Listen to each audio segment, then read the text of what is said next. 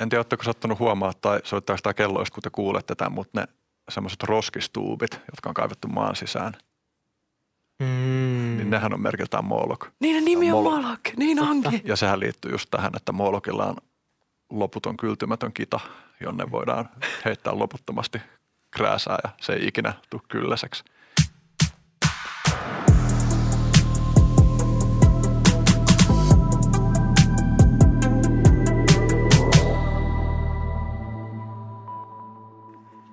Tervetuloa Amir ja Marleena podcastiin, jakso numero 20.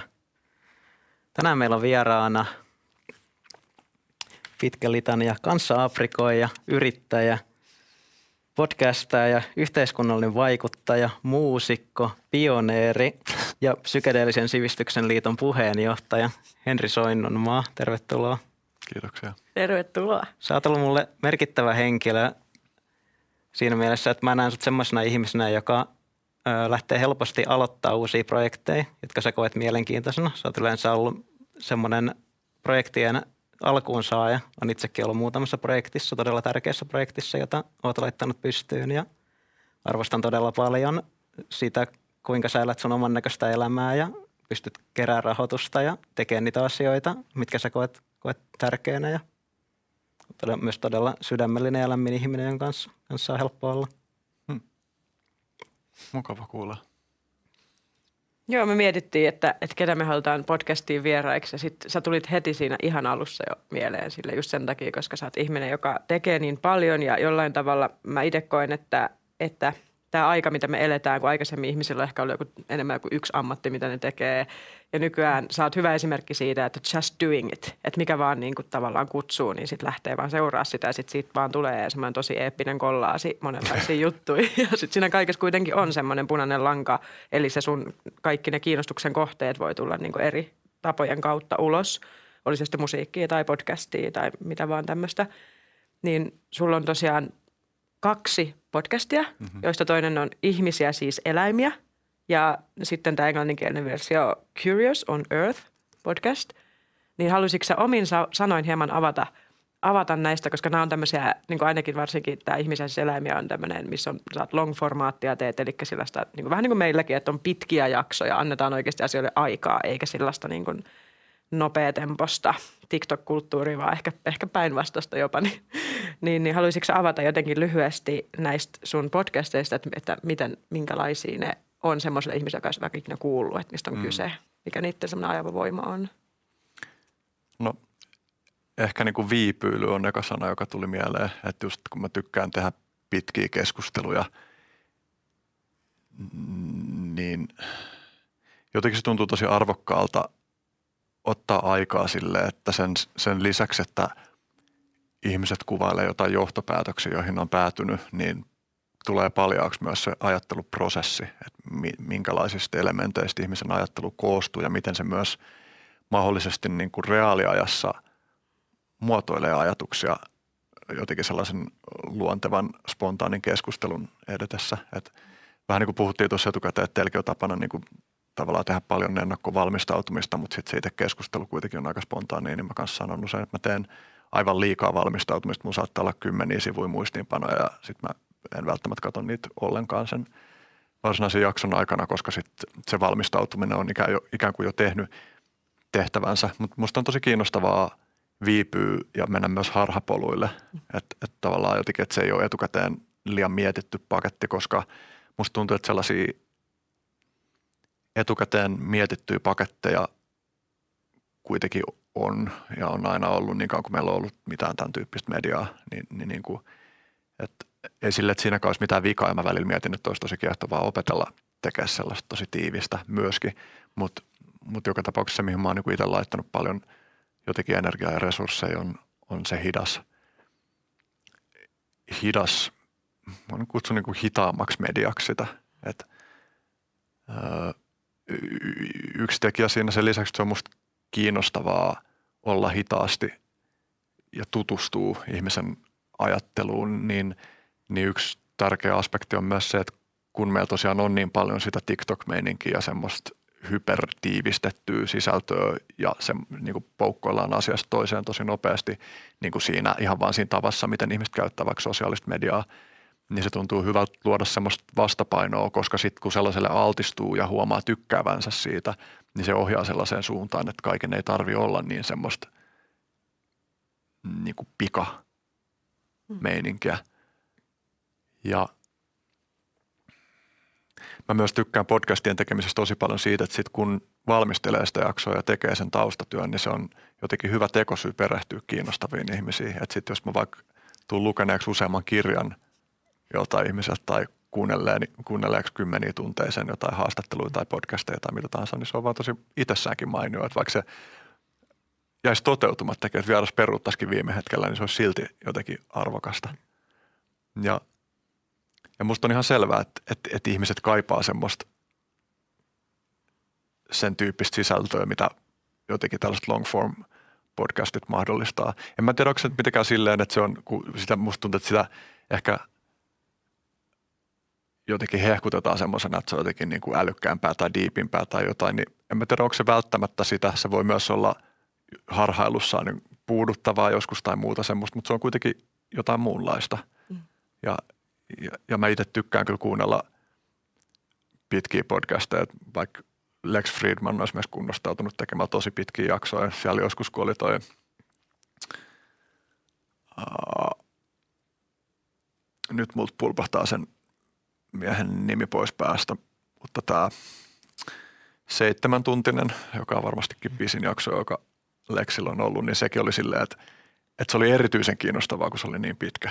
Että vaikka saattaisi ajatella silleen, että ihmiset skippaa ne erityisen pitkät todennäköisemmin. Mutta mustakin tuntuu silleen, että jos mä katson jotain statistiikkoja, niin kyllä pisimmät jaksot on keskimääräistä katotumpia. Ja se ei tule pelkästään siitä, että jotkut YouTube-statistiikat näyttää isompaa lukemaa siksi, että ihmiset on katsonut osissa sen, vaan se näkee myös siitä, että on vaikka yläpeukkui selvästi enemmän en nyt mitään tarkkaa statisti, niin kuin mm. statistiikka-analyysiä tästä ole tehnyt, mutta että mulla on semmoinen vaikutelma kyllä, että, että ihmiset janoo sitä.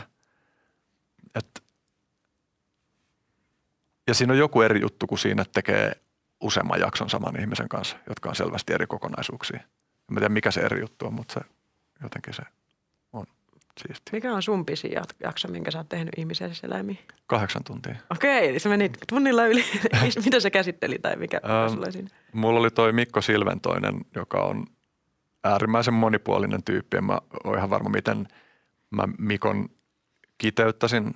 Tällä hetkellä Mikko tekee mm, niin kuin nuorten parissa töitä ja hän kiinnostaa tosi paljon jotenkin tukea tämän maailman myllerryksen keskellä ihmisten potentiaalin löytämistä, mutta Mikko on käynyt ihan äärimmäisen intensiivisen ja osittain niin kuin mielipuolisen matkan elämässään, että hän on niin kuin käynyt todella syvällä niin kuin mielenterveyden rajoilla omassa e-, etsi, niin kuin, miten, miten sitä nyt voisi sanoa, itsensä etsimisen polussaan ja, ja myös niin kuin, esimerkiksi, tai siellä on niin kuin aika hiton synkkiäkin aiheita, että hän puhuu niin kuin, siitä, mitä hän käytettiin lapsena hyväksi todella hämärässä taivanilaisessa jossain tällaisessa lastenkoti, ei se ollut, ei se ollut lastenkoti, mutta joku tällainen, mm, mikähän se konteksti nyt olikaan, mutta siinä ehdittiin kyllä käydä mm-hmm. todella monenlaisia juttuja läpi. Ja joo, Mikko on ihan äärimmäisen,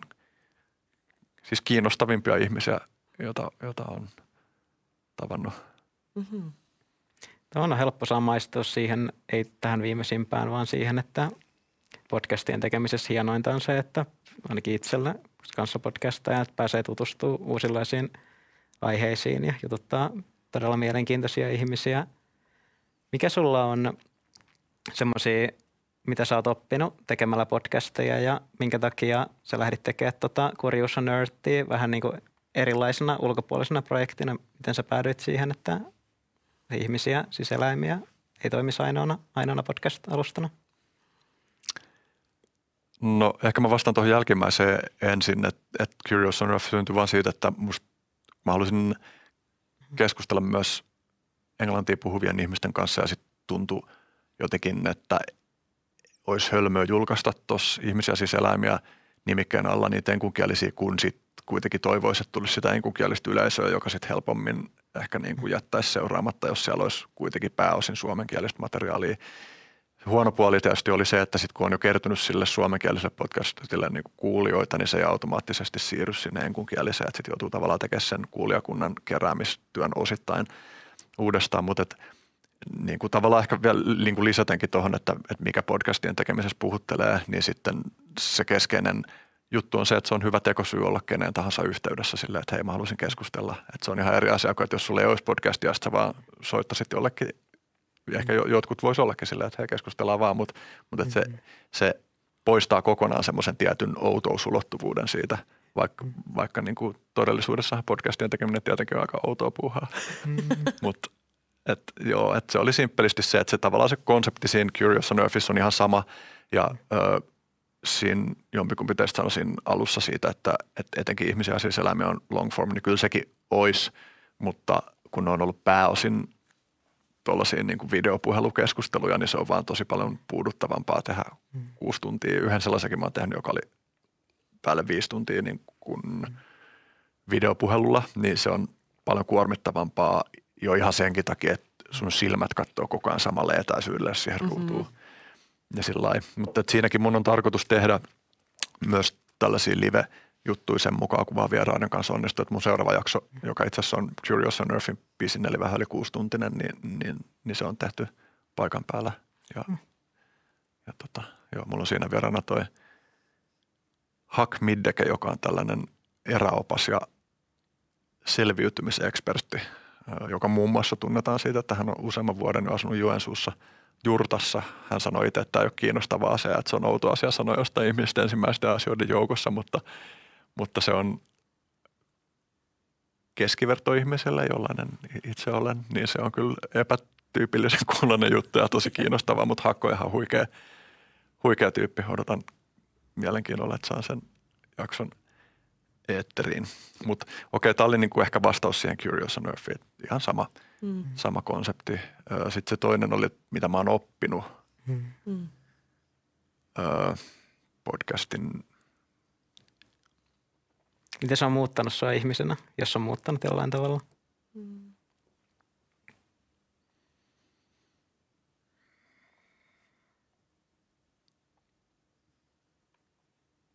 Yksi juttu, mitä se on jotenkin paljastanut mulle on, että millaisilla tavalla mä oon paskahousu. Että mä niin kun huomaan siinä, että kun sitä on tehnyt aika monta vuotta, niin mä huomaan, että minkälaisia aihepiirejä mä en vaikka halua käsitellä. Osittain sen takia, että mä en jotenkin tiedä, että miten mä käsittelisin niitä sellaisella tavalla, että, että mä voisin seistä sen takana. Mm. Tämmöisiä kontroversaaleja mm, aiheita. Niin. Cancel niin. Sellaisia, se, niin, tavallaan sellaisia jotenkin, hmm. Tai tavallaan just jotenkin, että mä haluaisin, tai mun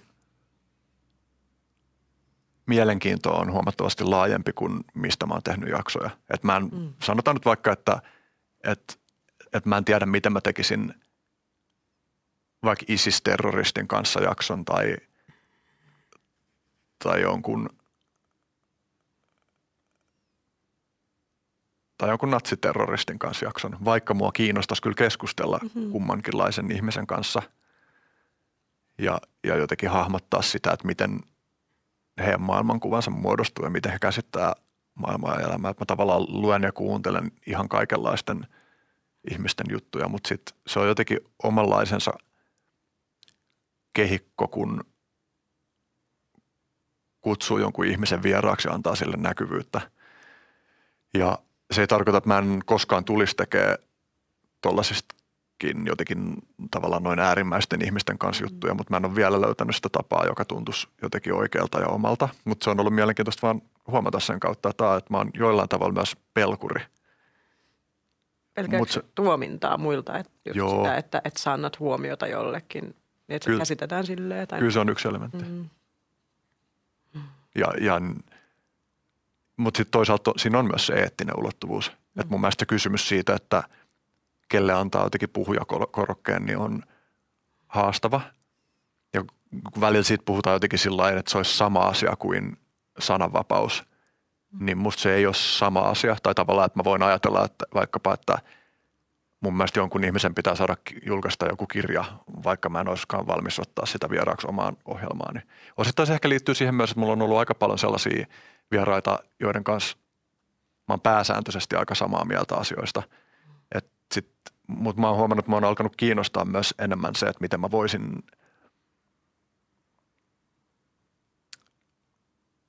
tehdä samanlaisen lotteella myös sellaisten ihmisten kanssa, ei pelkästään sellaisten ihmisten kanssa, joiden kanssa mä oon jostain ei niin merkityksellisistä asioista eri mieltä, vaan että miten voisi tehdä sellaisia keskusteluja, jossa oikeasti toisen arvomaailma hiertäisi tosi pahasti omaan.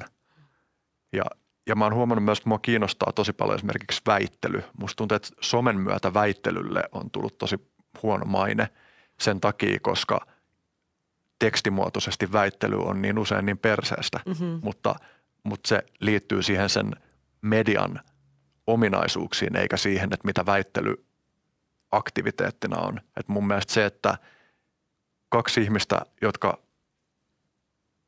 Mä olin sanomassa, että jotka on perehtynyt johonkin aihepiiriin ja on siitä eri mieltä ja laittaa väitteet vastakkain. No se on tosi kiinnostavaa ja musta usein tuntuu siltä, että kun mä kuulen jonkun ihmisen puhuva jostain aihepiiristä yhdestä näkökulmasta ja toisen toisesta näkökulmasta ne on keskenään eri mieltä, niin musta tuntuu aika vaikealta muodostaa mielipidettä, kun mä en kuule niiden oikeasti väittelevän.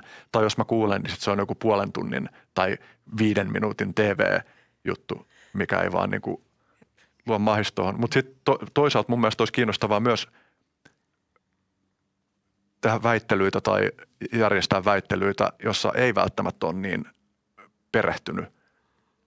Että tavallaan keskeneräisten ajatustenkin ilmaisu tuntuu tosi arvokkaalta.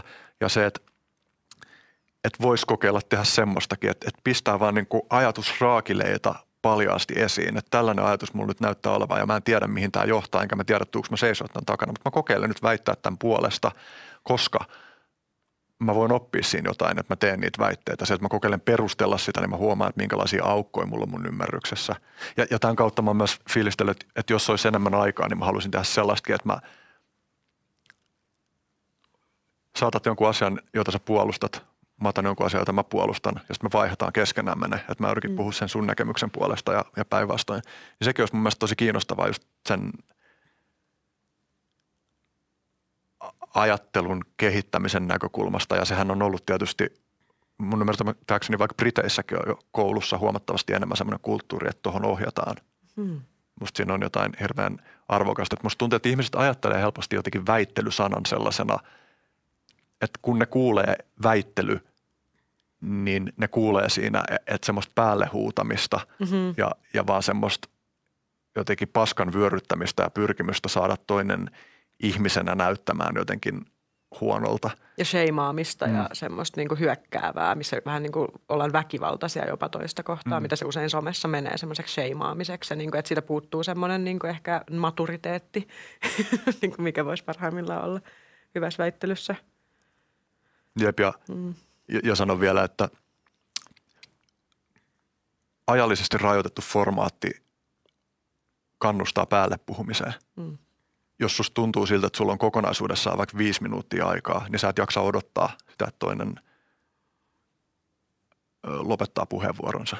Ja se tekee sen keskustelun dynamiikasta helposti tosi semmoista Aivan. Vyöryvää. Ja ton takia esimerkiksi TV-ohjelmissahan on just sitä, että kun siellä on niinku, vaikka joku poliittinen väittely tai tuommoinen, ja sit kun siinä on just aikaa se 10 minuuttia tai jotain tollasta, niin jokainen, joka puhuu, niin ikään kuin dominoi itselleen ruutuaikaa, jolloin se, itse asiassa se, mistä vä, niin tapellaan, on se ruutuaika. Ja sitä kautta se itse asia niin kuin hukkuu selkeästi ja sitten jengi huutaa päällekkäin. Siitä tulee ihan farssi, niin kuin mitä se on ollut ja semmoinen, että se informaatioarvo jää jonnekin ihan miinusasteikoille. Ja se, mitä mä tykkään Longo Front podcasteissa on se, että näissä jotenkin itsellä on monesti semmoinen lähestymistapa just mistä puhuttiin alussa, että ei välttämättä katsoisi muistiinpanoja, että kuuntelee toista aidosti ja sitten itse on yleensä semmoisia intuitiivisia ajatuksia, mitkä tuntuu oikealta tuoda, että ne ei välttämättä edes käy, tai mun ajatukset ei yleensä käy minkään filtteri läpi, vaan jos niin intuitiivisesti tuntuu oikealta, ne uskaltaa ilmasta ja tietää, että niitä on, niitä on aikaa käydä läpi jollakin tavalla. Mm. Onko sulla, susta huomaa, että, tai mä, mä huomaan susta, että sulla on semmoinen niin todella laaja mielenkiinto, mikä on varmaan yksi syy, minkä takia sä tykkää tehdä tosi erilaisista aiheista podcastia, esimerkiksi tuo ISIS-aihe, niin jos susta huomaa sen, että susta, tai mä huomaan sen, että susta, sun, sulla on niin todella suuri kiinnostus ymmärtää erilaisia ihmisiä. Toi, mitä sä puhuit väittelystä, että sä haluaisit vaikka vähän tällainen stiilmännätäkin, että ottaisit toisen aihepiirin ja jatkaa siitä. Onko se, onko se semmoinen aihe, minkä sä, minkä sä koet todella tärkeäksi tässä, niin kuin, varsinkin tässä vaiheessa meidän, meidän elämää?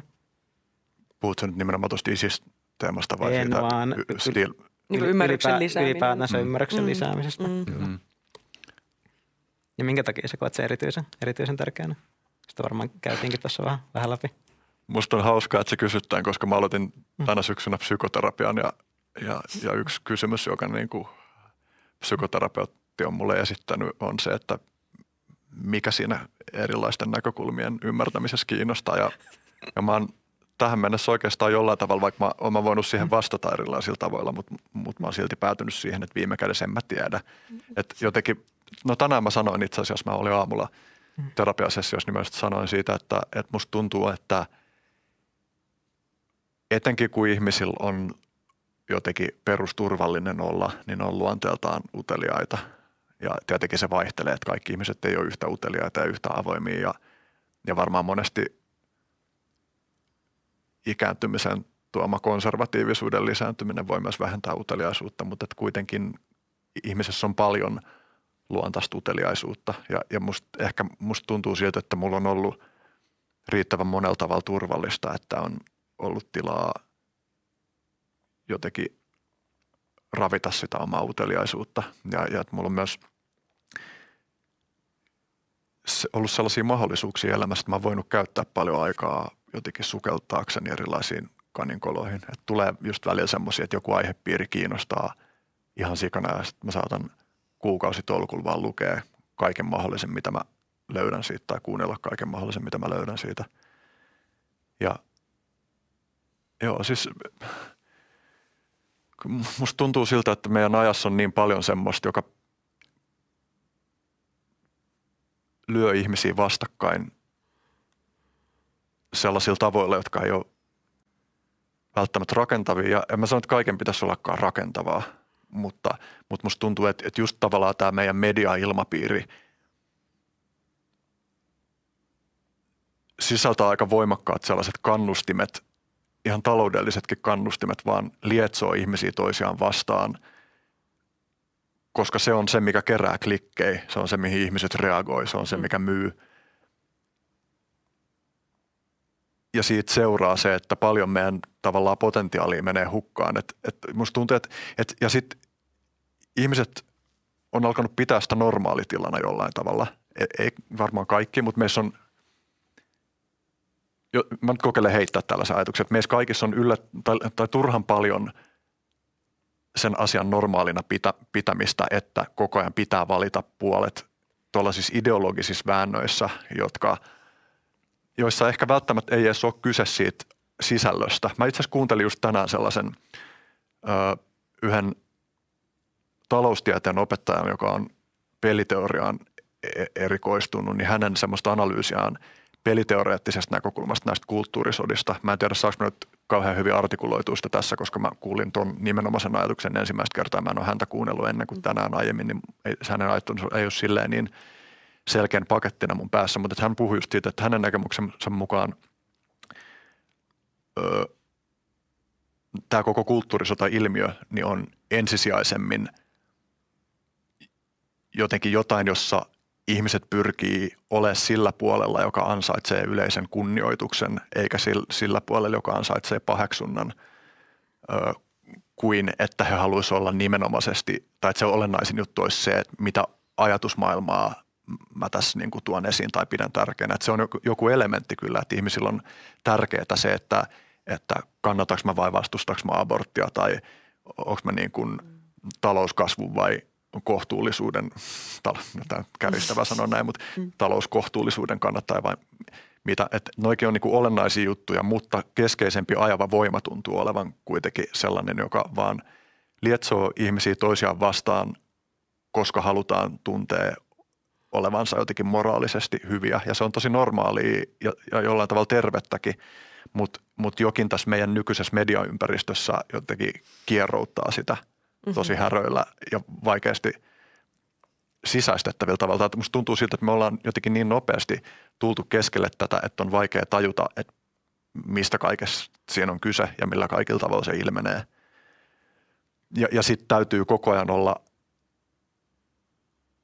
varuillaan siitä, ettei sanoisi jotain sellaista, jolla sä sun läheisimmälle viiteryhmälle osoitatkin olevas vihollisen puolella. Mm-hmm. Ja, ja tästä puhutaan paljon silleen, että ikään kuin taas ensisijaisesti vasemmiston ja wokin ilmiö. Mm. Ja, ja jossain mielessä varmaan on totta, että, että tietyt vasemmiston toimintamallit on öö,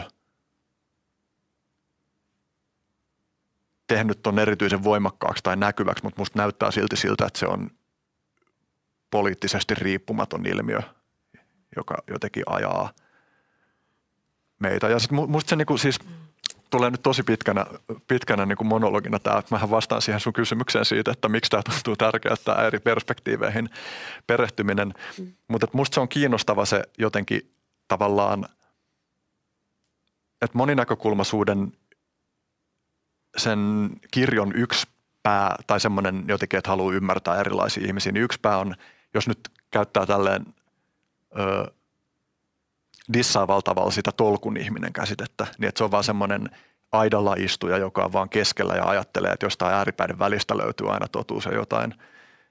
Mutta musta sen ei tarvi olla sitä, että voi olla halukas katsoa asioita monista perspektiiveistä ilman, että ajattelee, että täytyy päätyä johonkin valjuihin keskikompromisseihin. Mm-hmm. Mm.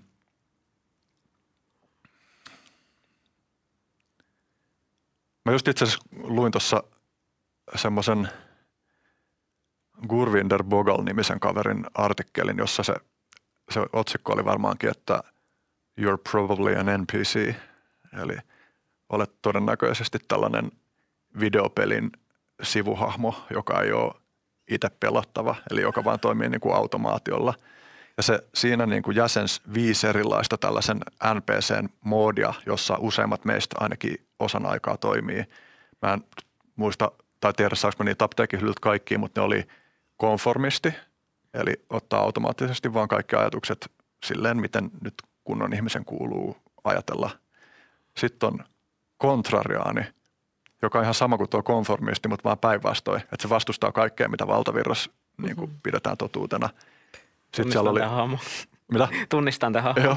Mm, Sitten yksi oli, y- yksi oli tota, tällainen seuraaja, eli vaikka silleen tyyli, että no Jordan Petersonilla tai Andrew Tateilla tai kuka se nyt ikinä onkin. On niin kuin se, niin, kuin, niin että tämä on nyt se tyyppi, ketä kannattaa seurata tässä. Ja ö, olisiko siinä ollut, että neljäs oli joku tribalisti ja sitten viides oli tosiaan tällainen niin kuin, ö, se taisi olla the averager, eli tällainen keskiarvohemmo. Mm. Ja, ja mä niin kuin, kun mä luin tota, niin mä luin sitä just reflektoiden jotenkin, että mitä mä näistä itse ilmennän erityisesti ja musta tuntuu, että, että mun ajattelun vähän niin kuin suurin riski liittyy nimenomaan siihen, että, että mä jotenkin paskahousuisesti vältän ottamasta kantoja sen takia, että että mä näen monta eri perspektiiviä, joista mun on vaikea jotenkin tuomita joitain niistä vääriksi, joitain oikeiksi. Että musta tuntuu, että mun haaste selvästi on se, että, että miten tuon uteliaisuuden kanssakin pystyisi jotenkin muodostaa järkeviä mielipiteitä asioista. Tai järkevä on huono sanoa ehkä jopa viisaita mielipiteitä. Se nyt kai on se, mitä tässä jotenkin tavoiteltaisiin, että, että miten, miten olla maailmassa viisaammin. Ja, ja tavallaan, että sen just sen moninäkökulmaisuuden yksi ongelmahan on se, että, että on loputon määrä ihan jostain yhdestäkin asiasta. Että otetaan joku niin kuin ravintosuositukset. Sä voit käyttää sun koko elämässä yhden perspektiivin tutkimiseen mm. ja aina niin kuin oppia siitä lisää.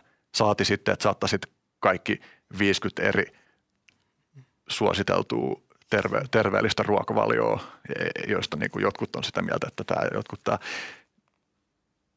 et, et kaikessa on loputon määrä perspektiivejä, jotka voisi ottaa huomioon ja sitten sen kautta haasteeksi tulee, että miten tunnistaa, että mikä on oleellista. Mutta musta toi on myös meidän iso haaste kokonaisuudessaan meidän tässä uudenlaisen tiedon välityksen keskellä elämä, elävässä todellisuudessa. Että mm. et jollain tavalla oli varmaan helppoa elää, no ei ollut helppoa elää, mutta joillain tasoilla helpompaa elää jossain semmoisessa suomalaisessa yhtenäiskulttuurissa, jossa oli kaksi TV-kanavaa ja ja vaikka ei olisi ollut samaa mieltä jostain totuudesta, mitä sieltä kerrottiin, niin ainakin oli yksimielisyys siitä, että mitkä on niitä keskeisiä asioita, joista pitää vääntää, kun mm-hmm. muodostetaan todellisuuskuvaa. Totta kai tämäkin nyt kärjistää ja yksinkertaistaa sitä, koska mm. ihmiset mm. luki kirjoja, vaikka olikin niin kuin, mutta, et, mutta joku elementti tässä mm-hmm. sosiaalisessa mediassa puskee naavalle sitä näkökulmien paljoutta sellaisella tavalla, mitä ei ehkä ollut ennen. Että just mm-hmm.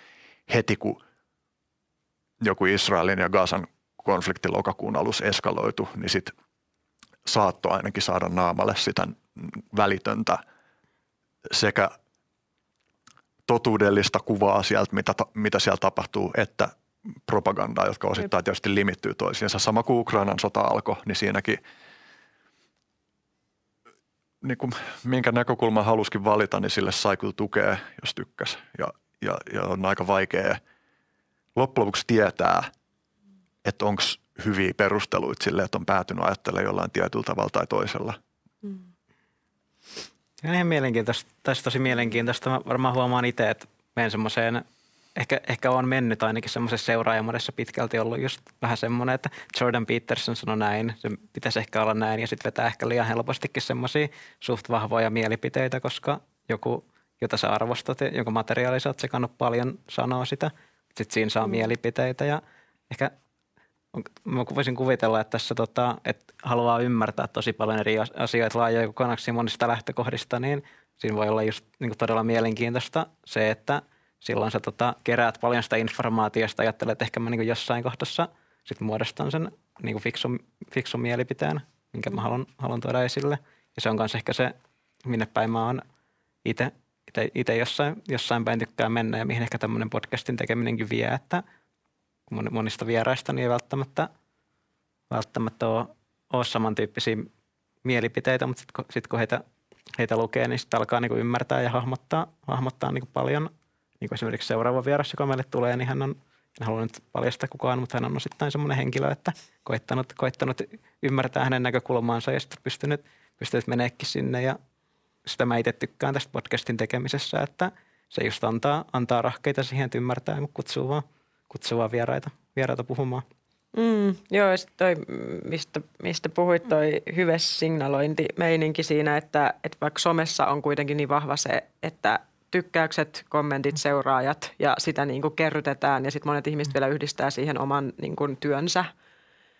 Ja se on niin kuin, että tavallaan siinä yhdistyy se niin kuin oma taloudellinen ansaitamalli sekä sitten se sun vaikuttaja minä – ja tosi monta asiaa niin kiedotaan tietyllä tavalla, tavalla yhteen, mikä on tietyssä määrin hedelmällinen, mutta sitten samaan aikaan se on vankila pahimmillaan monille ihmisille just sen takia, että voinko mä oikeasti olla aito, voinko mä oikeasti sanoa, mitä mä oikeasti koen, koska jos mä pamautan jonkun jutun mun kuulijakunnalle ja sitten ne tekeekin musta vihollisen, niin sitten siinä on just sitä, mä niin tunnistan tuon elementin somessa, just sen semmoisen, että otetaan se puoli, mikä saa eniten sympatiapisteitä, eli se on hyvä signalointi. Niin totta kai on itsestään selvää, niin kuin vaikka olla rasismia vastaan. Kuka, kuka puolustaa rasismia ihan nyt tosissaan silleen, muuta kuin se pieni, pieni niin kuin vähemmistö tyyliin. Tai jotain, että sun on niin kuin helppo sanoa sellaisia asioita, mistä sä tiedät, että suurin osa porukasta on automaattisesti sun puolella, eikä siinä mitään, sitä asiaa pitää tehdä. Mutta mitä jos tuleekin joku sellainen yhteiskunnallinen tilanne – joka itse asiassa oikeasti vaatiikin sitä, että sun täytyy ottaa se pahiksen rooli. Ja se pahiksen rooli on usein myös sitä, että me tiedetään siitä asiasta liian vähän. Ja mä oon itse miettinyt sitä niin vaikka tämä isis ja nämä tämmöiset ääriryhmät, niin nehän saa voimaa siitä, että ne tuomitaan. Että mitä enemmän joku ryhmä tuomitaan, silleen tavallaan edes haluamatta kuulla, niin sitä vahvemmaksi ne tulee. Ja ainakin tuommoinen ilmiö, mä oon niin nähnyt, että se ei toimi. Se ei toimi tässä maailmassa jotenkin. Ja tämä voi olla, niin kuin, jotkut ihmiset on sitä mieltä, että pitäisi vaan niin tuomita ja olla vaan mustavalkoista, että ne on vaan pahoja ja that's it. Mutta lopulta mitä, mitä niin se, että me, että me muodostetaan joku mielipide, joku vahva mielipide, niin mi, mikä sen niin kuin tavallaan pointti on? Miksi meidän pitää muodostaa vahva mielipide, jos me ei oikeasti edes tiedetä siitä asiasta paljon – mikä kiire meillä on muodostaa se mielipide tai jotenkin, että, että voiko sillä mielipiteen muodostamisella kiireellisesti olla myös aika pahoja seurauksia myös.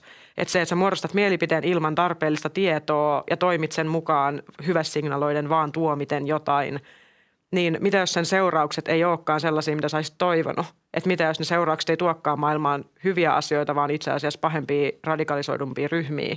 Että tavallaan mikä vastuu siinä on myös muodostaa niitä mielipiteitä – ennen kuin sä edes tiedät, mistä sä puhut tai näin. Niin sen takia mä oon siinä mielessä radikaali ja kannan sen niin kuin roolin siinä, että, että, se, että niin kuin, okei, jotkut vihaa sitä, että, että tekee niin, mutta mun mielestä kaikilla ihmisillä olisi oikeus tulla kuulluksi.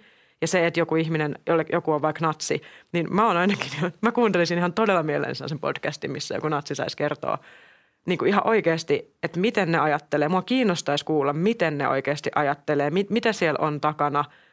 Ja se ei tarkoita, että mä, jos mä kuuntelen sen, että mä supportaan sitä. Et mun mielestä ne on, ne on, niin kuin, se on niin kuin vähän sellaista hassua ajattelua, että ne laitetaan niin kuin yhteen. Että se, että sä otat selvää, annat jollekin jonkun puhua, on yhtä kuin support, että sitä, että sä supportaat sitä.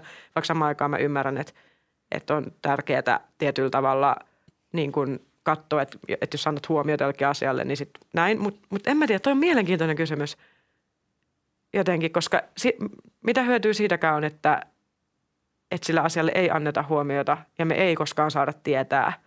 Me ei koskaan kysytä niitä kysymyksiä, me ei koskaan kuunnella niin kuin oikeasti. Niin voiko sekään johtaa kestävään lopputulokseen, kun niitä ihmisiä ei voi vaan niin sille mustaus delete, vaan hävittää maailmasta, jotka on eri mieltä kuin me, että ei ne häviä mihinkään. Niin ne on. Ja mitä mä oon käsittänyt, niin radikaalit ryhmät ja ylipäätään kaikki tämmöinen ääriilmiöt on sitä, että ihan sille tosi yksinkertainen esimerkki siitä, että sä edustat jotain ja kukaan ei kuule sua ja jengi vaan tuomitsee sut, niin totta kai sä koet, että, että ne, on, ne muut on niin kuin pahoja ja sun on helppo löytää sitten sellaisia sun niin kuin – frendejä sun puolelle, jotka niin kuin vaikka nämä, mitä nämä äärijärjestötkin toimii, että ne, niin kuin puhu, ne, ne kutsuu joukkoihinsa ihmisiä, jotka sitten alkaa vaan niin kuin yhdessä kurettumaan ja jakamaan sen kokemuksen, että muut ei halua kuunnella meitä, ne ei halua ymmärtää. Meillä on tärkeää sanottavaa, meillä on tärkeä pointti tai joku ja sitten kukaan ei kuule sitä, niin sehän vaan niin kuin itse asiassa lietsoo sitä, sitä niin kuin äärimmäisyyttä ehkä niissä niin kuin teoissa ja muissa. Niin mä näen taas, että sellainen työ on itse asiassa diplomatian ja rauhantyötä niin kuin syvimmillään – että ihmisille annettaisiin mahdollisuus puhua. Ja sen takia mun tämmöinen vaan niin kuin sivuhuomio kannustus siihen, että, että, että, niin kuin, että, että okei, jengi voi trikkeröityä, mutta toisaalta niin kuin mitä, mitä, mikä on, mit, niin kuin, mitä hyvää sä voisit nähdä siinä parhaimmillaan, jos sä nyt niin kuin, voittaisit sun paskahousuisuuden ja uskaltaisit seurata tota, minkä sä koet, tota kutsumusta, kun siellä selkeästi on tommonen kutsumus, niin mikä olisi se sun niinku unelma tai toive, että mitä hyvää se voisi niinku mahdollisesti tuoda tai että joku, joku siellä on niinku se, miksi sä koet sitä kohtaan semmoista kutsumusta. Mm.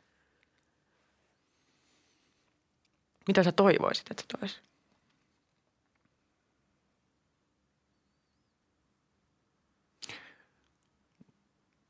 No aika hyvä esimerkki siitä, mitä se mun mielestä parhaimmillaan voi olla, on Perttu Häkkinen. Mm.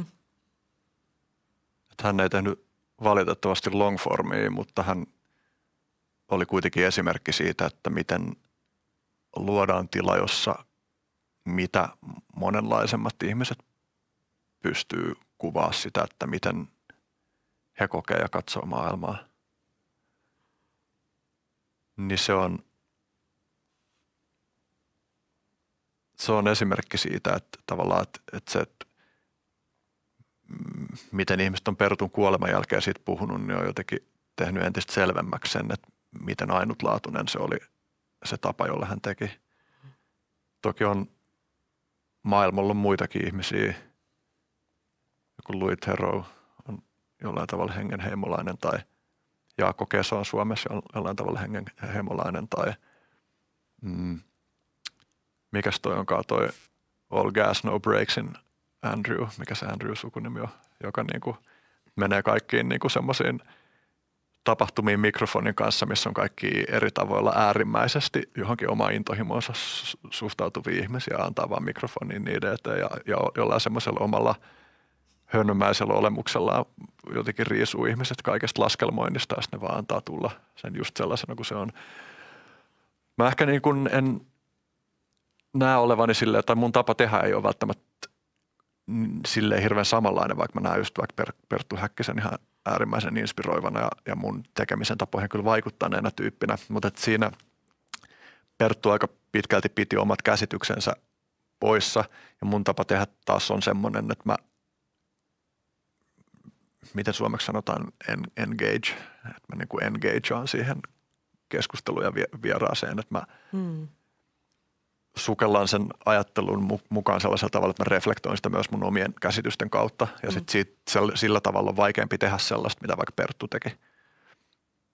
Mm. Mutta et, et kyllä niin se yksi, eli se yksi arvo siinä on se, että se luo ihmisille mahdollisuuden katsoa kaikessa rauhassa sitä, että miten ihmisten jotenkin ajatukset muodostuu ja, ja mistä se niiden ajatusmaailma koostuu. Mm. Mutta jotenkin se, se, se ei ole pelkästään jotenkin pelkoa tai paskahousuisuutta, vaikka siinä on sekin elementti, että se on myös tietyllä tavalla, voisiko sanoa strategista sikäli, että, että sit kun mä, mä mietin, niin kuin, että monet mun vieraista on sellaisia, joiden tekemiset mä allekirjoitan ja ehkä jotenkin sillä, että mä haluan myös tukea sitä, että ne saa asiansa eteenpäin ja haluan – tarjoaa myös mun kuulijoille mahdollisuuden altistua just heidän ajatuksille sen takia, että heillä on mun mielestä jotain hyvää ja arvokasta sanottavaa. Niin sitten sillä, että, että lähtee sörkkiin niitä tabuaiheita, mm. niin voi sulkea sellaisia ovia, joita haluaisi muuten pitää auki. Ja toi, mä ta- tavallaan pystyn näkemään tuonne, että miksi toi on silti jotenkin typerä tapa suhtautuu, mutta, mutta että kyllä se on tavallaan myös – mm. aina kompromisseista, että minkä kompromissin haluaa tehdä. Et musta tuntuu, että tänä päivänä ei ole ehkä puutetta sellaisten, tai musta tuntuu, että on kuitenkin moni tyyppejä Suomessakin, jotka, jotka keskustelee niin kuin hyvinkin ra- radikaalien erilaisten ihmisten kanssa. En mä tiedä, niin kuin, kai mä voisin ajatella, että mulla olisi joku omanlaiseni flavori antaa siihen. Mm. Ja, ja toisaalta muutenkin se, että mä puhun tästä näin, niin niin, niin kuin, tai se tuntuu sikäli hassulta, että, että kun, kyllä mä kuitenkin käsittelen myös jonkin verran semmoisia hankaavia aiheita. Mm. Mutta et, et jotenkin, joo, tämä on vielä tosi keskeneräistä ja mä en ole itsekään vielä ihan selvillä, että mitä kaikkea siihen liittyy, niin sitä on myös vaikea jotenkin pukea sanoiksi. Mm. Jep. Mä haluan itse asiassa vähän palaa taaksepäin, kun sä ilmasit mm. tuossa, että – että ihmisellä on oikeus tulla kuulluksi, mm. niin se, että ihmisellä on oikeus johonkin, hän tarkoittaa, että mulla on velvollisuus johonkin. Niin mikä se velvollisuus on? Oletko tästä Joo. samaa mieltä tai samassa käsityksessä? Joo, joo. Tai avaa vaan mitä tarkoittaa. E- eli, eli onko sun tuohon liittyvä väite, että jokaisella mm. ihmisellä on oikeus tulla kuulluksi? Mm. Niin mikä se velvollisuus tarkalleen on muilla ihmisillä silloin, jos jollain on oikeus tulla – kuulluksi? Onko kaikilla ihmisillä velvollisuus kuunnella? Ei kai. Ehkä jossain sellaisessa, mä näen sen enemmän niin kuin sellaisessa vähän niin kuin riita tai ristiriita tai joku tuominta tai tämmöinen tilanne. Vähän niin kuin samalla tavalla kuin oikeudessa, niin kuullaan sitä syytettyä ja syyttäjää. Että ei se mene silleen vaan, että, että me ei kuunnella niin kuin syytettyä hmm. ollenkaan. Että niin kuin enemmän tämän kaltainen, että, sen, että sillä on oikeus kertoa, mikä sen tekojen tai jutun takana on, mikä, siellä, niin kuin mikä sen niin kuin motivaatio, syy ja kaikki nämä niin kuin on siellä takana. Niin se niin kuin enemmän joku tosi tällainen fundamentaali, niin kuin että, että, että jotenkin, että jos on vaikka syntynyt Suomeen joku radikaali ryhmä, jolla on joku tietty juttu, mitä ne haluaa sanoa, niin, niin en mä tiedä. Ei kai, ei, en mä voi velvoittaa ketään niin kuin random Pirjo ja Kalle jostain naapurustosta niin kuin kuuntele niiden jotain luentoa tietenkään, mutta että, että jos niin kuin vaikka yleisö, joka tuomitsee jonkun tyypin, niin mun mielestä sillä yleisöllä olisi niin kuin jonkinlainen, jos niillä on kerta oikeu, jos ne kert- kokee sen, että ne, ne niin kuin tuomitsee, niin niillä olisi ehkä mun mielestä jonkinlainen velvollisuus myös ottaa vähän niin kuin selvää siitä, mitä ne tuomitsee tai ymmärtää edes, mitä ne tuomitsee. Ehkä joku niin? tällainen. Niin, en mä tiedä, onko se velvollisuus, miten se käsitetään sitten, niin kuin kaikki pakotettaisiin lukemaan jostakin, en tiedä. Mutta en mä tiedä, jos mä itse vaikka somessa esimerkiksi tuomitsisin jonkun henkilön tai jonkun jutun ja mä en tiedä siitä mitään niin kuin sillä tavalla, niin kyllä mä kokisin, että mä tekisin siinä jotain vähän hassua, jos mä niin kuin kokisin, että mulla on oikeus vaan niin kuin lähettää jotain tuomitsevaa sheimausta jotain kohtaa, mistä mä en vaikka oikeasti niin kuin tiedä tai, tai haluaisi kuunnella, jos se haluaisi kertoa mulle tai jotenkin, niin mä koen ehkä se jotenkin vähän sellaiseksi, niin kuin, että miksi on sitten oikeus tuomita tai miksi, miksi niin kuin saa tehdä niin, mutta sitten ei tarvi kuulla. Tai, tuo... niin. Joku tuommoinen, vai mitä, miten se meinaa? Onko tuomitseminen tai missä määrin tuomitseminen on valinta? Hmm. Niin se voi olla kyllä ihan automaatiokin tai semmoinen vaan niin kuin automaatio. Että ei siinä välttämättä tapahdu mitään tietoista valintaa. Että se vaan niin kuin, ja varsinkin jos kyse jostain semmoisista tosi, tosi ns. perusmoraalisäädöksistä tai tosi semmoisista niin kuin, vähän niin kuin, että älä tapa, älä varasta – ja tällaisia tosi tosi yksinkertaisia, että jos joku varastaa tai tappaa, niin se on tosi helppo automaattisesti tuomita, koska se teko on niin kuin väärä niin kuin sellaisilla niin kuin yhteisesti sovituilla moraalisäännöillä. Mä huomaan, niin kuin. Tai mä tänään mietin esimerkiksi just tätä kysymystä oikeastaan mm. terapiassa istuessani, niin, niin, niin siitä, tai mulla tuli esimerkkinä, että – että vaikka mä itse kannatan aborttioikeuksia, niin mä mietin jotain ihmistä, jolla, jonka vaan semmoinen vilpitön fiilisreaktio on tuomita abortti. Mm. Ja mä mietin sellaista ihmistä, jolla on tällainen fiilis, joka ei tiedä sen aihepiirin faktoista kauheasti, vaan hänellä on vaan semmoinen tosi syvältä tuleva tunne siitä, että näin se on. Ja mä, mä mietin sitä, niin että että onko tällaisella ihmisellä joku velvollisuus perehtyä aihepiiriin enemmän vai ajatteleeko mm. mä, että, että lähtökohtaisesti, että, se nyt, että jos hän tuomitsee, niin se nyt on fakta, joka hänen todellisuudessaan tapahtuu, että hän tuomitsee. Mm. Ja, ja mun mielestä, tai, tai mä niin kuin jotenkin, mun tämä keskeneräinen ajatus tämän äärellä ainakin on, että, että hän voi sanoa sen ääneen, mä voin toisaalta sit, tai joku muu voi tuomita sen, että hän sanoo sen ääneen – mutta jotenkin, jotenkin tämä niin kallistuu sellaiseen suuntaan, että, että mä huomaan itsessäni semmoisen ajatuksen, että sitä ei tarvitse välttämättä oikeuttaa tai pystyy perustelemaan. Ja jotenkin, ja toi herättää jotenkin mielenkiintoisia kysymyksiä siitä, että, että mitä kaikkea se tuomitseminen oikeastaan on ja tarkoittaa. Että mä oon löytänyt itteni kanssa jonkin verran sellaisen ajatuksen ääreltä viime aikoina, kun sanotaan usein, että ei saa tuomita, niin että tuomitsemisesta usein puhutaan ikään kuin se olisi vaan kielteinen tai semmoinen typerä asia. Niin kuin raamatussakin, älä tuomitse, että mm. sinä tuomittaisi. Mutta ehkä tuomitseminen on myös, niin kuin silloin paikkansa ja se voi olla myös – terve reaktio joihinkin asioihin. Tai tuomitseminen voi vaikka paljastaa sen, että ahaa, mulla on tällainen moraalinen kanta tähän johonkin asiaan, jota mä en aiemmin tiennyt ja mä pidän tätä tärkeänä. Ehkä mä en pysty sitä täysin perustelemaan. Toinen, mä otan itse toisen esimerkin, mm. kun mä oon miettinyt nyt tässä tuolla Laajasalon Stansviikessa käynnissä olevia hakkuita ja, ja niitä erilaisia argumentteja, joilla perustellaan sitä, että miksi ne hakkuut täytyy toteuttaa. Mm. Mä mietin jotain jos mietin vaikka lasta, just tänään kuulin, että siellä oli ollut päiväkotiryhmä lapsia kävelemässä ja, ja ne oli kysellyt siellä aktivisteilta, että mitä te teette, kun niillä on riippumatot kiinni niissä puissa, jotta kaataminen olisi vaikeampaa. Ja esimerkiksi kuulin vaikka jonkun lapsen, joku oli ohimennen kuullut jonkun lapsen keskustelevan siitä, että miten he tuli hyvästelemään jotain puita, kun ne, on, ne ollaan kaatamassa sieltä. Niin pitäisikö sillä lapsella olla jotain argumentteja sen tueksi, että se pystyisi olemaan sitä mieltä, että että tämä on nyt tuomittavaa tämä kaataminen. Ja sitten kun tuosta menee eteenpäin, että okei lapselta ei voi odottaa samoja asioita kuin aikuiselta, mutta, mutta niin kuin useimmilla meistä riittää pähkäiltävää tässä elämässä, ja mä mietin sitä, että kuinka paljon nyt sit pitäisi olla perehtynyt, jotta saisi ottaa kantaa.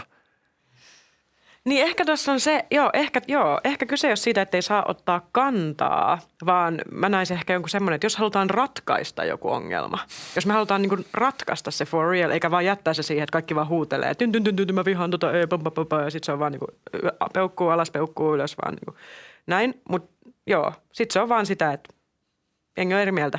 Mutta jos me halutaan ratkaista joku juttu, niin silloin meidän täytyy jollain tavalla niin kuin ymmärtää, niin kuin, minkä me ollaan edes tekemisissä, jotta me voidaan ratkaista se. Niin ehkä toi on se pointti. Ei se, että, että totta kai saa, saa sanoa ja saa tuomita ja kannattaakin, niin kuin jos tulee joku vahva reaktio, sillä voi olla oikeasti joku pointtikin. Mutta niin kuin just vaikka radikaaliryhmien tai tuommoisten kanssa, niin voiko niitä ongelmia ratkaista ilman ymmärrystä niistä? Niin se on ehkä se, se niin kuin, että mä oon tosi ratkaisukeskeinen ehkä tässä jotenkin. No kai se yksi sellainen näkökulma, joka tuohon sitten usein tuodaan. Jos mä mietin vaikka, että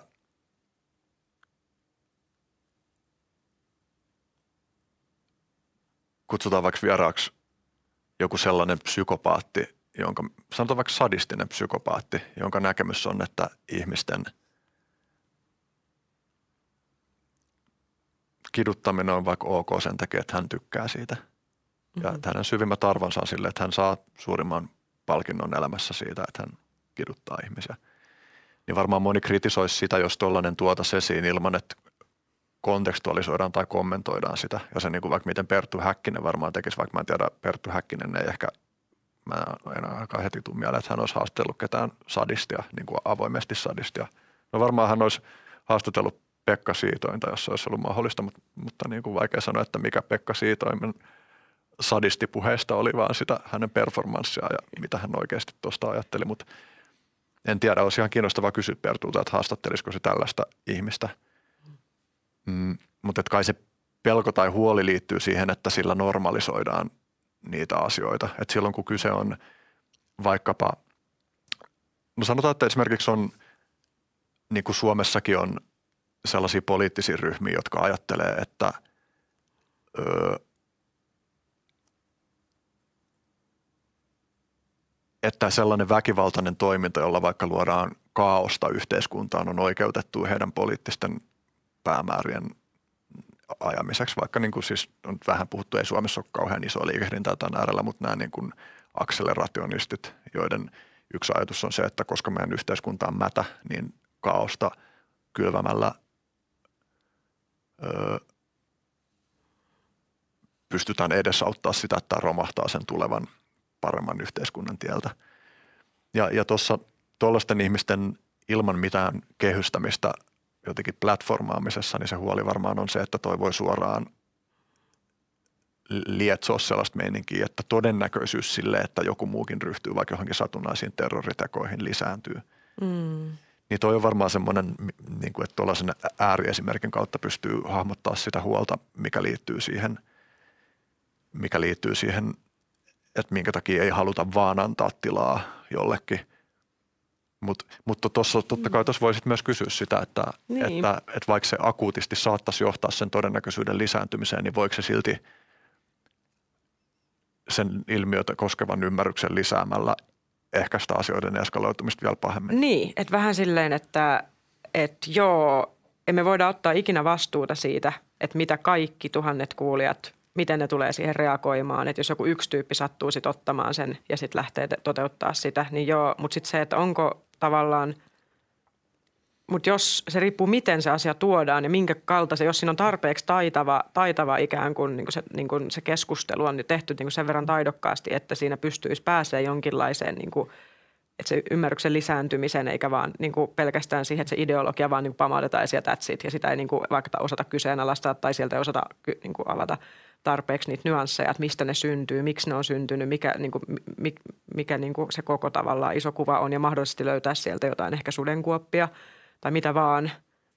Niin jotenkin, joo, koska mä ehkä jotenkin näen, että siinä on niin isot isot, siinä on isot riskit, mutta sitten siinä on samaan aikaan myös isot mahdollisuudet. niin kuin jos se tehdään taidokkaasti, niin se voi olla tosi, tosi tärkeää. Ja sen takia se onkin, mutta se on semmoista juttua, mitä ei kannata välttämättä lähteä kahden hepposin taidoin tai hepposin perustein tekee. Että siinä pitää oikeasti tietää, tietää, minkälaisten riskien ja mahdollisuuksien kanssa siinä niin painitaan tuommoisessa. Että siksi se on aika advanced-tason kamaa niin kuin lähteä tekemään tuollaista ja se vaatii siltä niin kuin tekijältä tai siltä journalistilta tai kuka sen onkaan asemassa, niin haastattelijalta, niin tosi paljon sitä, että, että mikä se impakti sillä, sillä jutulla on. Ja mä mietin, niin kuin, että jos mä mietin Perttua, niin mm. Perttuhan ei kauheasti välttämättä puuttunut sen vieraiden faktasisältöihin. Mm. Että se vaan loi sen tilan, jossa ne sai kertoa asiat sillä tavalla, kun ne näyttäytyy hänelle itselleen. Ja tuossa ehkä niin kuin yksi haaste tuohon liittyen on se, että, tai tavallaan, että näkin on niin kuin kaksi eri tapaa. Mä itse käsittelen tätä teemaa, mä oon yhten kirjoittajana mukana siinä tuoreessa Perttu Häkkinen kirjassa ja käsittelen mm-hmm. just tätä teemaa tavallaan, että et, et mun mielestä tuo Pertun tapa on arvokas, mutta myös semmoinen, mikä vaikka jossain just britti on käsittääkseni aika niin kuin normi, että siellä haastattelijat on tosi silleen pureutuvia ja vittumaisia siinä mielessä, että ne ei päästä vaikka ympäripyöreät paskanjahon tai harjoittavia poliitikkoja helpolla. Hmm. Tulee mieleen, niin kuin, että mä muista kuka se brittijournalisti oli, mutta Ben Shapiro oli joskus sellaisen tyypin vieraana. Ja hän, koska sen kysymykset oli niin kriittisiä, niin, niin hän oletti, että se tyyppi on poliittisesti täysin vastakkaisen laidalla, vaikka he itse asiassa oli yllättävänkin lähellä toisiaan mm. poliittisesti, mutta sen takia se oli niinku sellainen eeppinen failure Ben Shapirolta, kun hän siinä vaan tyyliin, oliko se niin, että hän tuohtuneena oli vaan sillä, että mä lopetan tämän, että sä oot aivopesty woke pelle, että mä keskustele sun kanssa. Ja sitten se oli vaan silleen, että ei kun mä oon journalisti, mä teen tässä työtäni. Niin kumpaakin noita lähestymistapaa mun mielestä tarvitaan. Ja sitten mä mietin, että jos mä nyt sanotaan, että mä vaikka ottaisin vieraaksi jonkun ISIS-terroristi, otetaan nyt tämä esimerkkinä, koska se on jotenkin mehukas ja ajankohtainen ihmisille. Niin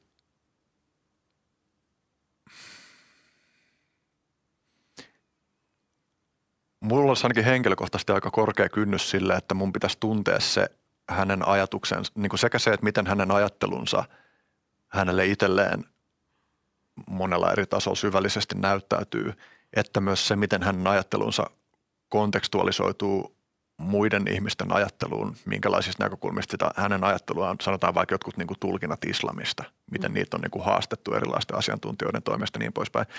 Ja musta siinä on mun omalle tekemisen tyylille, siinä on joku eettinen iso kiemura sen äärellä, että, että osaako mä haastaa oikealla tavoilla siinä, ei pelkästään sen takia, että mä osoittaisin, että hän on väärässä tai jotain sellaista, mm. vaan myös niin kuin pureutuakseni siihen, että mihin hänen ajatuksensa oikeasti perustuu. Ja sitten jos mä en ole tehnyt kauhean syvällistä taustatyötä, ja mun mielestä tavallaan syvällisempi taustatyö on sitä perustellumpaa, mitä äärimmäisempi tyyppi on jollain tavalla. Mm-hmm. Niin, niin sitten tavallaan ole, olemalla itse liian ulalla siitä, että mistä hän puhuu, niin mä saattaisin lisätä sen hänen ajattelumaailmansa vetovuutta – niin kuin erilaisten, erilaisten ihmisten, niin kuin jotka sille altistuu, niin niiden mielissä. Ja, ja sit, nyt mä haluan sit väittää tuohon vastaan sanomalla, että no nyt mä tuossa ajattelen, että ihmiset ei osaisi ajatella itse ja pitäisi luottaa ihmisten ajatteluun. Mutta itse asiassa mä haluan nyt tähän väittää, että me ei osata ajatella itse. Mm-hmm. Että sekin on semmoinen narsistinen kuvitelma, että me ajateltaisiin itse. Se on just se tavallaan, kun mä viittasin aiemmin niihin viiteen NPC-moodiin, niin se on se contrarian – joka kuvittelee, että, että hän pystyy ajattelemaan itse. Siis totta kai jossain mielessä me ajatellaan itse ja jossain mielessä me ollaan kykeneväisiä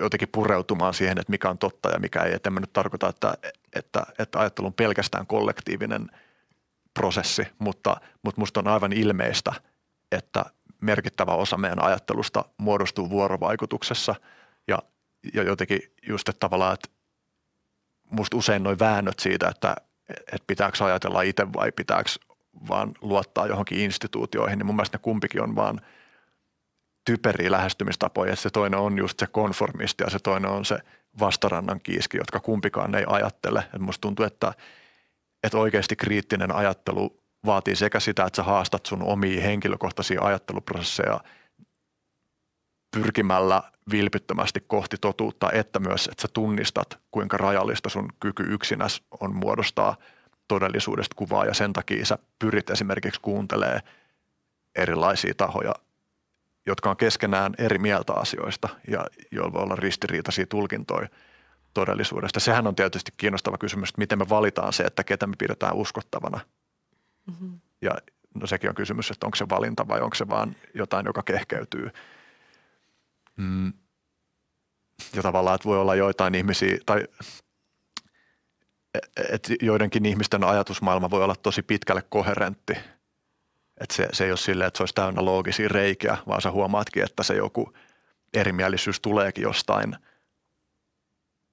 tosi syvällä olemista aksioomista tai jostain. Että mä mietin, että jos sä alat keskustelemaan jonkun vaikka, otetaan nyt vaikka joku Ted Kaczynski, Unabomber, sä alat keskustelemaan sen kanssa hänen uskomuksistaan koskeen jotain sivilisaation kestokykyä ja – siitä, miten hän on päätynyt siihen, että terrorismi on hyväksyttävä keino yrittää ajastaa ympäristötuhoa, niin, niin että se voi olla tosi pitkälle koherentti. Tai vähän niin kuin häntä varmasti suuresti ihailu Pentti Linkola. Että et, kyllä se niin kuin ajattelu aika pitkälle on koherenttia. Ja sitten se voi olla, että ne erimielisyydet tulee jostain niin syvältä arvotasolta, että sitä ei oikeastaan pysty argumentoimaan toiselle. Jep. Hmm. Mutta sekin on mielenkiintoinen kohta hu- niin löytää se kohta ja tajuta, että me ollaan, että onko oikeasti sit mitään niin kuin auktoriteettia, joka sanoo, että kumpi tuossa kohtaa on niin kuin oikein. Ja tuossa mennään tosi syvien filosofisten kysymysten äärellä, mikä mua on aina suunnattomasti kiinnostunut, että mitä, mitä arvot on ja mitä arvot kenellekin merkitsee, mitä ne yhteiskunnalle merkitsee ja mitä ne arvot on, mitä pitäisi seurata, koska jos meillä olisi jotain absoluuttisia arvoja, niin kyllähän semmoinen tosi – peliteoreettinen lähestymistapa asioihin olisi tosi helppoa, että okei, meillä on nämä arvot, me priorisoidaan näitä arvoja ja nämä tietyt tavat mallintaa tätä asiaa maksimoiden arvojen toteutumisen. Okei, fine, se olisi tosi helppoa, mutta sitten ollaan to, ollaan kyllä tosi syvässä suossa, kun ruvetaan miettimään, että mit, mitä arvot on ja mitä ne, mitä ne nykypäivänä on. Ja sitäkin tuntuu, että arvot muuttuu myös tosi paljon, että jos puhutaan esimerkiksi vaikka sodankäynnistä, niin – lähes joka maalla on jotain konteksteja, missä on ok tappaa ihmisiä. Vaikka tappamisen ei, ei pitäisi olla ikinä okei, okay, mutta sitten siihen löydetään jotain peli, peliteoreettisia näkökantoja, minkä takia se on ok, ok lähteä, tätä, lähteä sotimaan. Yleensä se on sitä, siis tribalismia, että pidetään sitä omaa, omaa kansaa, kansaa turvassa tai, tai sitten se on jotain jonkinlaista muuta itseoikeutettua tekemistä. Ja sekin mm. muuttuu jatkuvasti. Ja sitten on historia, ja vaikka miettii tätä lähi juttua, vaan on seurannut tätä Kaasa-Israel-juttua nyt aika, aika innolla. Ja sitten siellä on niin kuin, miten paljon sieltä nousee niitä nyansseja, että miten pitkästä niin kuin, konfliktista on kyse, jolla on ollut tosi monta eri vaihetta. Ja sitten sieltä on niin kuin, kertynyt sitä, että noi teki eka tolleen, sitten nämä teki tälleen, sitten nämä teki tälleen, sitten nämä teki tälleen. Niin jos ottaa vaan pelkästään tämän uusimmat kaksi tekoa tai jotain, että niin sit ei pysty, jos, se, jos ei ota huomioon sitä koko ketjua, niin ei pysty ymmärtämään sitä, mitä tapahtuu nyt tavallaan. Että se pitää, niin kuin, että se on niin crazy, että, se, että asioissa on niin pitkiä, pitkiä niin kuin linjoja, niin kuin ketjureaktioita, että miksi joku asia on just sillä tavalla tällä hetkellä, niin se ketjureaktio vie jonnekin sadan vuoden takaisin tilanteeseen. Ja sitten jos sitä ei ota huomioon, niin näkee niin kuin faktuaalisesti tietyllä tavalla väärällä tavalla tämän nykyhetken – et siksi, ne on, siksi ne on monimutkaisia juttuja ja siksi mua aina kiinnostaa, et, kiinnostaa saada sitä tietoa, koska se voi muuttaa täysin sen näkökulman siihen, mitä nyt tapahtuu. Ja sitä kautta niin kuin, joo. Hmm. Voisiko kysyä, kun sä puhut arvoista ja siitä, että se on kiinnostava aihe sun mielestä, on, niin onko sulla joku työmääritelmä tai joku, että mitä arvot susta on? Mm, Voitko tarkentaa jonkin verran? Niin, no kun sä jotenkin sanot, että arvot kiinnostaa, niin, hmm. niin mikä se on, mikä sua kiinnostaa? Mistä, mistä me puhutaan, kun me puhutaan siitä, että ihmisillä on arvoja? Mitä arvot on? Miten ne eroavat jostain, mitkä ei ole arvoja? Hmm. No arvot voi olla vaikka esimerkiksi se, että, että onko, onko tappaminen ok, että okei, että tappaminen ei ole ok, se sota-esimerkki, että minkä takia semmoisia arvoja voidaan ylittää – ja sitten arvoja, arvoja voi olla myös se esimerkiksi vaikka niin kuin luonnon, luonnon monimuotoisuuden säilyttäminen, mihin me tullaan osittain mene, menemään vaikka myöhemmin. Että esimerkiksi voi ajatella, että luonnolla on jossain määrin itseisarvo. Mä oon itse todella paljon mä tykkään siitä, että luonnon monimuotoisuutta pidetään yllä, mutta sitten mä ymmärrän myös sitä, että voi olla maita, jotka ö, esimerkiksi jossain määrin kokee, että niiden, niiden tarvii hakata metsää ja käyttää niitä luonnonvaroja, että ne pystyy niin kukoistaa enemmän jossain määrin jonkinnäköisellä kapitalistisella mallilla. Että mikä tässä on, että tavallaan jos se olisi, jos se olisi tosi selkeä se arvo, että okei luonnolla on itseisarvo ja meidän, meidän tulee niin säilyttää luonto, tulee säilyttää semmoista monimuotoisuutta, missä meillä ei niin katoa ei, niin sitten se olisi tosi helppoa, että okei, me keksitään jotain muita keinoja, me ei lähdetä tähän kapitalismin junaan, missä me muutetaan luonnonresursseja tämän kapita- kapitalismin hyödykkeeksi ja oman itsemme niin eteenpäin ajamiseen. Sit valtiotkin valitsee niin isolla tasolla sellaisia arvoja, joita kansalaisten on niin jossain määrin pakko noudattaa, tai sitten siinä voi kapinoida, niin kuin puhutaan vaikka tästä Stansvikin metsästä, jonka sä toit esille, että okei, siinäkin on niin kuin ihan selkeä arvoristiriita, että on ihmisiä, jotka haluaa säilyttää sen metsän, ja sitten Suomen valtiolla on jonkinnäköisiä ehkä eri, eri, eri, nä, eri näkemyksiä siitä arvosta, minkä takia se Stansvikin, sitä Stansvikin metsää on ok hajottaa, ja monia muita keissejä ympäri Suomea, ympäri maailmaa, missä me pyritään estää esimerkiksi kaivostoimintaa vastaaviin asioihin – perustuen ja vaikka jotain öljytankkereiden kuljetusta, että ne ei sotkisi meriä, mitä ne tulee aina, aina tekee, koska aina sattuu vahinkoja. Nyt sille, että mitkä, mitkä ne niin kuin arvot on, josta meidän pitäisi oikeasti pitää kiinni. Nyt sanoit niin kuin muutamia esimerkkejä arvoista. Mä en tiedä, onko tämä liian abstrakti kysymys, mutta minua kiinnostaa jotenkin, että mitä sä hahmotat, että mitä ne on. Eli siis, että ei esimerkkejä arvoista, vaan että kun me puhutaan arvoista, mm. niin mistä me mm. puhutaan? Mikä se ilmiö nimeltä arvot on? Jos jollain ihmisen on arvo, niin mitä hänellä on?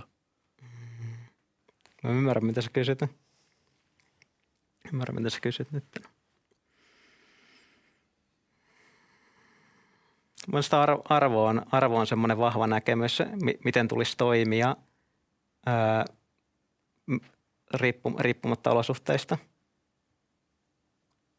Esimerkiksi jos olisi arvo, tekin menee vaikeaksi, jos, jos on arvo, että – että älä tapa, niin sä et koskaan tappaisi tappais missään tilanteessa, mutta siihenkin voi tulla, voi tulla arvoristiriita, niin mun on tavallaan, mun on tavallaan vaikea nähdä, että olisi, olisi tämmöisiä niin absoluuttisia arvoja, mistä sä pitäisit kiinni joka tilanteessa, mutta se ydin ehkä itselle arvoajattelussa on se, että se olisi semmoinen, mistä, mistä sä pyrit pitämään niin hyvin kiinni, kun sä vaan pystyt. Niin, niin syvällinen juttu, mitä, mitä sä niin kuin et yleensä – yleensä edes mieti, että sä lähtisit niinku rikkoa sitä. Jos sä lähdet rikkoa, niin sitten oot helvetin, helvetin paska fiilis. Sä koet, että sä oot paska ihminen, koska mun mielestä sä yleensä jossain määrin ootkin, jos sä vaikka rikot turhan asian takia, takia jotain arvoa. Mm. Esimerkiksi, joo, vaikka niin kun, mulla voisi olla vaikka jonkinnäköinen arvo, että mä en halua osallistua eläinten kiduttamiseen millään tavalla, niin sit mä en niin kuin, en mä niin kuin, tyyli mieti koskaan kaupassa. Esimerkiksi mä ostasin jonkun jauhelihapaketin, jossa mä tiedän, että mä tukisin sitä, sitä toimintaa.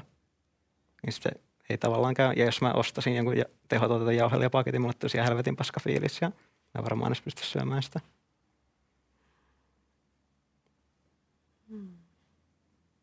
Ja eikö niin, että sitten meillä voi olla, niin me, useimmiten meillä on useita eri arvoja meidän yksittäisten ihmisten sisälläkin, jotka on keskenään ristiriidassa ja se, että miten me painotetaan niitä on aika hähmästä ja ei välttämättä meidän tietoiselle mielelle aina mm. tavoitettavissa. Kyllä, kyllä mä näen, että jotkut arvot voi jossain määrin olla ristiriidassa. Sitten painii semmoisessa arvoristiriidassa, missä ainakin itse koetan jollain tavalla saada niitä arvoja jonkinnäköiseen järjestykseen, mutta ei se, ei se aina helppoa ja kyllä se vähän hähmästä on, on itselläkin, että niitä saisi sais aina hahmotettua. Hahmotettua kuntoon esimerkkinä tuosta tehotuotantoesimerkistä ää, mulla se, että mä jossain määrin haluan syödä niin kuin lihatuotteita, että se tuntuu, tuntuu okei. Okay. Jos jossain määrin siltä, että keho joskus kaipaa sitä, niin sitten mä ostan vaikka riistaa, mutta en mä tiedä, että onko sekään niin kuin välttämättä niin, niin eettistä, mutta sit se on vähän semmoinen hähmäinen arvo, että okei, että mä en ainakaan halua osallistua tuohon tosi brutaaliin tehotuotantoon, mitä mä näen, mutta mä näen vaihtoehtoja, missä se ei ehkä ole niin täysin voimakkaasti ristiriidassa, että mä en pysty vaikka elää sen kanssa, että mä syön ristaa. Hmm. Kyllä näen, näen tuon hähmäisyyden. Mulla tuli tuosta mieleen se esimerkki, joka on jäänyt itselle mieleen semmoisen herkullisen provokatiivisena, että toimittaja, äh, dokumentaristi, esseisti Riikka Kaihovaara heitti joskus sellaisen ajatuksen, että olisiko eettisempää tappaa vankeudessa kärsimyksessä elänyt, koko elämänsä elänyt ihminen vai tappaa vapaudessa onnellisena elänyt ihminen, koska useimpien ihmisten ajatus varmaan olisi, että olisi eettisempää päästää päiviltä se ihminen, joka on elänyt vaan silkas kärsimyksessä, kuin joku, jolla on jotenkin hyvä elämä käynnissä ja toi tavallaan kääntää ylös alasin ton riista- ja mm. tehotuotantokuvion, mutta totta kai totakin voi haastaa monesta eri kulmasta, kuten siitä, että tehotuotannossa eläimiä tuotetaan ainoastaan sitä kyseistä tarkoitusta varten. Niin, niin se on niin kuin, mutta joo, no, no on kiinnostavia just, että mm. sit, jotenkin sitä vaan niin kuin puutteellisten tietojen ja perspektiivien pohjalta on pakko tehdä kuitenkin valintoja ja pakko pyrkiä kohti jotain omia eettisiä niin kuin, tai pyrkiä toteuttaa omia eettisiä ohjenuoria, vaikka tietääkin, että se on tosi epätäydellistä ja mm. keskeneräistä ja kyseenalaista mm. myös. Mullakin on tuohon selkeä näkemys, että mä näkisin, että olisi, olisi enemmän okei okay tappaan ehkä jossain määrin. Tekisin semmoinen valinnan, että tappaisin ne vankeudessa elävät, jos mä tietäisin, että sinne ei laitettaisi tilalle enää niin kuin uusia vankeuteen. Että sit siinä mulla on myös, pokeriammattilainen, niin mulla on tosi pelit, peliteoreettinen näkökulma aiheesta, koska me ajatellaan todella, todella tota, että mikä, mikä johtaa mihinkin okei, okay, että ne on, eläimet on siellä vankeudessa okei, okay, että nyt jos ne tapetaan ja laitetaan lihan hyllylle ja sitten siitä saadaan lisää rahaa jatkaa sitä toimintaa, niin sitten tulee uudet eläimet ja sitten se vaan pahenee se kierre. Ollaan Mm. Mutta joo, on todella epätäydellistä oma, oma ajattelu, mutta tykkään ajatella. Siinähän se treenautuu, kun sitä joutuu tekemään. Mä tulin arvoista mieltä. Arvot on vähän niin kuin jotain niin kuin paratiisikoodeja. Eli meillä on niin kuin joku koodi meidän järjestelmällä, että okei, tämä arvo on niin kuin koodi, joka johtaa paratiisiin. Eli jos mä toteutan tätä koodia, niin se, se luo niin kuin se luo hyvää, vaikka hedelmällistä kasvuperää maailmalle. Ja jos mä toteutan tätä koodia, tai jos tätä koodin se luo tuhoa. Että niin kuin arvo on jonkinlainen niin kuin koodi, joka yrittää luoda paratiisia. Ja sitten ne niin kuin on ristiriidassa. Meillä on eri näkökulma siitä, että mikä on paratiisi. Että jollekin toiselle paratiisi voi olla se, että naiset on keittiöissä ja ne ei käy töissä ja ne on, niin kuin, joille on perhearvot tärkeitä sille tietyllä tavalla, vaikka joku sarjalaki tai vastaava, että, että naisilla on tietty vaikka rooli. Ja, se on, ja niillä, niillä on tietyt arvot, joiden vuoksi he näkevät sen niin kuin hyvänä asiana – ja sitten taas mun arvo tai arvo, minkä mä näen niin kuin länsimaisen yhteiskunnan naisena on se, että mulla on vapauden arvo. Että et mulla on niin kuin, et mulle vapauden arvo että mä saan olla vapaa ja itse valita, haluanko mä jäädä sinne kotiin niin kuin toteuttamaan perinteistä naisen roolia vai haluanko mä kokeilla jotain muuta. Ja tällaisessa mulla olisi niin kuin vapaus valita, eli vapauden arvo, toisin kuin siellä vaikka voi sanoa vaikka perhearvo tai jonkun tietyn yhteiskunnan mallin arvo – niin sitten ne voi olla niin kuin eri näkemys vaan siitä, että mikä on paratiisi, että mikä on niin kuin hyvä, niin kuin, että minkäla, niin kuin, minkälainen on niin kuin semmoinen hyvä yhteiskunta, missä me halutaan elää. Et siitä meillä on varmasti eri näkemyksiä. Mm, tosi kiehtova kehystys kyllä.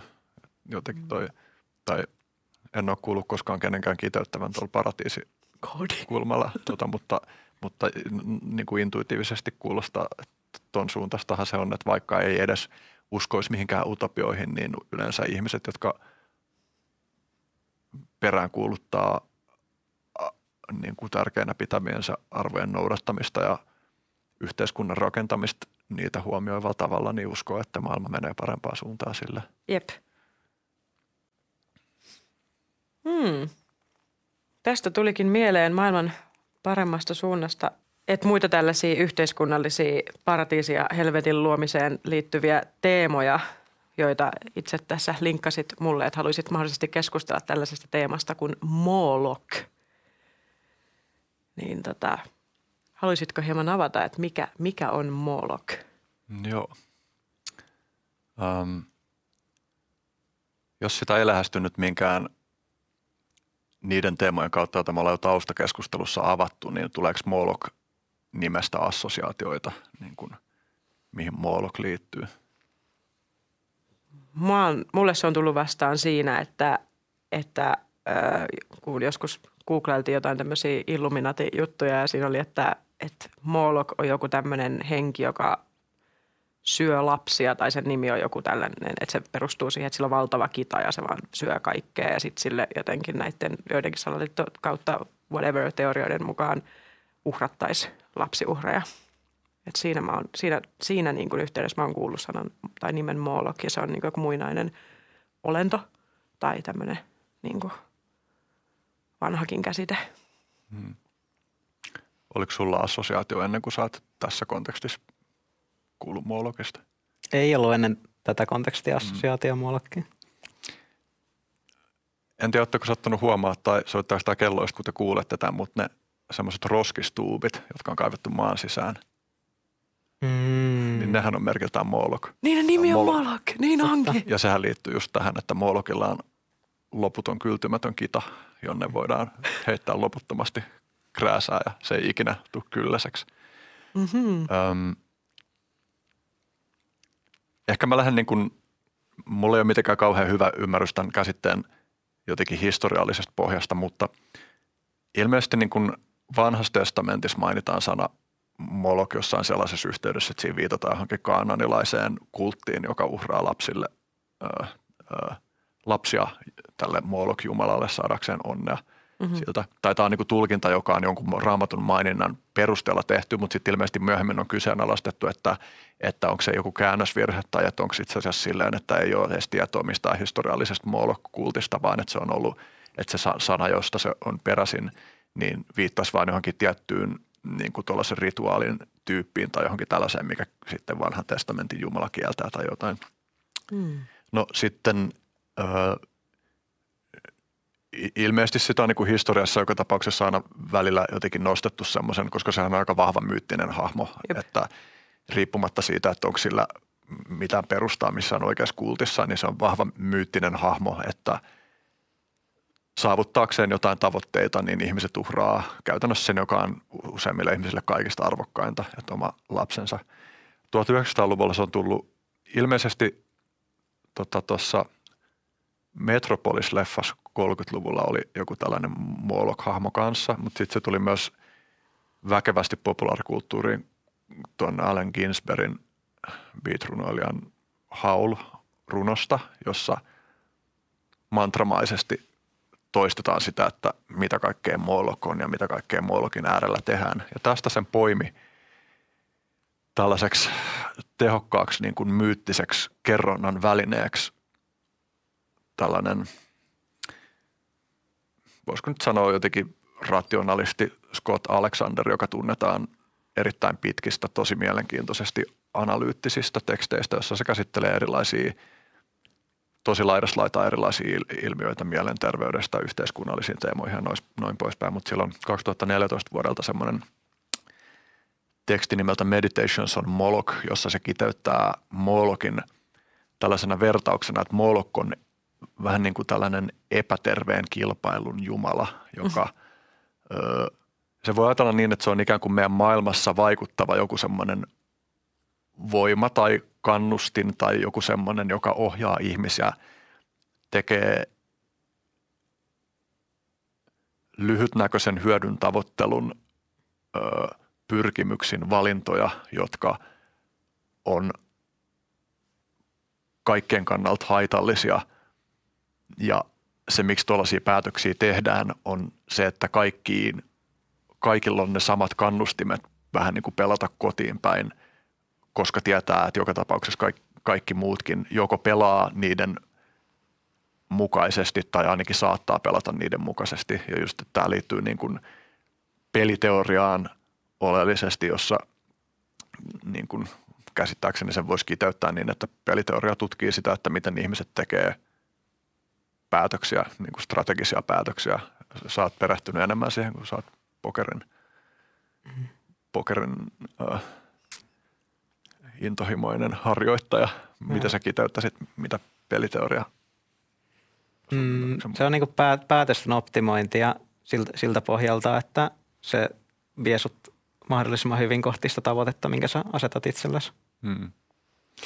Ja niin kuin – No tämä vähän nyt ehkä koen, että tämä meni liian pitkäpiimäiseksi tämä mun alustus. Mun olisi ehkä kannattanut heti mennä esimerkkien kautta asiaa ja sitten vasta taustottaa tätä enemmän, mutta, mutta hyvä esimerkki, vaikka kun aiemmin viitattiin siihen klikkiotsikkomeininkiin, niin, niin siinä voi nähdä tällaisen moolokmaisen meiningin. Eli että et harva journalisti haluaisi, että meidän journalismi menee sellaiseen suuntaan, että tehdään klikkiotsikoita, mutta se taloudellinen todellisuus, jossa tänä päivänä mediat elää, luo tosi vahvat kannustimet siihen, että, että tehdään niitä klikkiotsikoita, koska niitä ihmiset klikkaa ja niitä ihmiset avaa ja kun ne ärsyttää, niin ne pistää klikkaamaan. Ja sitten siitä seuraa se, että kun, niin kun ne toimijat, jotka toimii tällä tavalla, niin pärjää taloudellisesti ja ne, jotka ei toimi tällä tavalla, niin tippuu pois. Toki tätä nyt tällainen podcast-maailma vaikka vähän muuttaa, mutta kuitenkin niin kuin toistaiseksi ainakin tuolla on aika merkittävä painoarvo tuolla meiningillä, niin se on niin kuin yksi esimerkki. Puhutaan niin kuin jotenkin Moloch-dynamiikasta tai just siitä niin kuin toimintaperiaatteesta, että että on tosi vaikeaa, että vaikka sä itse jättäisit tekemättä sen valinnan, niin muut tulee tekemään joka tapauksessa sellaisia valintoja, jotka johtaa siihen. Tai esimerkiksi joku, niin kuin vaikka mitä Scott Alexander käyttää siinä mainitustekstissäään, niin hän puhuu tällaisesta, niin kuin, että kuvitellaan, että meillä on joku vesistö, jossa on kalakasvattamoita ja sitten ne kaikki käyttää sitä samaa vesistöä, eli siinä on tällainen niin kuin yhteismaa ja yhteismaan ongelma. Ja esimerkiksi kuvitellaan, että siellä on vaikka joku tietty suodatusjärjestelmä, jolla pystyy vähentämään sen kasvattamon päästöjä. Ja sitten jos kaikki käyttää sitä, niin sitten kaikki tietyllä tavalla voittaa siitä, että se pysyy paremmassa kunnossa ja se toimii kestävämmin se homma. Mutta sitten kun joku niistä huomaa, että hänellä on mahdollisuus kusettaa siinä ja jättää käyttämättä sitä suodatinta, niin hän pystyy saamaan merkittävää kilpailuetua muihin nähden. Ja, ja sitten muut joko olettaa, että muut tekee niin, tai ainakin, että ei ole varmuutta siitä, että tekeekö muut niin, joten sitten tulee vaan vahva kannustin pelata kotiin päin ja sitten kärjistetyimmillään toi toimii sillä tavalla, että nimenomaan ne, jotka on valmiita vähän niin kuin ö, ö, jättämään ulkoisvaikutukset tai ulkoishaitat muiden kannettavaksi, niin, niin saattaa yksinkertaisesti olla ne, jotka selviää siinä tiukassa kilpailussa. Ja, ja toinen esimerkki, jota Scott myös käyttää siinä tekstissä on, että – että kuvitellaan, että meillä on kiltti kapitalisti, joka omistaa vaikka vaatebisneksen jossain kolmannen maailman maassa ja hän haluaisi kehittää sen eettisiä ulottuvuuksia, sen työntekijöiden oloja tai sen tuotannon niin kuin kestävyyttä tai muuta tällaista, niin hän voi ehkä jonkin verran mennä siihen suuntaan, mutta jos hän painottaa liikaa sitä, niin se tarkoittaa, että niistä tuotteista tulee kalliimpia ja, ja sitten siitä seuraa viime kädessä niin kuin – lisääntyvä todennäköisyys sille, että hän häviää kilpailussa siinä määrin, että hän niin kuin yritys ajautuu konkurssiin ja sitten hän joutuu pohtimaan sitä, että no, että jos mä teen vähän eettisemmin, niin sitten ainakin mä voin jatkaa tämän tekemistä, kun mä yritän edes vähän tälleen eettisesti ja että mä en tiedä yhtään, että ketkä tulee tilalle, jos mä tipun tästä pois. Totta kai tämä nyt yksinkertaistaa tuota mm. kuvioa, mutta, mutta niin kuin, että toi on se niin kuin perusperiaate siinä ja sitten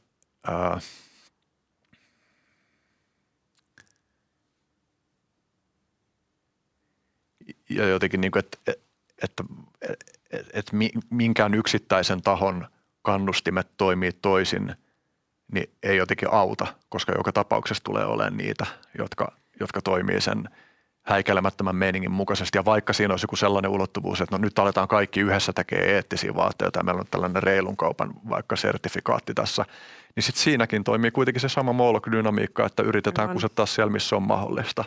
Ja, ja niin kuin, Aivan ja tämä, mä otan vieläkin yhden esimerkin, koska mun mielestä nämä esimerkit on kiinnostavia ja justi mä teille taustutuksena vinkkasin tämän Liv Boereen juttuja, joka on just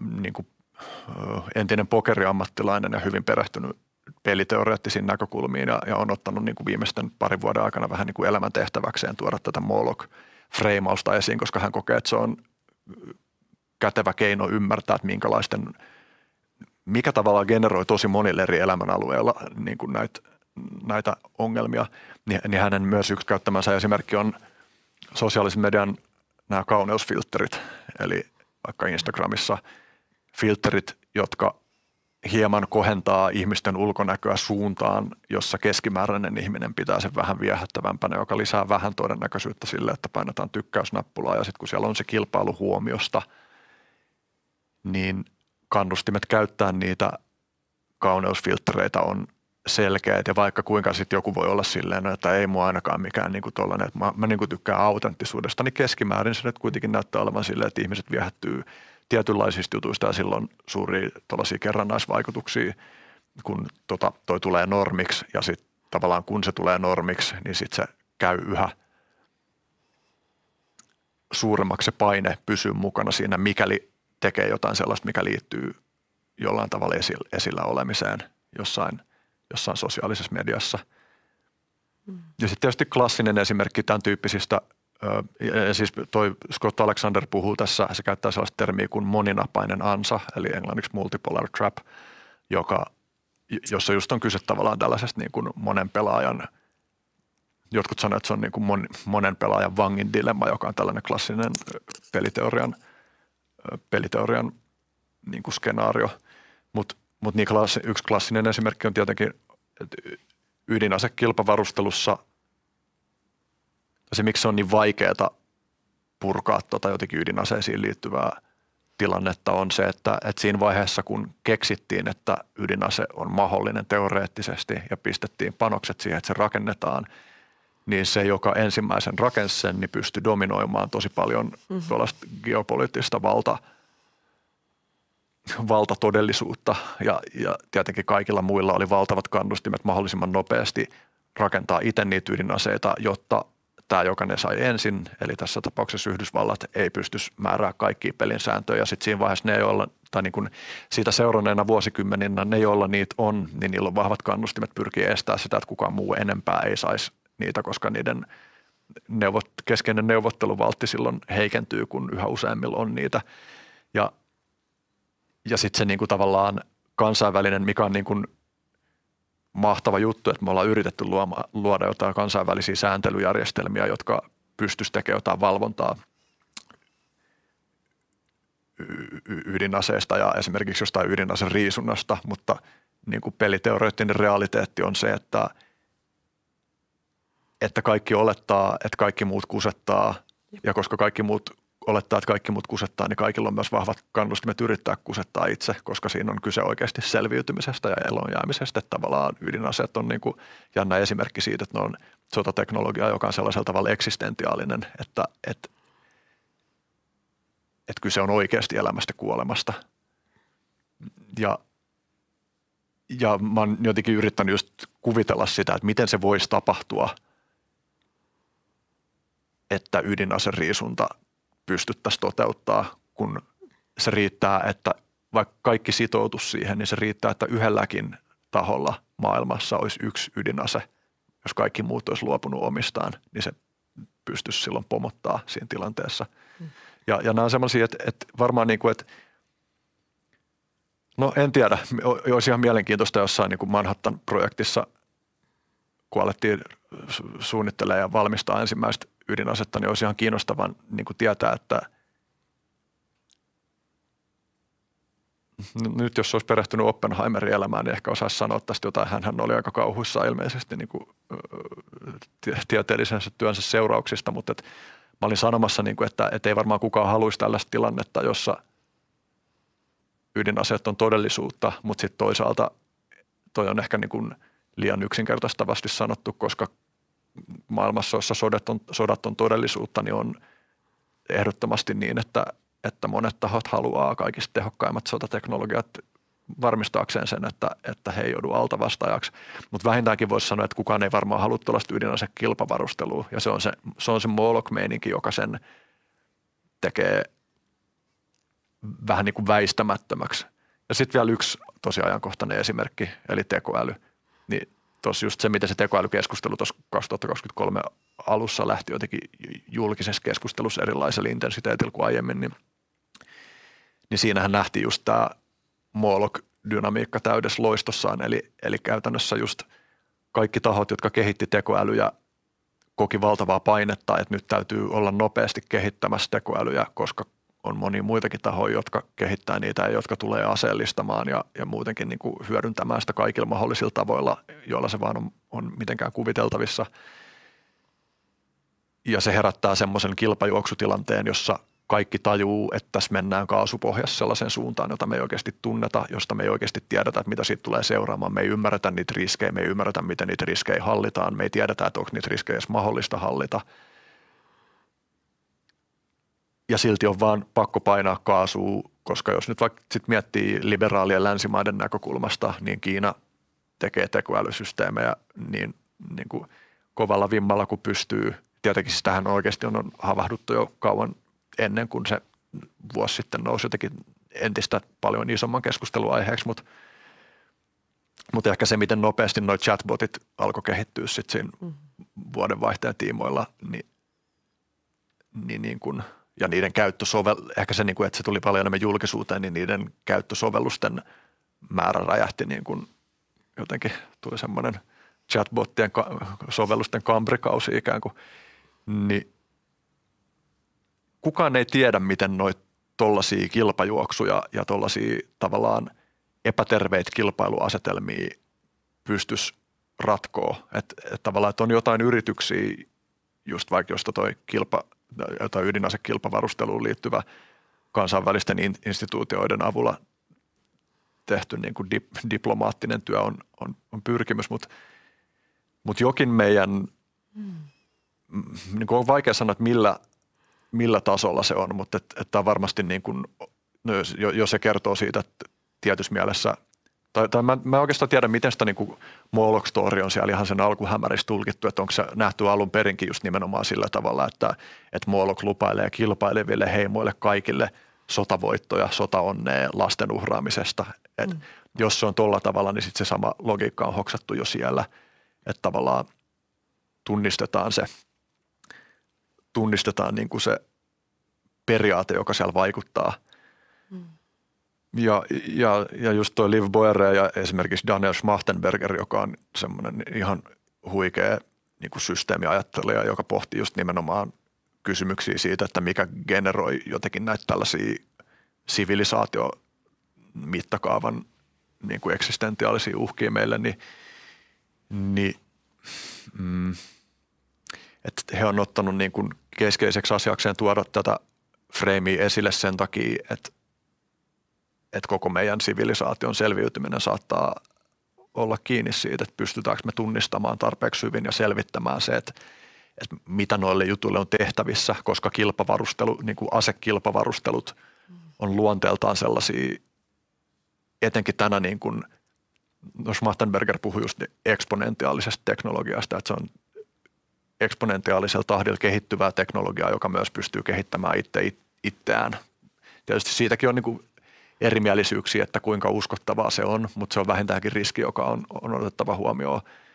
Ja sitten esimerkiksi Schmachtenberger käyttää esimerkkinä vaikka CRISPRin mahdollistamaa, mahdollistamaa geenieditointia, joka on sille jännä verrattuna ydinaseisiin, jotka vaatii aika kompleksisen systeemin, että niitä pystyy rakentamaan ja käyttää, mutta sitten jos alkaa olla silleen jotain suht yksinkertaisesti toteutettavia periaatteessa pelkästään sillä, että sulla on se informaatio, että miten se toteutetaan. No ei se nyt ihan noin yksinkertaisesti varmaan ole, mutta että et sitten kenen tahansa käsissä alkaa olla esimerkiksi bioaseiden kehittämiskapasiteettia ton kautta, niin, niin me ollaan menossa aika vaarallisen suuntaan aika valtavalla tahdilla ja, ja, ja se, että tällä hetkellä ei ole yhtään selkeyttä siitä, että miten noita ongelmia pystytään ratkoa, niin sitä suuremmalla syyllä me tarvittaisiin sikana nykyistä enemmän aivokapasiteettia pohtii noita kysymyksiä. Ja se on jännä, että, että Boere ja Schmachtenberger on molemmat sillä tavalla optimistisia, että ne uskoo, että tämä työ kannattaa – Mä en, mä en ole ihan niin, kuin niin paljon Boereet kuunnellut, että mä tietäisin, mikä sen tavallaan emotionaalinen suhde tähän kaikkeen on, mutta Schmachtenberger on jännä siitä, että hän on niin kuin älykkäimpiä ja jotenkin hienommin artikuloivia ihmisiä, joita mä tiedän, joilla on ihan älyttömän jotenkin pitkälle jalostunut kyky ymmärtää tosi monelta analyysitasolta asioita yhtä aikaa, mutta hän on myös jotenkin emotionaalisesti tosi silleen, että hän ei suojele itsensä emotionaalisesti näiden asioiden realiteeteilta silleen, että, että, että hänestä, hänestä näkee sen, että, että hän kantaa aika voimakasta emotionaalista taakkaa sen kaiken kanssa, että mitä implikaatioita näillä asioilla on. Ja, ja sitten samanaikaisesti hän on älyllisesti tosi jotenkin hereillä ja, mm. ja, ja sille ei mun mielestä ollenkaan naivi. Ja mun mielestä se on just tosi hieno ja kaunis yhdistelmä. Ja itse asiassa just kiinnostavaa on, on niin kuin, että kun hän puhuu tällaisista, tällaisista teemoista, niin yhdessä taanoisessa haastattelussa, se oli hauskaa, se oli tuolla Ruotsissa semmoisen Norsen Foundationin tapahtuma, joka on ehkä vähän tällainen joku niin kuin business forum-tyyppinen tapahtuma, jossa on niin kuin yhteiskunnallisia vaikuttajia puhumassa erilaisista yhteiskunnallisista teemoista. Siellä oli kiinnostavaa siis sinänsä, että se, sen keskustelun haastattelijana toimi Klarnan perustaja, joka on ruotsalainen kaveri, mä en muista mikä hänen nimensä, mutta joka on tehnyt miljardiomaisuuden perustamalla tämän niin kuin Klarna kuukausiosamaksupalvelun ja, mm. ja hän niin kuin haastatteli Schmachtenbergeria siinä ja se niin kuin jotenkin on kiinnostavaa just, että, että, että ihmisiä, jotka on tavallaan pelannut tuon talouspelin sillä tavalla loppuun, että on täys taloudellinen riippumattomuus, niin orientoituu näiden kysymysten äärellä, mutta siinä keskustelussa – siinä oli semmoinen kohta, missä hän kysyi Schmachtenbergeriltä, että, että, että, että, että kun ei kuitenkin vähän niin kuin niin, että näiden asioiden kuuleminen on on tosi masentavaa, että olisiko sulla niin kuin jotain niin kuin positiivista sanottavaa ihmisille tässä, että ei, ei tarvitsisi masentua niin paljon. Niin sitten Schmachtenbergerin vastaus oli jotenkin, niin kuin, että, että ainakin tiettyyn pisteeseen asti masennus on terve reaktio, terve emotionaalinen reaktio niihin realiteetteihin, joiden äärellä me sivilisaationa ollaan. Hmm. Ja, ja niin kuin, että tietysti sitten se ei ole niin kiva asia, jos se johtaa siihen, että ihmiset lamaantuu. Mutta sen verran, kun ihmisellä on kapasiteettia jotenkin kärsii ja olla huolissaan ja olla niin kuin emotionaalisesti kosketuksissa siihen, mistä hän on huolissaan, niin, niin se voi toimia myös käyttövoimana, joka orientoi. Mä mietin niin kuin tähän keskusteluun nyt törmää enemmän, kun puhutaan just vaikka ympäristökriisistä. Ja musta tuntuu, että oikeistossa ollaan aika paljon – kyynisiä ton suhteen ja jotenkin ollaan vaan silleen, että, että vasemmisto lietsoo niin kuin lapsiin pelkomieliala ja tollain. Jos sanottaa tosissaan, että me ollaan todellisessa kriisissä, niin sitä ei mun mielestä voi välttää. Mutta mä oon yrittänyt miettiä myös sillä tavalla, että kun sitten taas oikeiston esimerkiksi yksi lemppariaihe on maahanmuutto ja maahanmuuttoon liittyvät riskit – niin mä oon odotellut sitä, että tunnistetaan selkeämmin se, että kun puhutaan vaikka ilmastoahdistuksesta niin kuin erityisesti niin vasemmisto- ja liberaalien kontekstissa, että missä kohtaa aletaan puhua siitä, että itse asiassa aika monet oikeistolaiset tuntee maahanmuuttoahdistusta, jolle ei vaan pitäisi nauraa, vaan joka pitäisi myös ottaa samalla tavalla tosissaan kuin se ilmastoahdistus. Että kyse on niin kuin aidosta huolesta, joka liittyy siihen, että, että tietynlaisista kulttuurillisista kehityskuluista – syntyy turvattomuutta ja niin kuin poten, niin kuin räjähdysherkkää potentiaalia, mikä tietysti tämä nyt tämä vi, niin kuin viimeisen kuukauden aikana eskaloitunut Israel, Hamas, Palestiina-prosessi jotenkin nostaa taas ihan uudella tavalla framille. Mm. Ja Ruotsin tilanne. Mm. Mm. Jep, että tavallaan jos just puhuttiin aiemmin siitä eri näkökulmien jotenkin tosissaan ottamisen ja kuuntelemisen tärkeydestä, niin – ehkä mä kaipaisin semmoista, että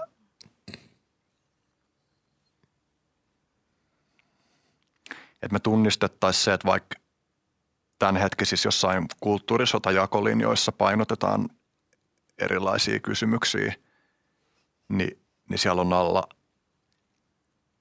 aitoja, arvokkaita, inhimillisiä tunteita ja, ja tunteita, jotka vielä usein on niin kuin välittäviä tunteita. Että tavallaan – sitä sokasee paljon se, että, että me ollaan niin kiinni siinä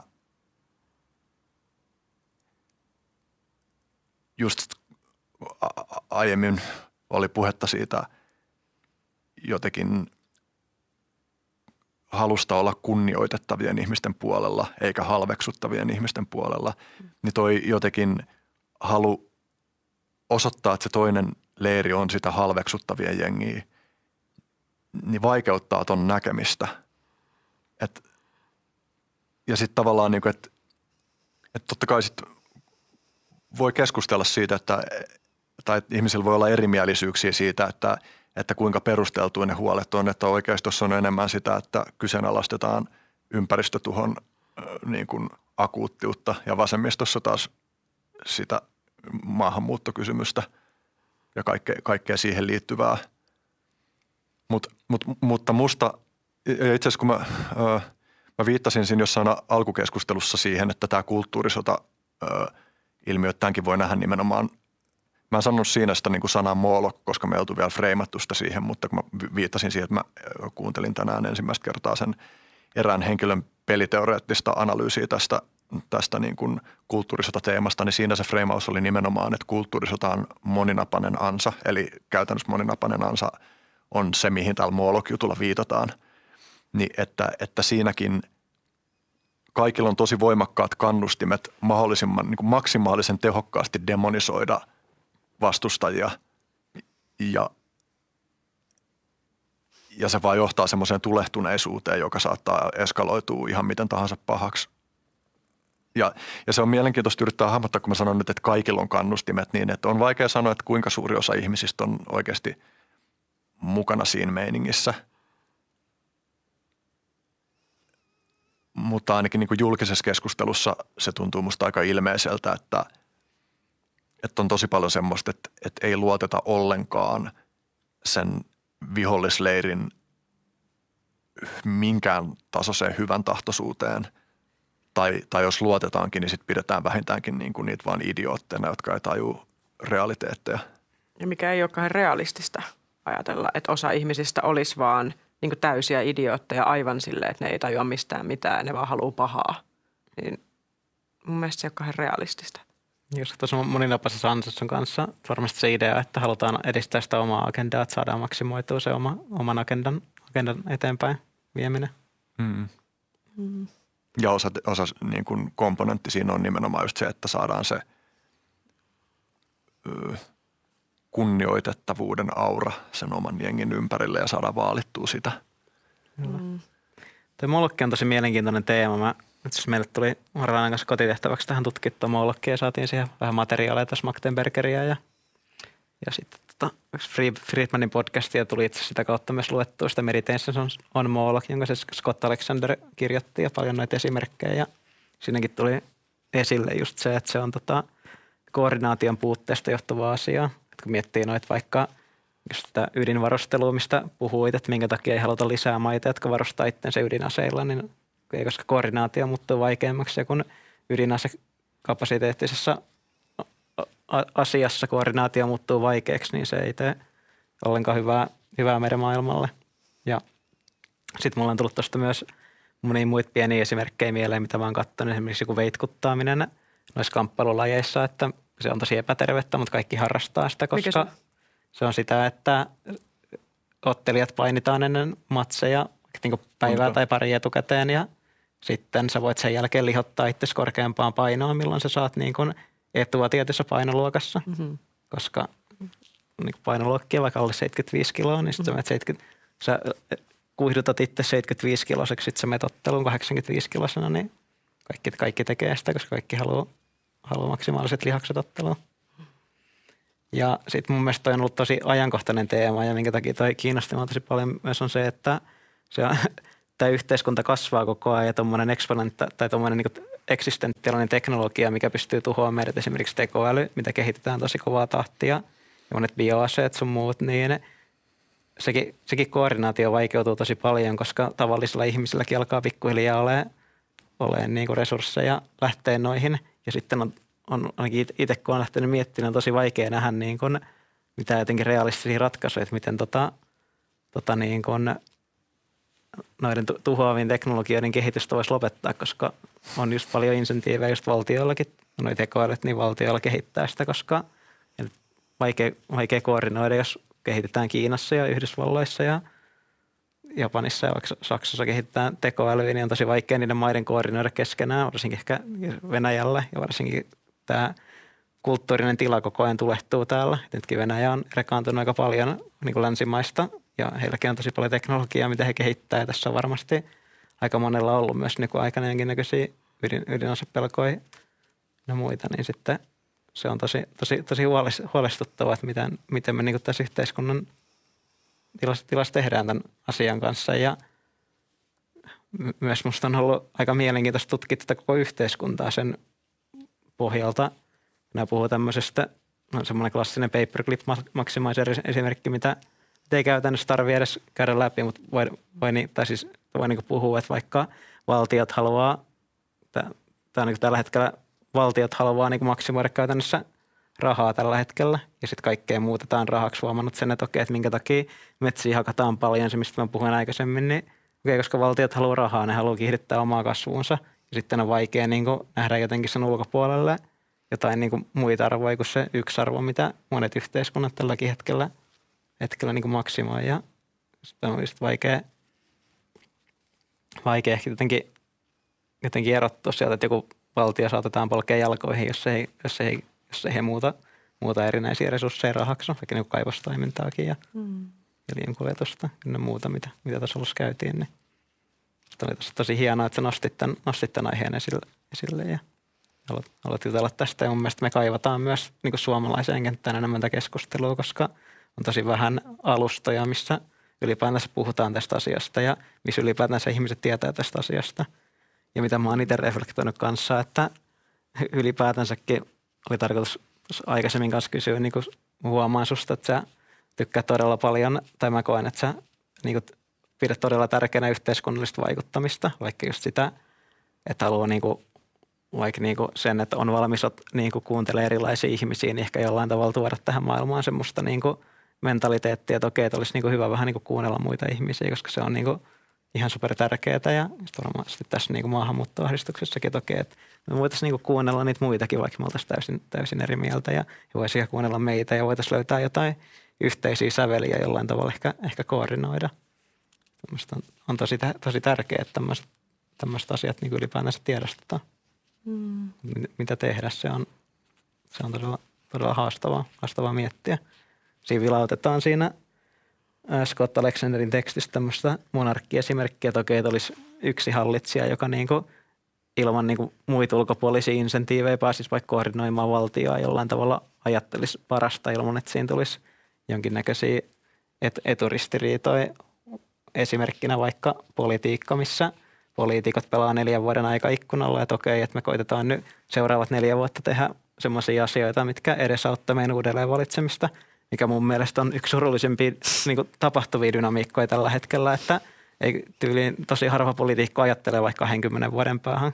Jotkut tärkeät asiat voi viedä 20 vuotta, että toteutuu, mutta kuinka moni ajattelee sinne. Että meidän tämä koko poliittinen järjestelmä lähes joka puolella maailmaa on sitä, että palataan neljän vuoden aika ikkunalla ja sitten jos valta jossain määrin vaihtuu vaikka vasemmista oikeistolle, niin sitten vesitetään niitä vanhoja ideoita seuraavat neljä vuotta ja sitten taas aloitetaan alusta ja mutta sitten siinä, siinä monarkkiajattelussa voisi olla sama hallitsija 20 vuotta ja se ajaa, voisi ideaalitapauksessa ajaa oikeat etua, mutta sitten on Hitlerin ja Mao ja Stalin ja mitkä ei anna kovin kirkasta kuvaa välttämättä siitä, että niissäkin voi on ne diktaattoreja, niitä voisi vois luetella tota, melkoisen listan, mitkä, mitkä ei ole toiminut. Mutta. Niin monarkian funtsimisen yksi arvo on, tai mitä se antaa, on just, että se – paljastaa, että ne aikajänteet, joihin me ollaan totuttu poliittisessa vaikuttamisessa tai ne aikaikkunat, joissa poliittisen vaikuttamisen täytyy tapahtua, ei ole ainoa mahdollisuus, mutta tietenkin niin kuin yksinvaltiudesta puuttuu keskeisenä juttuna kaikki ne virheen korjaamismekanismit, joita taas jotenkin hajautetumman vallan ja, ja rajoitetumman vallan systeemeissä on. Se vaan alkanut miettiä, jos toi, toi, toi mulle – hyvä pointti ja toi toi mulle uuden perspektiivin siitä sanonnasta, että demokratia on huonoin vallalla olevista niin kuin hallintamenetelmistä jossain määrin. Niin kuin, tai huonoin paskoista vaihtoehdoista. Niin huonoin paskoista vaihtoehdoista me jossain määrin, tota, jossain määrin samaistun siihen. Siis sellaista jengiä on, niin kuin just on vaikka Scott Alexanderinkin se rationalistiskenen tietyt semmoiset mm. niin kuin sivubranchit, niin on silleen ihmisiä paljon nimenomaan tuossa niin kuin – piilaakso teknologiamaailmassa, jotka haluaa jonkinlaista uusmonarkistista meininkiä. Mm. Et mä itse asiassa niin tuossa palautukin mieleen tau- tauolla keskustelussa, että se Lex Friedmanin seitsemän tuntinen podcasti, niin se oli Balaji Srinivasan se kaveri, joka siinä oli. Ja hän niin kuin muun muassa puhuu vähän tällaisista niin kuin yritysmallilla, yritysmallilla pyörivistä valtioista, että hän haluaisi niin kuin käytännössä jotenkin silleen, että, että voisi olla mahdollista perustaa uusia valtioita, joita johtaisi joku tällainen yrityspomotyyppisessä asemassa oleva henkilö, niin kuin että CEO, joka on käytännössä osittain aika sama asia kuin kuningas. Ja, ja niin kuin, öö, se on ihan mielenkiintoista, että tuollainenkin liikehdintä on ole, olemassa ja se on ihan kiinnostavaa jotenkin aivosolujen taivuttelua yrittää jotenkin sisäistää sitä, että miksi ne haluaa sitä ja miksi ne kannattaa sitä. Mm. Mm, korporatokratia, eikö se ole, eikö me eletä vähän sellaisia tavalla? Mm. Korporaatiot, että ne, että ne alkaa olla isompi elimiä kuin valtiot, niin tavallaan me ollaan jo jossain määrin siinä. Niin, joo, to, to, toki niin kuin sit, ö, mä veikkaisin, että monet tuollaiset ihmiset, jotka kannattaa tota, ton suuntaista niin kuin jotenkin uusi monarkia niin ei kannata välttämättä sitä, että on No siinäkin on tietysti niin kuin keskenään ristiriitaisia näkemyksiä, että, että kuinka isot, kuinka isot niin kuin yritykset on hyvä asia. Että tavallaan, että kyllähän tuossa niin kuin jotenkin ainakin tietyssä libertaari oikeistojengissä nimenomaan ajatellaan, että, että tuollainen korporatismi mahdollistuu sen takia, että, että jotenkin valtion kanssa suhmurointi mahdollistaa sen, että voi kasvaa noin isoja monopoleja. Mutta sitten on taas toisaalta joitain tyyppejä tuolla skenessä, kuten vaikka Peter Thiel, joka ymmärtääkseni on niin kuin, silleen nimenomaan pitää monopolien, monopoleja kohti hakeutumista jotenkin ihanne asiana ja, ja tosi hyvänä juttuna. Mm. Mm. Mm. Joo. Mulla tuli sitten Molokista jotain reflektoitavaa mieleen, kun, kun tota, mä, mua aina kiinnostaa aina, aina kun on kyse jostain tämmöisestä vähän niin kuin entiteetistä tai jumalolennosta tai jostain sellainen esoteerinen symbolinen niin kuin ulottuvuus sen voiman jotenkin takana. Niin mä mietin sitä, että, että Molok on niin kuin kita, jolla on loputon nälkä ja sille uhrataan lapsia, joka on tavallaan se arvokkain resurssi, mitä niin kuin kellään niin kuin on. Niin se on jotenkin tosi jännä symboliikka siinä, että se kilpailu saa meidät antamaan, niin kuin, jotta me voitetaan se kilpailu, niin meidän täytyy uhrata jotain, jotain niin, niin arvokasta. Niin sitten mulla tuli sitten jotenkin vaan, kun mietin, että minkälaisia Molok-juttuja mä oon nähnyt maailmassa, niin esimerkiksi mulla tuli jostain tosi vahvasti mieleen, kun mä olin Indonesiassa joskus – joitain vuosia sitten ja siellä oli niin kuin tosi vahva semmoinen kulttuuri tai meininki, että ihmiset käyttää joka ilta niin kuin ennen nukkumaan. Ainakin siis mitä mä juttelin paikallisten kanssa, vaikka paarimikkoja ja tällaisten kanssa, mä ihmettelin minkä takia vaikka yksi mies kertoi mulle, että paikallinen, että hän ei, niin kuin, hän ennen rakasti surffaamista, mutta hän ei vitti surfata enää, koska hän ei voi olla auringossa, koska pitää olla mahdollisimman vaalea – ja ne käyttää semmoisia vaalentavia voiteita iltaisin ennen nukkumaan menoa. Ja ne on käytännössä sellaisia isoja, isojen brändien tai isojen firmojen, kuten Unilever ja muiden tällaisten jättibrändien, kun mä olen googlaamaan niistä niin kuin, tällaisia, niin kuin valkaisuvoiteita – ja tämmöistä, niin mä tajusin, että ne on niin kuin suurten yritysten, suurten brändien niin kuin voiteita, jotka sisältää erinäköisiä, niin kuin, ei mitään niin kuin todellakaan luonnollisia aineita, vaan just semmoisia, niin että niissä on ollut, ne voi aiheuttaa ihosyöpää ja mitä vaan niin kuin kaikkea semmoisia aika, aika hazardeja kemikaaleja, jotka niin kuin lähtee vaalentamaan ihmisen ihoa. Ja sitten sit kun mä ihmettelin, kun mä vaan tajusin yhtäkkiä sen jutun, että vau, että nämä ihmiset elää niin kuin paratiisissa, siis silleen, että siellä on niin kuin kirkkaat siniset vedet, siellä on palmuja, siellä on rantoja, siellä on niin kuin ihan mie- se on viidakoita, siellä on ihan mieltön mesta. Ja kaikki on vaan niin kuin pysyy jonkun aurinkovarjon alla ja niin kuin piilossa sen päiväsajan, ettei ne joutuisi olemaan niin kuin auringossa, koska ne näyttää tummalta – ja jos ne on tummia, niin se on niin kuin implikoinut sitä, että sä oot ulkona töissä, eli sä et ole rikas, eli sä et ole niin kuin eliitti ja sä et kuulu siihen niin kuin korkeimpaan kastiin, vaan sä kuulut alempaan kastiin, eli sä oot ulkotöissä. Ja sitten sisällä työskentelevät on vaaleampia, ne on niin kuin korkeampaa kastia ja tällaista. Ja siinä on niin tuollaisia niin voimakkaita. Ja sit, sitten tämä juttu meni vielä siinä mielessä pidemmälle, että mä aloin kiinnittää huomiota siellä niin kuin mainoksiin, niin kuin kauneusmainoksia, että oli vaikka joku parturi, niin siinä oli vaaleita – naisia ja sitten oli niitä hienoja hiuksia. Mutta kaikkien naiset oli niin vaaleita. Mä otin yhden valokuvankin, missä mä katsoin, että siinä oli paikallisia tyttöjä ja sitten siinä oli niin kuin jotenkin, se, se valokuva jotenkin niin, niin kuin summaavat. Me ollaan Indonesiassa ja siinä on paikallisia tummia tyttöjä. Sitten mä otan valokuvan, niin siellä niin taustalla on niin mainoskuvia vaaleista naisista. Ja mä vaan mietin, mitä toi tekee oikeasti niin jokaisen niin nuoren naisen psyykkeelle – niin kuin, ja ihmisen ylipäätään psyykkeelle sukupuolesta riippumatta, sä vaan niin näet, että okei, että, että mun pitäisi olla erilainen, jotta mä voisin olla niin kuin jotenkin hyväksytty. Sitten mulla hajosi puhelin ja me ostettiin paikallinen älypuhelin sieltä. Tuommoinen niin kiinalainen malli Redmi Xiaomi, joku tämmöinen älypuhelin. Mä en tiennyt siitä silloin niin mitään. Ja niin kuin, että joku ihan uusi, että siisti jostain joku ihan random älypuhelin, mikä ei ole Apple tai mikään näistä perusjutuista.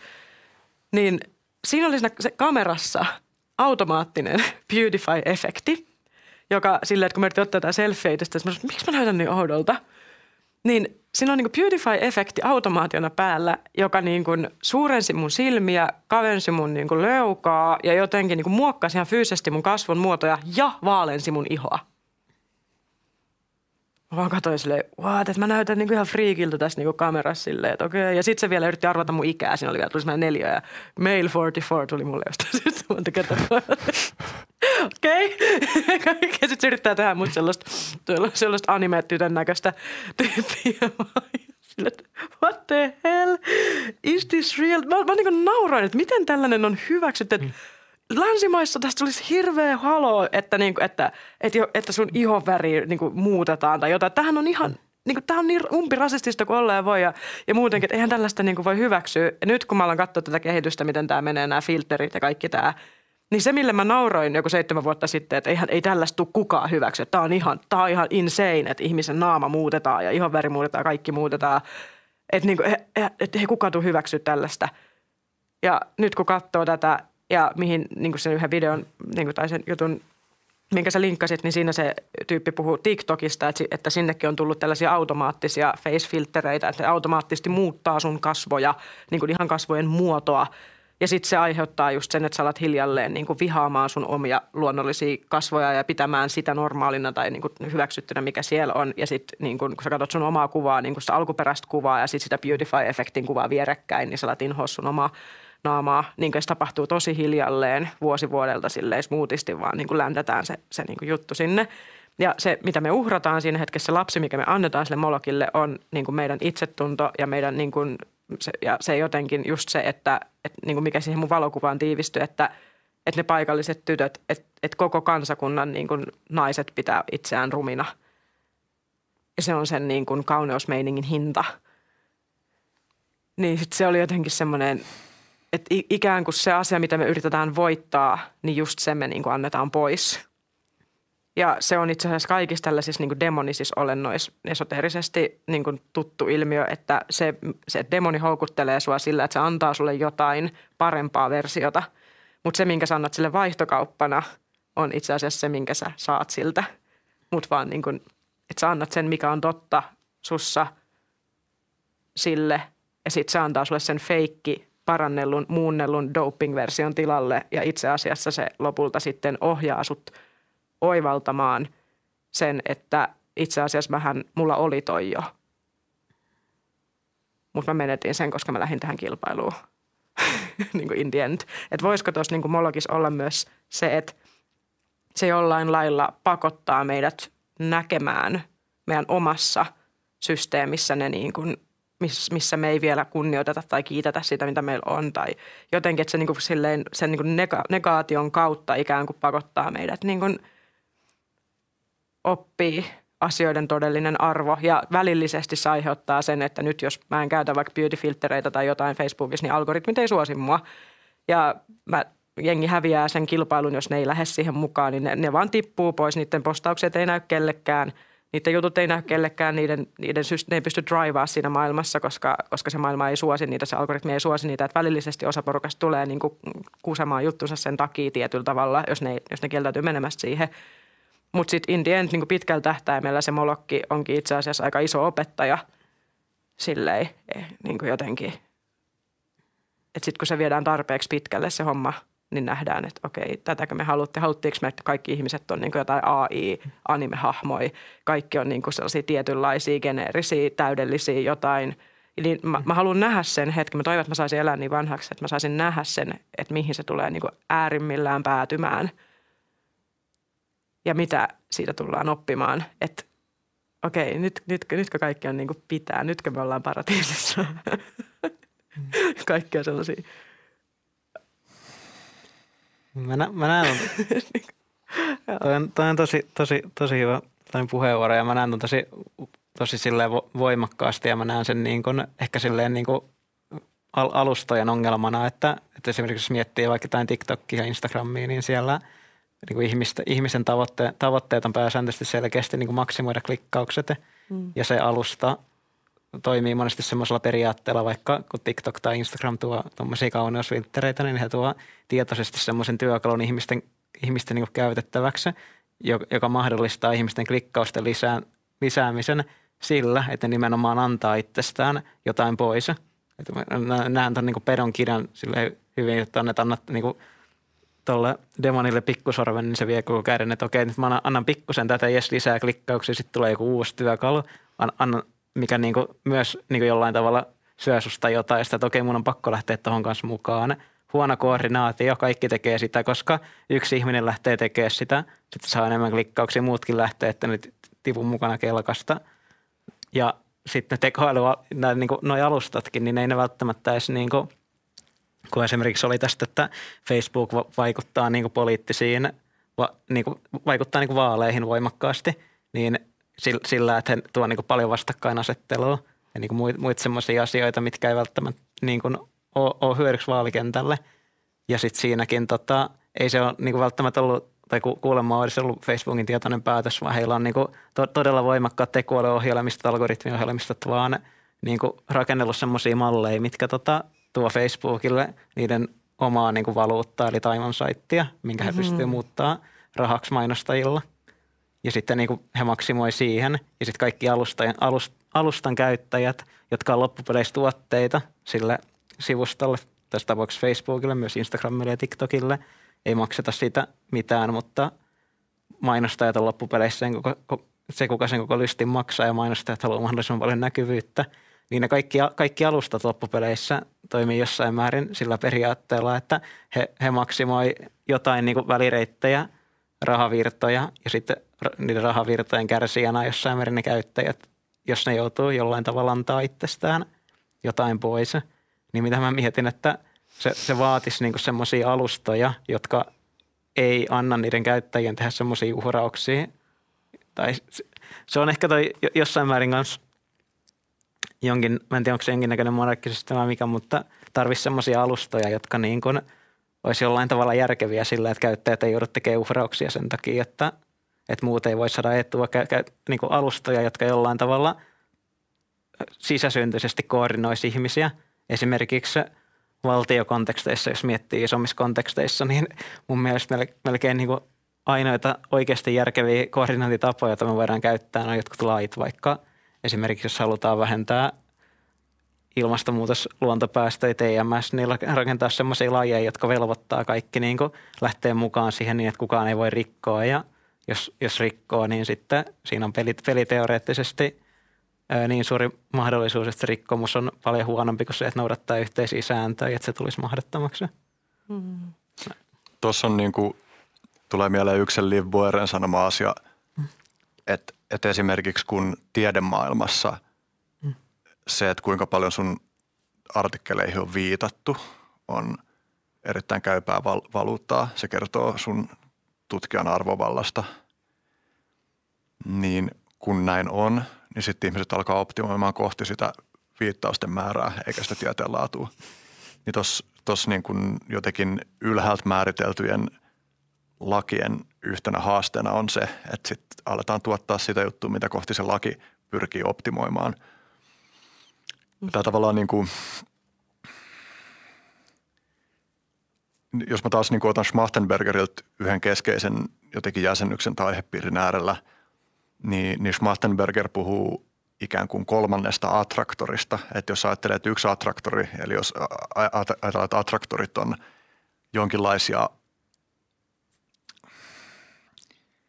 vähän niin kuin, että ne on järjestäytymisperiaatteita tai semmoisia niin kuin stabiileja pisteitä, jonka ympärille – ihmistoiminta muodostuu. Tämä on tosi abstrakti, mutta mä konkretisoin. Eli yksi attraktori on nyt tässä sit niin kuin ratkaisuna tähän kaikkeen kaaukseen, josta me tässä ollaan puhuttu ja tähän niin kuin näihin uhkakuviin.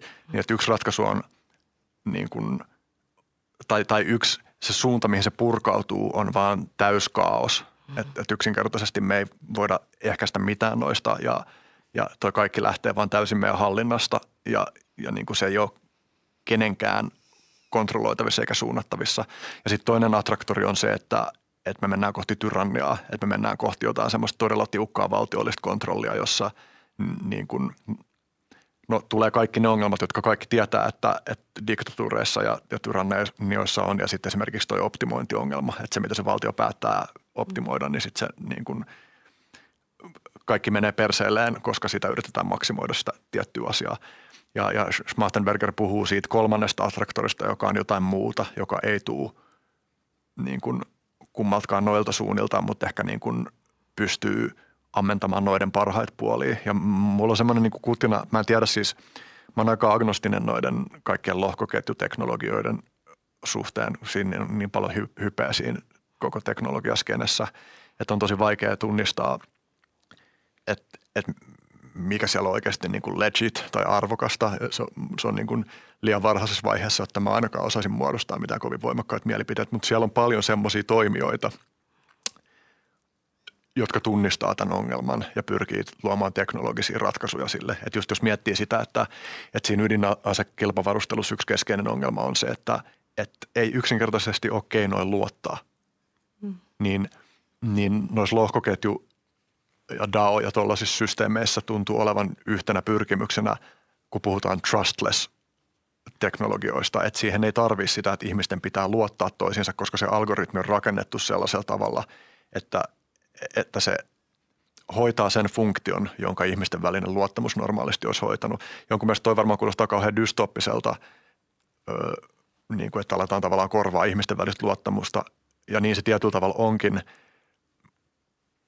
paitsi että, että se mm. luottamusongelma muodostuu siitä, että meillä on niin iso yhteisö, että meillä ei enää voi olla sellaista luottamusta, joka oli silloin, kun oli pienyhteisöjä, joissa keskenäinen luottamus oli välttämätöntä sille, että pysty selviytyä. Mm.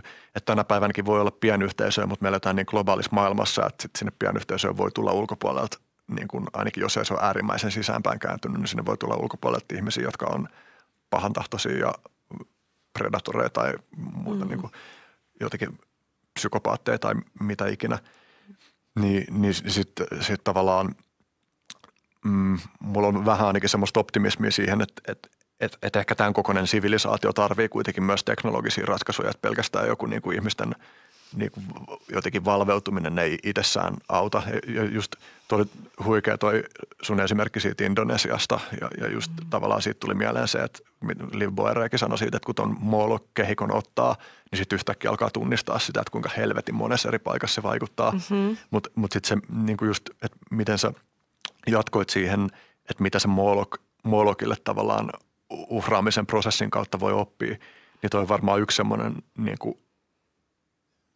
välttämätön elementti monille ihmisille, että käy läpi sen, että mitä on tullut uhrattua ja mitä siitä on saanut ja sitten sen kautta ehkä kasvaa kohti viisautta. Mm-hmm. Mutta sitten musta tuntuu myös, että on Moloch-meiningin yksi ydinominaisuus on se, että vaikka yksittäiset ihmiset valveutus kuinka paljon, niin riittää, että on muutamia, jotka on kuitenkin valmiit pelaa sen niin kuin Moloch-logiikan mukaisesti. Ja, ja että tavallaan, että toi Moloch-dynamiikka pyörisi, vaikka kaikki ihmiset olisi hyvän tahtoisia – mutta sitten tietysti realiteetti on myös se, että kaikki ihmiset ei ole hyvän, hyvän tahtoisia, mm. vaan niin kuin, tai ainakin niistä arvoista käsin, joista itse katsoo, niin on, on ihmisiä, jotka on häikäilemättömiä, välinpitämättömiä muiden kärsimykselle. Ja, ja, niin kuin, ja se tavallaan tuo esiin sitä, että, että se – että sen ratkaisun täytyy olla jotenkin sellainen, just kun säkin viittasit niin kuin lakeihin, niin, niin lait on pyrkimys, tai lailla voi yrittää luoda sellaisia kannustin kannustin rakenteita, jotka ohjaa viisaampaan suuntaan. Että se on varmasti yksi osa sitä ratkaisua, mutta ei ole mitenkään ilmeistä, että tai kun, sit, kun niin kuin lainsäädännöilläkin on, tuntuu olevan, niin kuin, että yksi niiden ominaisuus on se, että jotenkin mitä kauemmin joku lainsäädännöllinen järjestelmä on olemassa, niin sitä kompleksisemmaksi se muuttuu ja sitten niin kuin yhä harvempi pystyy mitenkään käsittää sitä edes, että, tai tavallaan, niin kuin, että, että laki on jo niin kompleksinen – kun ei ole pelkästään se, mitä lakikirjassa sanotaan, vaan kaikki niin kuin vaikka miten korkeimman oikeuden linjaukset mm, niin kuin ohjaa lakien soveltamista ja kaikkea tällaista, niin, niin ne muuttuu niin kuin jotenkin tosi vaikeaksi hallita ja sitten ne on myös tietyllä tavalla niin kuin, ainakin jossain määrin niin kuin demokratian ulottumattomissa jo sen takia, että ne on niin useimmille ihmisille niin täyttä hepreaa. Että et, et tavallaan se, että lukee mitä laki, lakikirjassa sanotaan jostain tietystä aihepiiristä, ei välttämättä kuitenkaan kerro siitä käytännön soveltamisesta. Ja sitten varmaan tuossa yksi tuossa niin kuin lohkoketjuskennen niin kuin optimismin tai yksi niistä optimismin ulottuvuuksista varmaan on jotenkin se, että, että laajasti pystyttäisiin tekemään niin kuin koodilla uudella, uusilla tavoilla muovattavia ja ehkä niin kuin todellisuuteen reaaliaikaisemmin sopeutumiskykyisiä tai jotain, mutta et, et vaikea sanoa, että johtaako toikin sitten vaan johonkin niin kuin pilaakso diktatuuri dystopia helvettiin, mutta mut, mut, mut, e, en mä tiedä, tunnistaako mä tällä hetkellä kauheasti, kauheasti niin kuin muitakaan semmoisia ratkaisu, ratkaisuyrityksiä tuohon. Niin kuin meillä on ne algoritmit anyway, niin onhan nekin lakeja. Mm. Ne on koodeja, että et ne menee tietyllä tavalla. Ja joku ne on määrittänyt, miksi ne menee just niin ja miten ne niin kuin tietyllä, niin kuin jotenkin niin vähän se, että voidaanko me elää ilman sitä, että on jonkinlainen tollainen laki tai koodi tai algoritmi, niin se musta tuntuu, että tällaisessa massoissa voi olla melkein mahdotonta edes jotenkin olla ilman sellaisia. Niin totta kai se ratkaisu voi olla silloin siellä – koska se ohjaisi sitä jotenkin liikehdintää. Mutta, niin. Just tavallaan, että se, se ohjaa sitä, että mihin suuntaan ne kannustimet niin. viettää. Niin. Vähän niin kuin. Sitten yksi, mitä nyt tässä ollaan niin kuin käsitelty, mikä mun mielestä on olennainen tässä, että, että, että jos ajattelee, että se, että se Moloch-myytti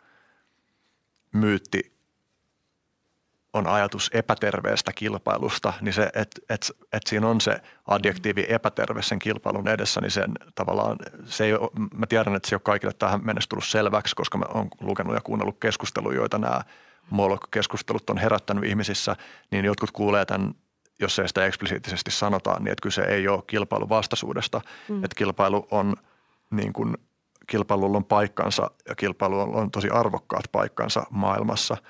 Ja ja se haastava juttu on tunnistaa se, että missä kohtaa kilpailu alkaa mennä sellaisella tavalla mätään suuntaan, että se alkaa syömään ylipäänsä mitään niin kuin terveen kilpailun mahdollisuuksia ja, ja, ja niin kuin, että, ää,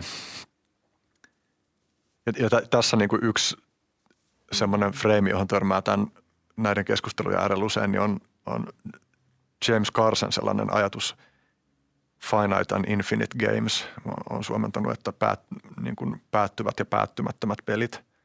Mm. Eli päättyviä pelejä on vaikka lätkämatsi tai, tai joku niin kuin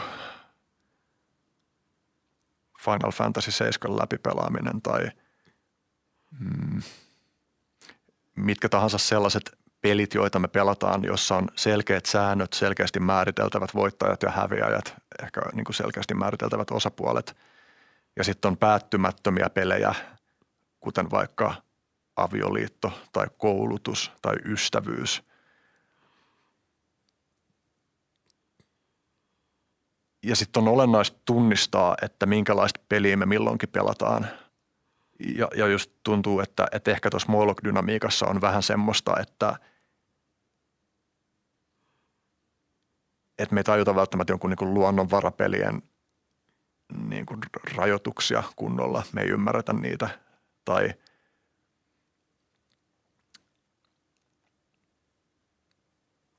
jotenkin niin kuin, että tavallaan, että jos sä pelaat, no mä mietin vaikka niin kuin oman elämän kautta, että mä harrastan brassiyutsua, josta mä oon nyt muutaman kuukauden tosiaan ollut breikillä, koska mulla on kaularangan välilevy pullistuma. joka opettaa taas ihan uudenlaista kärsivällisyyttä, koska siihen lähinnä tai ennen kaikkea kai aika auttaa sen, sen mm-hmm. niin kuin paranemiseen. Mutta, mutta esimerkiksi siinä, no se on aika improvisatorinen peli, että siinä on tiettyjä semmoisia, tai että sen, sen lajin harrastaminen on päättymätön peli, mutta yksittäinen niin kuin, ö,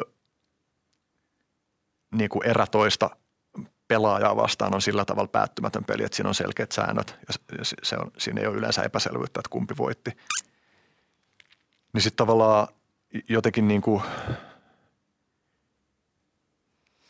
se, että sen, siihen lajiin niin kuin sitoutuu ja sitä tekee pitkään, niin se on päättymättömän pelin pelaamista, koska sä tiedostat, että, että sä voit kehittyä siinä loputtomasti ja sun, jos et saa täysmulkku, niin sun luontaisesti sun yksi pyrkimys on pelaa sitä peliä sellaisella tavalla, joka rikastaa myös muiden pelaamista siinä pelissä. Ja se ei tarkoita sitä, että sä löysäilisit toisen edessä, vaan sä annat kaikkes, ainakin tiety, tiettyyn hetkinä. Sä haastat sitä toista niin paljon, että se joutuu antaa kaikkensa, jotta se niin kuin, no käytännössä niin kuin kuolisi, koska siinä lajissa tietysti useimmiten, jos et sä taputtaisi, niin sulta lähtisi henki tai katkeisi käsi tai jotain. Mutta, mutta että sitä, että se on niin kuin vähän niin kuin, että sen päättymättömän pelin sisällä on niitä päättyviä pelejä. Ja sitten tuntuu, että tässä niin kuin, vaikka meidän talousjärjestelmässä on tosi paljon kannustimia pelaa sitä talousjärjestelmää ikään kuin se olisi niin kuin päättyvä peli, jonka voi voittaa, vaikka todellisuudessa se on päättymätön peli, mikäli sitä pystyy pelaamaan sellaisella tavalla, että se on kestävää. Jos ei se ole kestävää, Jep. niin sit se, siitä tulee tavallaan päättyvä peli sen kautta, että sulta vaan niin kuin, no käytännössä sulta loppuu health pointsit tai mitä se nyt haluaa ajatella, niin kuin, mm. että et, et sitä pelin pelaamista ei ole enää mahdollista jatkaa. Ja niin kuin, et siis kil, niin kuin musta tuntuu, että oikein freimattuna kilpailu niin kuin palvelee korkeimpia, jaloimpia ihmisen pyrkimyksiä. Että just niin kuin tuossa BJJissä tai missä tahansa asiassa, jossa sä voit kasvaa niin kuin paremmaksi.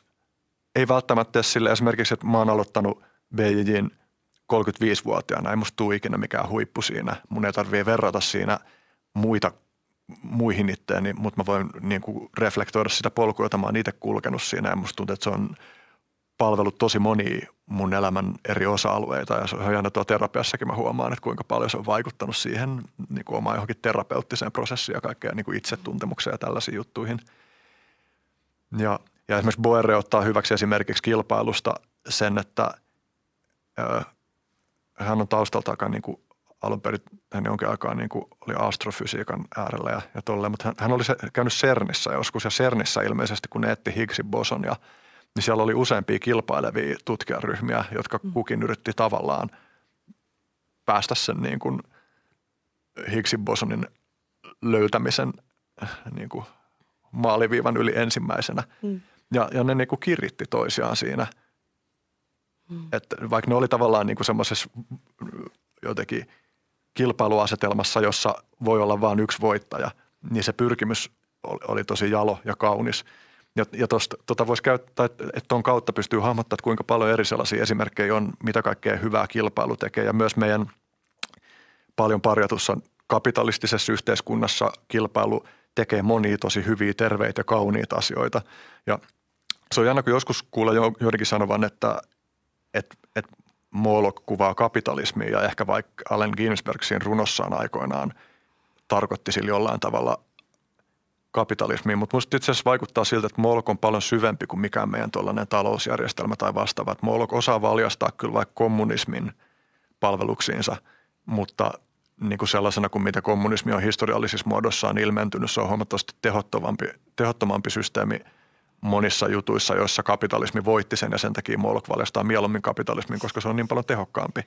Ja jos olisi joku vielä tehokkaampi systeemi, niin Molok voisi valjastaa senkin – mutta näyttää myös mahdolliselta, että, että jos me ei jotenkin pystytä ratkoa tai ainakin merkittävästi vaimentaa tätä moolok-ongelmaa, niin ei meillä ole sivilisaatio enää, joka tuottaa mitään uusia talousjärjestelmiä.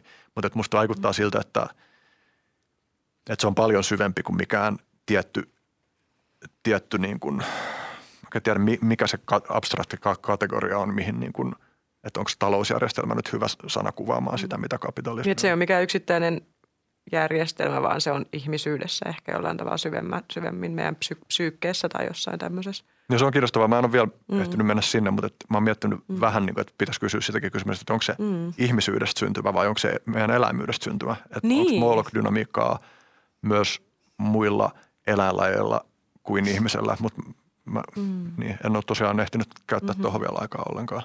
Mm. Mutta varmasti siinä on, mm. tai, tai just se, se tota, hitto kun mä nyt muista se Hodgson oli se, joka puhui siitä kulttuurisotien peliteoria dynamiikasta, mutta että hän käytti siinä, tai hän otti siinä fremissä esimerkiksi, että heimokulttuureissa jo on hyviä perusteluita tai syitä, niin kuin peliteoreettisia syitä sille, miksi mm, miksi syntyy se systeemi, jossa nähdään kunnioitettavat ja halveksittavat ihmiset.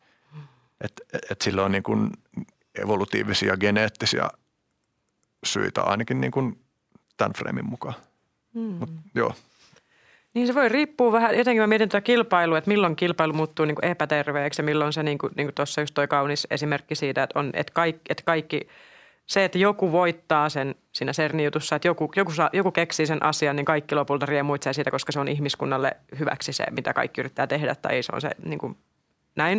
Että siinä on tavallaan siis palkinto, mikä voitetaan sen yhden ryhmän toimesta, niin tulee myös ikään kuin vähän niin kuin sataa kaikille se sama palkinto. Kun taas epäterveyskilpailussa, niin kuin mä rupesin, jotenkin tuli mieleen se, että, että se, että mitä käy häviäjälle ja mitä käy voittajalle. Että, että jos, niin kuin, jos, se, jos se on niin kuin himmeä se jotenkin, että häviäjälle se tarkoittaa sitä, että sut vaan tyyliin jätetään pois kokonaan, sut eristetään tai sä et, niin kuin vaikka nämä algoritmit vaikka, että – että jos et sä mene johonkin tiettyihin juttuihin mukaan, niin sun postaukset ei näy kellekään. Jos et sä käytä beauty niin, niin sun postaukset ei näy. Niin, niin se on vähän ehkä se, niin kuin, että milloin se muuttuu epäterveeksi, että jos se menee tosi tommoseen tavallaan, että sille häviäjälle, niin kuin, että kukaan ei halua jäädä siihen, että kaikkien on vähän niin kuin, että se on niin epämiellyttävä se kokemus ja se jotenkin vaikka syö meiltä jotain luonnollisia tarpeita tai estää niiden täyttymistä tai jotain tällaista tai estää yhteenkuuluvuutta, estää – estää jonkun tosi tärkeän asian, niin sitten ihminen menee vähän niin kuin semmoiseen survival modeen siinä kohtaa. Ja sitten sen on ikään kuin pakko ottaa sellaisia epäterveitä niin kuin muotoja siihen, koska se, sen joku niin kuin ihan perustarpeet jää täyttymättä sen sijaan, että tuossa ei niin kuin selkeästikään kellekään häviäjälle käy mitään, niin kuin, että niitä, yhtäkkiä niitä rankaistaisi tavallaan – että jotenkin, että, että tuleeko siitä voitosta kaikille hyötyy vaivaan sille yhdelle ja samaan aikaan mitä, mitä käy häviäjälle, niin se määrittää mun mielestä aika paljon sitä kilpailun luonnetta, että millaiseksi se niin kuin muuttuu. Että jos vaikka jossain prassijutsussa häviäjä olisi se, että kaikki sallittaisiin vaan reunaa ja sheimattaisiin ja se ei mm. saisi enää osallistua kilpailuihin, koska se hävisi, niin sitten se muuttaisi aika paljon sitä pelin luonnetta. Sitten kaikki olisi ihan silleen, että okei, nyt mulla on pakko niin kuin tehdä mitä vaan, että mä voin jatkaa, koska mulla on tarve harrastaa tätä harrastusta ja mä haluan kuulua joukkoon ja näin. Että et jotenkin toi on ehkä se, milloin se alkaa mennä sellaiseksi niin kuin muuttaa sitä niin kuin henkeä siinä koko kilpailussa.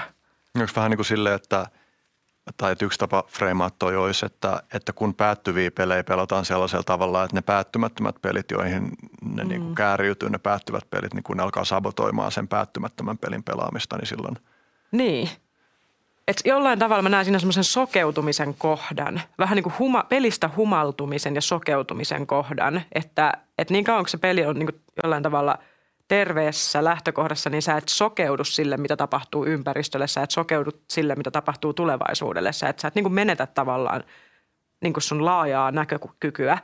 Mutta jos peli menee sellaiseksi, että se alkaa niin kuin härkkimään niitä kohtia meissä, mitkä liittyy selviytymiseen, perustarpeisiin – niin sitten voi tapahtua ihan siis vaan hermostollinen niin kuin joku ylivirittyminen, että sä meet niin semmoiseen tilaan, että sä, sulla vaan niin kuin tavallaan sokeutuu pois. Jos miettii vaikka, että miten sympaattisen ja parasympaattisen hermosto eroa, että silloin kun sympaattinen hermosto se sel, selviydy taistele pakene hermostoon niin äärimmillään, niin se käytännössä sulkee meiltä pois ihan tiettyjä soluja ja erilaisia toimintoja sen takia, että ne on vaan niin kuin pakko sulkea pois, jotta se energia pääsee keskittymään niin kuin tavallaan tiivistetymmin, jotta me voidaan selviytyä. Et nyt mulla ei ole vaikka aikaa, mun elimistöllä ei ole aikaa korjata itseään, koska mun pitää juosta sata kilsaa, että mä en kuole. Että se, on niin kuin, että se pistää kaikki energiat siihen juoksemiseen ja sulkee tietyt toiminnot pois, ja jotta se voi sitten palauttaa ne takaisin ja näin. Mutta niin vähän niin kuin joku tämän kaltainen niin kuin sokeutuminen ja semmoinen niin kuin näkökentän tiivistyminen ja semmoinen, niin kuin mä jotenkin koen, että tuohon liittyy tuohon molokkiin semmoinen, että sä et yhtä yhtäkkiä enää näe jotenkin, että hei, että me niinku tuhotaan tämä planeetta ja oho hups, mitä, mitä tässä niinku, hups, mitä, mitä tässä niinku tapahtuukaan ympärillä. Että joku tommonen niinku sen sijaan, että siinä olisi jonkinlainen niinku semmoinen turvaa rauha, että sun ei tarvitse menettää, menettää niinku sokeutus jotenkin. En tiedä, tämmöisiä tuli mieleen. Mitäs Amirille, tuliko jotain? Ja tässä on paljonko ajatuksia ollut pinnalla. Mm. Toi, niin toi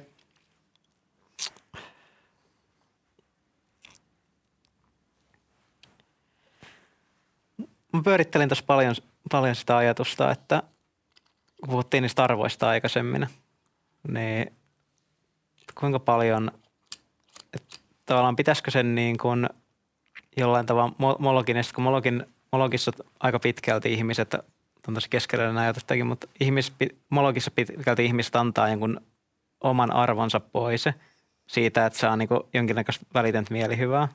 Jos, jossain määrin tota, mennään sieltä päättämättömästä pelistä, mihin mäkin olen ihan snadisti perehtynyt. Meillä on ollut siitä jossain pokerikoutsauksessa perustettu, että olisi hyvä pelata lähes aina päättämättömiä pelejä. Esimerkiksi pokerissa pelaat tehdä vaan hyviä päätöksiä ja olla ikinä katsomat tuloksia, mitä mä teen suunnilleen tällä hetkellä. Se, että ihmisillä olisi niin kuin vahva, jonkinnäköinen vahva tarve muodostaa jonkinnäköisiä arvoja, mitä he ei, mistä he ei haluaisi luopua pakon edessä. Mutta sitten siinä tuli just toi, mistä sekin puhuit, että on tämmöisiä niin poikkeustiloja, että kun tulee oikeasti hätä. Että yltäkylläisessä yhteiskunnassa periaatteessa olisi mahdollista ö, olla luovuttamatta arvojaan, mutta sitten kuinka pitkään sä voisit olla luovuttamatta arvojas ennen kuin sulle tulee se hätätila, että, että jotkut vaikka muut maat alkaa mennä jossain määrin edelle tai Tuossa tällaisen koordinaation ongelma nyt, nyt taas. Mä, musta tuntuu, että monesti kun mä koitan miettiä tätä molokkiin, niin kun mä lähden jostain pisteestä ja sitten mä päädyn siihen, että okei, tässä on tämä koordinaation ongelma. Mä jotenkin, mä, mä jotenkin pääsen yli siitä, että miten me voitaisiin oikeasti niin koordinoida, koordinoida kaikki niin kuin jotenkin olla hyppäämättä tuonne Molokin kitaan. Jotkut sanoo siis, että, että Molok, tai ne kutsuu sitä nimenomaan – koordinaation epäonnistumisen jumalaksi. Mm-hmm. Joo. Mulla tuli ihan äsken ihan älytön oivallus. Siis se, että sä uhraat lapsen, niin sähän uhraat tavallaan niin kuin sen maailman, sen tulevien sukupolvien maailman käytännössä. Jos miettii, että Molokki ajaa tällä hetkellä meitä siihen, että me tuhotaan tämä planeetta, me tuhotaan, niin kuin, että me eletään niin lyhyellä aikatähtäimellä. Meidän, meidän niin kuin, tapa nähdä niin kuin kapeutuu niin pahasti, meidän niin kuin spektri kapeutuu niin pahasti, että me ajetaan vaan niin kuin junalla seinään, koska meidän, meillä on niin, nope, niin kiire voittaa ja me sokeudutaan, niin mehän käytännössä niin kuin se, me tehdään siitä pitkästä pelistä yhtäkkiä lyhyt peli. Et me vedetään se vaan raketilla kuuhun ja räjähdys ja sitten kaikki delaa. Ja sitten kaikki sit ollaan sillä, että miten tässä näin kävi. Niin se lapsen uhraaminenhan on sen seuraavien sukupolvien uh, niin uhraaminen käytännössä – Eli niin kuin se Molokin kita on sitä, että me ei jätetä planeettaa seuraaville sukupolville meidän oman kuoleman, eli meidän egon niin kuin jälkeen, vaan meidän egolla on niin kiire voittaa, että me ei välitetä, voiko seuraavat sukupolvet enää selviytyä. Siinä on niin kuin joku tommonen, huh, joo. Toi, toi tuotti niin kuin potentiaalisen jatko-oivalluksen. Mä en ole varma, että onko tämä tosi tyhmä ajatus, mutta kokeillaan, että jos mä vaan asetan mm. tähän, että käy sitä järkeen. Että onko tuo niin vähän sama asia kuin tämä vaahtokarkkitesti-ajatus. Eli jos lapsil, lapselta kysytään, että haluatko syödä nyt yhden vaahtokarkin vai odottaa huomiseen, että sä saat kaksi vaahtokarkkia. No mä en välttämättä haluaisi niitä kahta vaahtokarkkia enempää kuin yhtä, mutta kuitenkin mm. niin kuin se, mitä tuolla haetaan. Niin että onko tuossa vähän niin kuin, että toi, että toi niin kuin logiikka niin kuin ilmentää sitä – tietyllä tavalla samaa, että miten vaikea meidän on miten vaikea meidän on yksinkertaisesti huomioida jotenkin laajempia konteksteja mm. ja tarpeeksi laajoja konteksteja. Että tavallaan että tässäkin, niin kuin, tässä on, niin kuin tässäkin keskustelussa on käsitelty niin moni eri jotenkin kriisejä tai uhkakuvia, että niiden kaikkien huomioiminen on keltään yhdeltä ihmiseltä ihan mahdotonta. Ja sitten kun ne on osittain ristiriidassa keskenään, niin niin ei ole mitenkään, tai no niin kuin se just Amir sanoi, että on tosi vaikea hahmottaa, että mikä tämän ratkaisee. Mutta jo pelkästään tavallaan niin kuin, tai kun joku ääni mun sisällä niin kuin ottaa nyt sen roolin, että joku sanoo, että tämä on vain tällaista kauhukuvien maala- maalaamista, että ei tämä tilanne oikeasti ole noin paha. Mutta sitten jos riisutaan kaikki noin pois ja otetaan vain pelkästään se ydinasekilpavarustelu, niin onhan sekin nyt jo yksinään niin kuin eksistentiaalinen uhka – Niinpä. Että ei se nyt ole helpompaa sit, jos on niinku mukana lukemattomia muita. Mm. Ja, ja toi muuten Janna siis Simon Sinek, mä en tiedä lausumassa sen nimen oikein, mutta joka on yksi tyyppi, joka on puhunut tuosta päättyvän, päättyvän ja päättymättömän pelin ajatuksesta, niin, niin se just mainitsi esimerkiksi yhtenä esimerkkinä päättymättömistä peleistä, niin kylmän sodan. Että ne päättymättömät pelitkään ei ole pelkästään semmoisia niin kuin, niin kuin kivoja ja kannatettavia juttuja, vaan ne voi olla myös semmoisia niin kuin Jep paskoja prosesseja, joista ei vaan päästä eroon. Mm-hmm. Jep. yksilötasolla Molokin ratkaiseminen tai jos ei halua lähteä siihen, niin voisi olla se, että, että, että sen sijaan, että mä uhraan sen tulevan suku, ne tulevat sukupolvet, niin mä uhraan mun tämän elämän egon. Että et, et, onko se ok, että mä en voita? Onko se ok, että mä häviän, jos se, jos se, niin kuin, että, niin kuin just, että se on se kysymys siitä, että, että, että, että, niin kuin, että on, onko niin pakko voittaa? Musta niin kuin, vaikuttaa tavallaan siltä, että toi Molokin niin kuin yksilötaso ulottuvuus onkin se, joka on tietysti mielessä helppo ratkaista. Mm, mutta sitten Mut iso. Sitten sit ei niin kuin, että sen Mol- Molokin luonne on sellainen, että, se, että yksilö ratkaisee sen ongelman, niin Niin se ei poista ollenkaan sitä ongelmaa. Jep, se vaan tippuu pelistä pois. Ja sitten niin, että joka tapauksessa muut jatkaa niin kuin pelaamista sen orjuuttamana. Mulle tuli ihan, ihan sama asia mieleen, jonka just, just ilmasit. Niin kuin tuosta yksilön. Ja, mm. Mutta ehkä niin kuin, vähän niin kuin vastapainona, ehkä viitaten siihen, mitä mä sanoin aiemmin Schmachtenbergeristä ja siitä, että miten se puhuu siitä, että se emotionaalinen, niin kuin sen jotenkin tilanteen katastrofaalisuuden emotionaalinen tunteminen on myös Vähän jotenkin voisi ajatella, että se on niin semmoinen aikuisen ihmisen yksi kyp- kypsä ulottuvuus sen mm. niin kuin todellisuuden havainnoinnissa – niin ehkä pieni semmoinen niin kuin optimistis, optimismin kide, jonka mä haluan heittää tähän keskusteluun, että, että mä uskon siinä mielessä ihmeisiin, kun ihme tarkoittaa jotain tapahtumaa, jota sä et pystynyt näkemään ennalta tai joka ei sopinut sun aiempaan maailmankuvaan, mutta joka tapahtuu siitä huolimatta ja pakottaa sut päivittää sun käsityksiä tapahduttuaan, mm. niin, niin se, että tällä hetkellä ei näytä niin kuin yhtään selkeältä, että miten noita juttuja pystyy ratkoon, niin ei tarkoita, että niitä ei voisi olla mahdollista ratkoa jopa tavalla, joka näyttäytyy ihan naurettavan itsestään selvältä sitten, kun se ratkaisu on löytynyt. Toisaalta mä haluan heti haastaa tuota sanomalla, että voi olla, että ei ole mitään yhtä ratkaisua. Että voi olla, että se on myös niin kuin hajautettu ongelma, joka täytyy ratkaista hajautetuilla keinoilla tai, tai ehkä on myös mahdollista, että sitä ei pysty täysin ratkaisemaan, vaan sitä pystyy vain vaimentamaan niin paljon, että se ei tuhoa meidän – sivilisaatioon, mutta tavallaan just toi optimismi liittyy myös siihen, että miksi olisi niin tärkeää, että me saataisiin enemmän inhimillisiä resursseja niin kuin tämän ongelmakategorian pohtimiseen. Koska se, että tavallaan, että kun osa noista jutuista on just tuollaisia ihan täysin yli hilseen meneviä, kuten just joku ydinase tai tekoälykilpavarustelu, mutta sitten osa niistä on kuitenkin semmoisia, jotka tulee tosi lähelle ihan vaan meidän tavallisten ihmisten arkeen. Mm. Ne Stansvikin metsät. Mm. Ja niin kuin, uutistodellisuuden saastuminen clickbaitillä ja, ja niin kuin ärsyttävyyden tai niin kuin viraaliuden ö, vuoksi niin kuin tuotetun ärsyttävyyden – mm. muodossa. Mä en muista, mitä tuo mun virke alkoi. Se menee sekavaksi. Mä, mä en tykkää dop- dopamiinijunakulttuurista. eli, eli tästä, että tehdään nopeita, nopeita videoita, jotka laukaisee dopamiinia ja sitten jatketaan niistä mm. toiseen ja niiden jälkeen olla tuntuu pirun tyhjältä ja tuntuu, että ei sano mitään aikaiseksi. Junia, johon itse hyppään niin aika mm. usein, josta en, en todellakaan tykkää.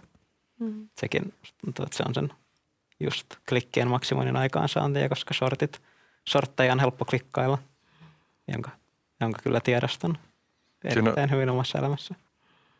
Siinä on tosi tyydyttävää, kun hakee YouTubesta jotain videoa, joka todennäköisesti olisi pitkä. Ja sitten sä näet sen jonkun shortin jostain aiheesta, josta sä et katso sitä, jos sä et tietäisi, että se on Kyllä. Niin kuin, maks minuutin pituinen. Kyllä. Ja sitten sä katsot sen. Kyllä. Ja siis mä itse asiassa haluan sanoa vielä tuosta, niin kun me puhuttiin siitä niin kuin sosiaalisten medioiden, että, että mm. minkälaisia olisi paremmat sosiaaliset mediat, niin se ongelma on siinä, että ei riitä, että joku kehittää paremman sosiaalisen median, jos joka tapauksessa jengi päätyy käyttämään niitä niin kuin sosiaalisia medioita tai niitä niin kuin paskoja sosiaalisia medioita tai sellaisia, no ei, no, ei mikään noista sosiaalisista medioista oikeastaan paska. Oikeastaan on niin kuin kaikki jollain tavalla aika nerokkaita. Mä mm. käytin TikTokiakin jonkin aikaa – silleen kokeilin, että haluaisinko mä julkaista siellä klippejä mun kahdeksan tuntisista podcasteista. Ja se oli se oli tosi huumaavaa. Se oli nerokas se algoritmi ja se, että miten eri logiikalla se toimii kuin monet muut somet siinä mielessä, mm-hmm. että sillä ei ole mitään väliä, että kuinka paljon sulla on seuraajia, että sä vaan pistät jonkun sisällön ja ihmiset reagoi siihen tietyllä tavalla, niin sitten tulee viraali ihan helvetin nopeasti riippumatta siitä, että onko sulla yhtään seuraajaa. Se on tosi kiehtovaa oh. ja niin kuin nerokasta insinöörityötä ja siitähän on sanottu siis, että TikTok on Kiinan valtion hallinnoima psykologinen ase. Mm-hmm. Ja, ja Kiinan, mm. Kiinassahan on siis vastaava softa käytössä heillä, joka on rajattu huomattavasti jyrkemmin sitä lapset Joo. ei voi käyttää kuin tietyn ajan per päivä ja se näyttää lähinnä semmoista koulutuksellista sisältöä ja siellä ei todellakaan ole niin kuin samanlainen se sisältötodellisuus kuin meillä ja että se, että se voi olla niin kuin, tai siis että kyllä varmaan niin kuin Kiinan johdossa ihan oikeasti tietoisesti on tehty valintoja ohjata tiety, tiettyyn suuntaan tuota ohjelmistokehitystä ja että se vaikka se ei olisi mikään kauhean iso se – minkä verran ne painaa siellä vaakakupissa, niin prosentinkin verran ihmisten ohjaaminen johonkin suuntaan, niin pitkällä aikavälillä voi tuottaa aika suuria muutoksia. Mutta et, joo, et mm-hmm. palatakseni, että se niinku, et, et jos me niinku, meillä pärisee niin kovaa just kaikki vaikka esimerkiksi vituttava sisältö. Somessa, niin, niin aika vaikea sitä vastaan taistella silleen, että on jotain niin kuin harkitsevampaa ja viisaampaa ja tuollaista jos et saa Kiinaa, joka pystyy vaan blokkaamaan kaikki somet, jotka ei noudata sitä. Että et toikaan ei ole mun mielestä yhtään selvää, että millä se ratkee. Ehkä mm. mä ajattelin, että y- yksi ratkaisu voisi olla, että jos me joudutaan niin isojen katastrofien keskelle, että me joudutaan alkaa uudelleen tekemään yhteistyötä sellaisten ihmisten kanssa, joiden, joita me vihattaisiin Twitterissä tai muualla, niin se saattaisi tuoda jonkun sellaisen ulottuvuuden, että me muistetaan, että millä, millä tavoilla toi on jotenkin niin kuin hallusinatorinen toi niin kuin sometodellisuus. Että mm. Vaikka siellä on ihan todellisia ihmisiä todellisissa vuorovaikutuksissa, niin se kuitenkin painottaa tiettyjä ihmisyyden puolia ihan kohtuuttoman paljon verrattuna toisiin, mutta en mä tiedä, en mä usko, että toikaan yksinään ratkaise mitään. Niin. siis tämä on tota, itse asiassa toi, just toi Kiinan TikTok-esimerkki just semmoinen, joka tuli mieleen, että ne on lähettänyt just ton Moolokin kirjan tänne tänne meidän länsimaihin, joka, joka syö meidät. Ja toihan on aika klassinen esimerkki myös siitä, toi, että ne näyttää TikTokissa omille kansalaisilleen semmoista edukatiivista sisältöä, joka niin on heille hyödyksi. Aika klassinen esimerkki siitä, että kuinka tota, semmoisella tavalla niin yksi, yksi hallitsemisella voi olla niin hyviäkin puolia.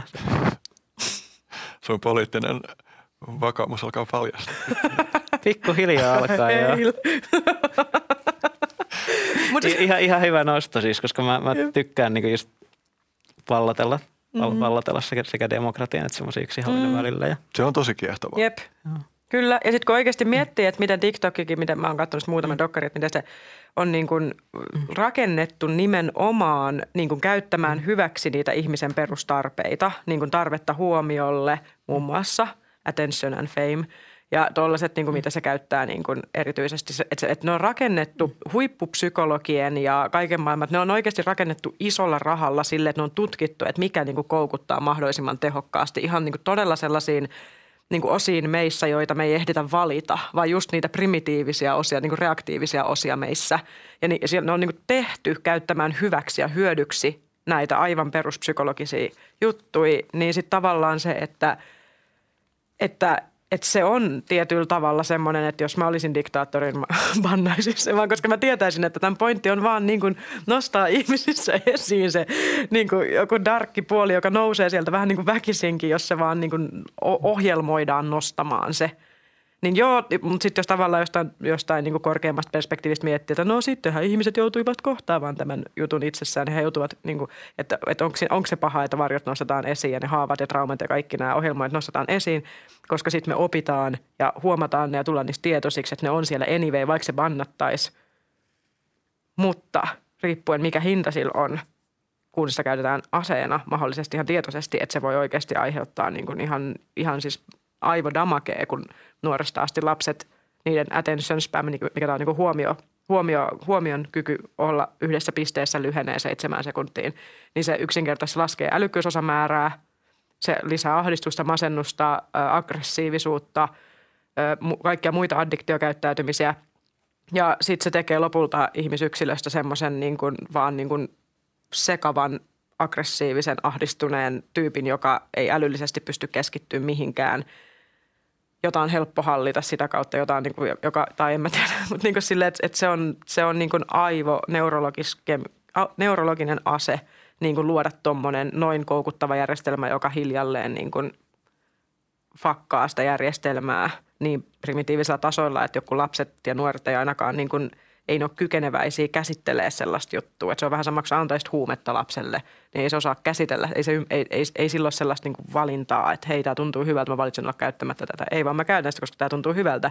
Ja niin kuin, niin, niin onko se diktaattori huono tyyppi siinä kohtaa, jos se näkee, mikä toi homma on ja vaan niin kuin pään. Se varmaan tuosta näkökulmasta, mutta lukemattomasta muusta näkökulmasta on. niin, niin, niin. Mutta toi... hyvä, että otit tuon niinku huume-esimerkin tuohon, koska mm. myös mietin sitä, että kun sä toit sitä, että no, että ehkä se jonkun meidän raadollisten puolien näkeminen voi olla opettavaista, niin että no voisiko tuolla perusteella sitten olla vaikka silleen, että no annetaan kaikille ihmisille vaikka fentanyyliä muutaman niin. kuukauden ajan tässä näet, nehän oppii sitten se opioidin riippuvuuden kautta vähän itsestään. Niistä kaikkea. Ja sitten silleen, että, että onko se, onko nuo meidän somet niin kuin merkittävästi kevyempää kamaa kuin joku fentanyyli. Niin. Et, ja just toi tavallaan, että, että kun sä viittasit tuohon – että kuinka psykologisesti taitavaa, niin kuin, että minkälaista psykologista ammattitaitoa siellä on taustalla, niin just toi Tristan Harris, joka on paljon puhunut noista teemoista, joita sä nostit tässä, niin se e, e, siltä taas ottaa niin kuin näkökulma siihen, että jos miettii, että meillä on jo vuosi sitten ollut tekoälyjä, jotka vaikka pystyy peittoamaan maailman parhaan Go-pelaajan, niin, kuin, niin, niin että, että meillä on yhä enemmän tekoälyjä ah. siellä sosiaalisen median algoritmeissa, jotka tuntee, no tuntee nyt lainausmerkeissä, mutta jollain tavalla niin kuin kykenee painelemaan ihmisten nappuloita mahdollisimman tehokkaalla tavoilla. Ja jos miettii, että vuosikausia sitten ollaan jo ohitettu niin kuin noikin niin kuin jotenkin strategisesti kompleksisessa pelissä kuin, Goossa parhaat ihmiset, niin, niin mitä keskiverto ihmisellä on tehtävissä sitä vastaan? No Tristan Harrisin yksi ratkaisuehdotus on se, että meidän pitäisi kehittää meidän softia enemmän sellaisen suuntaan, joka sallii ihmisille tehdä sellaisia rajoituksia, kun ne haluaa. Mä itse, itse niin kuin esimerkiksi rakentanut mun tietokoneelle, mä hyödynnän Windows-ympäristössä semmoista Cold Turkey-nimistä ohjelmaa, jolla mä olen esimerkiksi lähtökohtaisesti blokannut aina – niin kuin uutissivustot ja mä usein pistän myös somet kiinni silleen, että mä saan ne auki ainoastaan kirjoittamalla vaikka jonkun, se antaa mulle jonkun 30 merkin mittaisen random rimsun, joka mun täytyy kirjoittaa auki, jotta mä saan sen somen auki, niin silloin se estää aika paljon niitä semmoisia hetken mielijohteista, että mä mm-hmm. huomaan esimerkiksi, että mä menen jonnekin uutissivustoille välillä silleen vaan, että mä mulla tulee joku sekunnin tauko joidenkin tehtävien välissä, niin sitten mä huomaan, että mä avaan sen ja sitten se onneksi se cold turkey vaan sanoo, että hei, tämä on muuten blokattu, mitä vittua sä teet tässä. Mutta tollaisia meillä pitäisi olla tosi paljon enemmän, pystyttäisiin muokkaamaan meidän käyttöliittymiä esimerkiksi sille, että mun mielestä pitäisi olla ihan itsestäänselvyys, että sä voit vaikka YouTubesta blokkaa vaan ne shortit kokonaan, että sille ei ole vitunkaan väliä, mitä mm-hmm. YouTube siihen sanoo. Ja toi pitäisi olla mun mielestä jotenkin niin kuin lainsäädännöllisesti pakotettua, että ihmiset saa itse päättää. Mutta nyt, nyt kun mä sanon ton, niin mä en ole ihan varma, että mitä kaikkea toi implikoisi, että varmaan tuohonkin liittyisi jotain ongelmia niin kuin siihen, että miten paljon sä saat muokata jonkun, että se on kuitenkin joidenkin ihmisten bisnes tehdä jonkinlainen ohjelmisto. Että se, et, et, Saat sä puuttuu huumedillereidenkin bisneksiin. Niin, no, vähän niin no, no, joo, toi on kyllä kieltämättä hyvä vertaus sillä, sikäli, että, että tässä tarvitaan niin kuin jonkinlaista sääntelypolitiikkaa niin, enemmän. Että voi antaa joidenkin koksu dealerit mennä kouluihin vai olla silleen, no mutta ei, ei nyt viitti rajoittaa. Jep. Ja, si, ja siis ja toi, on oikeasti tosi, toi on oikeasti tosi hyvä ja niin. pohtimisen arvoinen, että pitäisikö sitä niin kuin lähestyä samalla tavalla. Ja niin kuin varmaan ratkaisu ei ole niin kuin huumesodassakaan, niin ratkaisu ei ole se, että kielletään kaikki, mm. Vaan miettii oikeasti, että mitkä on sellaisia konteksteja, jotka palvelee mm. meidän tavoitteita niin kuin vaikka liittyen ihmisten hyvinvointia ja kukoistukseen. Just se Tristan Harris on puhunut siitä, että, että, että sen sijaan, että maksimoidaan ruutuaika, niin pitäisi luoda semmoista eettistä liikehdintää softan kehittäjien keskuudessa, että, että voiko luoda softia, jotka pyrkii maksimoimaan ihmisten kukoistusta. Ja tietysti toskin on tietty totalitaristinen riski, että jos joku muu määrittää sen, että mitä on sun kukoistus, niin ollaan kusessa. Mutta jos se on silleen, että sä pystyt itse määrittämään, että mitä sä haluat, että tämä softa niin kuin painottaa. Että esimerkiksi just niin kuin, että tai siis minusta on niin kuin vaikea tavalla tajuta, että miksi me ei olla jo teknologisesti siinä pisteessä, jossa noi olisi enemmän arkipäivää nuo ohjelmat, joilla sä pystyt mm. räätälöimään. Että miksi et sä voi helposti laittaa vaikka silleen, että no mä haluan saada mun WhatsApp-viestit kerran kolmes tunnissa – sille, no okei, okay, Cold Turkey pystyy tekemään tuon, mutta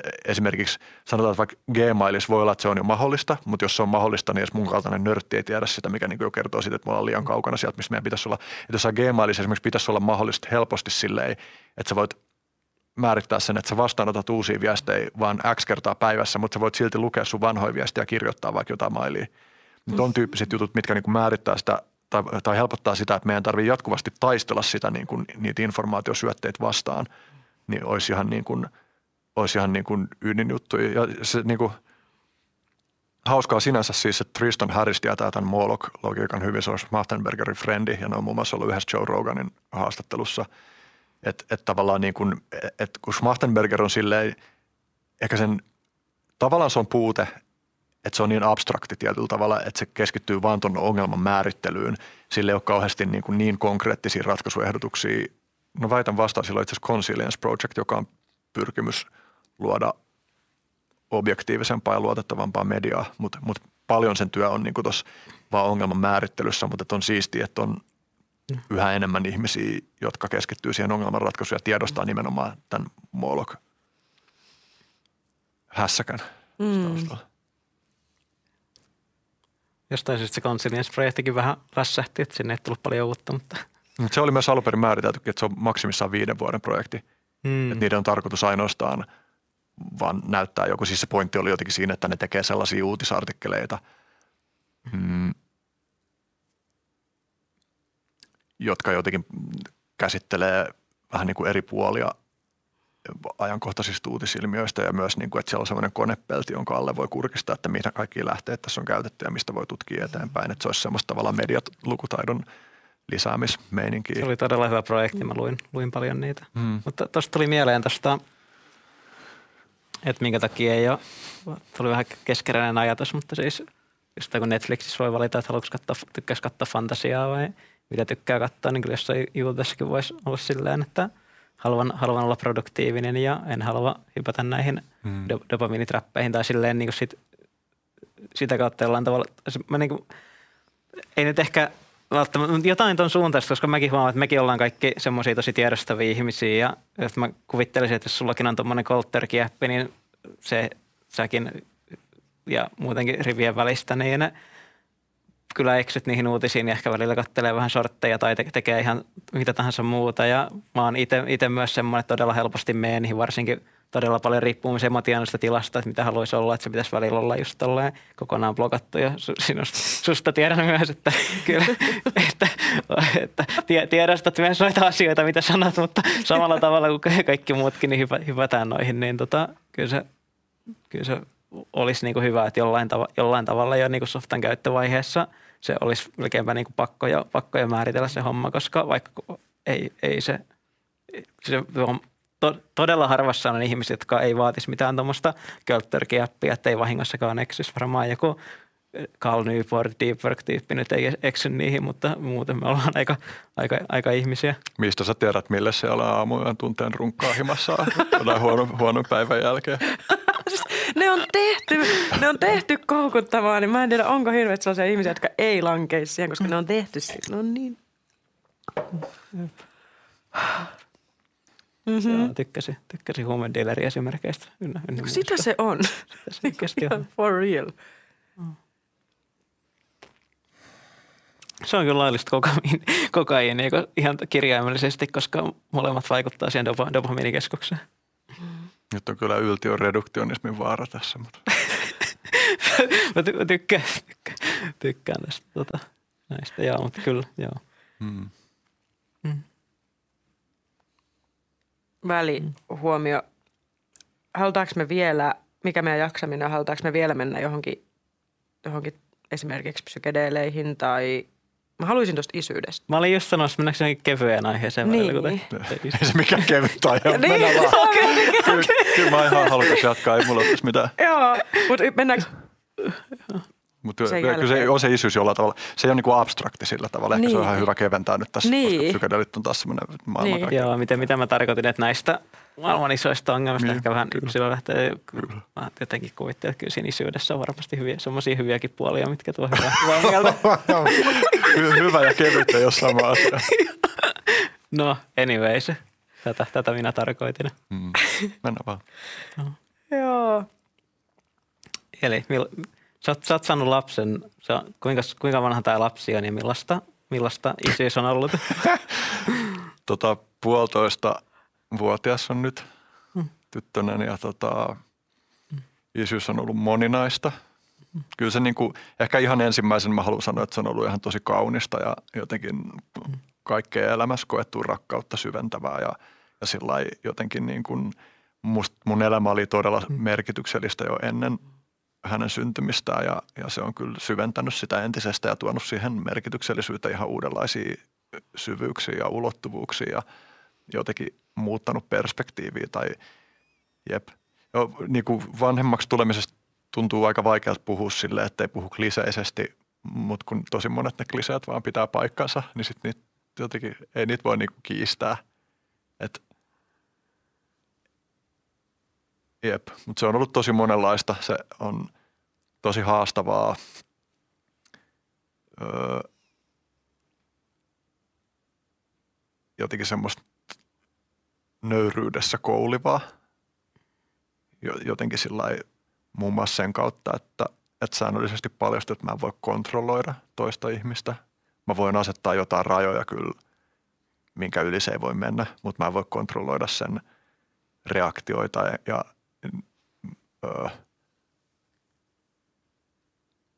mä en voi kontrolloida, mitä se pitää oleellisena. Mä en voi kontrolloida, mitä se haluaa. Ja, ja vaikka ne tavallaan kaikki itsestäänselvyyksiä, niin sitten se, millä kaikilla tavoilla se konkreettisesti tulee, kun hän vaikka kymmeneltä iltasadun jälkeen hyppää sängystä ylös ja on vaan silleen, että, että mä haluan nyt mennä tekemään jotain ihan muuta. Ja sitten ei välttämättä saa mitään tolkkua siitä, että mitä se on, mitä hän haluaa tehdä, mutta mitä tahansa muuta kuin tätä ainakin. Ja tota, ja sitten no ehkä okei, okay, kaikista se keskeisin semmoinen kontrollin menettämisen juttu tuli heti alussa, kun Elnan, Elna niin syntyi kriittisessä tilassa sillä tavalla, että hänellä oli siinä välittömästi ö, synnytyksen viime metreillä todettu vakava hapenpuute aivoissa, josta, josta niin kuin hän heti kun hän oli syntynyt, niin hänet vietiin tehohoitoon ja, ja siellä vietettiinkin niin kuin muutama viikko – silleen, että ei ollut aluksi mitään tietoa, että selviytyykö hän ylipäänsä. Ja sitten sen jälkeen, kun alkoi vaikuttaa siltä, että hän selviytyy, niin ei ollut mitään tietoa siitä, että kuinka pahoja tuhoja tämä on tuottanut tämä tapahtumaketju. Että onko jotain vakavia motorisia tai kognitiivisia häiriöitä tai muita. Ja kuin ihmeen kaupalla näyttää siltä, että lääketieteen rakkauden yhdistelmä on tässä tapauksessa tuottanut terveen tytön, että ainakaan me ei nyt tällä hetkellä tiedetä että, olisi, että siitä olisi mitään niin kuin semmoista jotenkin eriteltävää niin kuin vikaa tai sellaista. Mutta se kyllä välittömästi, tai no oikeastaan niin kuin jo se synnytys tietysti itsessään jo ennen kuin, mm. ennen kuin oltiin missään, että, ei, että oli mitään tietoa mistään, että tässä on nyt jotain epätavallista käynnissä, niin kyllä se niin kuin välittömästi, kun se alkoi – niin sitä tajus, että, että kaikki se, mitä tietää erilaisista synnytyksistä, niin että sillä on joku arvo, mutta mikään niistä ei ennusta sitä, miten just tämä tilanne tulee menee. Ja tämä ei ole kenenkään kontrollista. Tämä on vain jotain, joka kehkeytyy omalakisesti. Mm-hmm. Ja mä en voi isänä tehdä mitään muuta kuin vaan yrittää tunnistaa, että miten mä voin palvella sitä prosessia parhaani mukaan ja kuunnella, että mitä, mitä toinen tarvii. Niin se oli kyllä, ehkä siinä oli jollain tavalla myös sit valmiiksi semmoisessa kontrollin päästäneen tilassa, että, että mä tiesin, että ei nyt ihan niin, että mä oon vaan statisti tässä tilanteessa, mutta kuitenkin silleen, että mä niin kuin, mä oon vaan yksi komponentti jossain tapahtumaketjussa, joka ei, joka ei niin kuin alistu kellekään tai kenenkään valtaan. Ja kyllä ne niin kuin suurimpia pelkoja, joita mä oon kokenut ikinä, niin tuli kohdattua siinä. Se on uskomaton tunne, kun siinä on monta kuukautta jo ehtinyt valmistautua siihen, että sieltä on tulossa oikea ihminen, mikä tajuminen on myös aika vaikeaa. Ja toki siis itse asiassa vuosi ennen sitä jo meillä oli kuitenkin puheessa jo pitkään se, että, että jossain kohtaa se tulee ajankohtaiseksi kutsua lasta maailmaa ja, ja sitten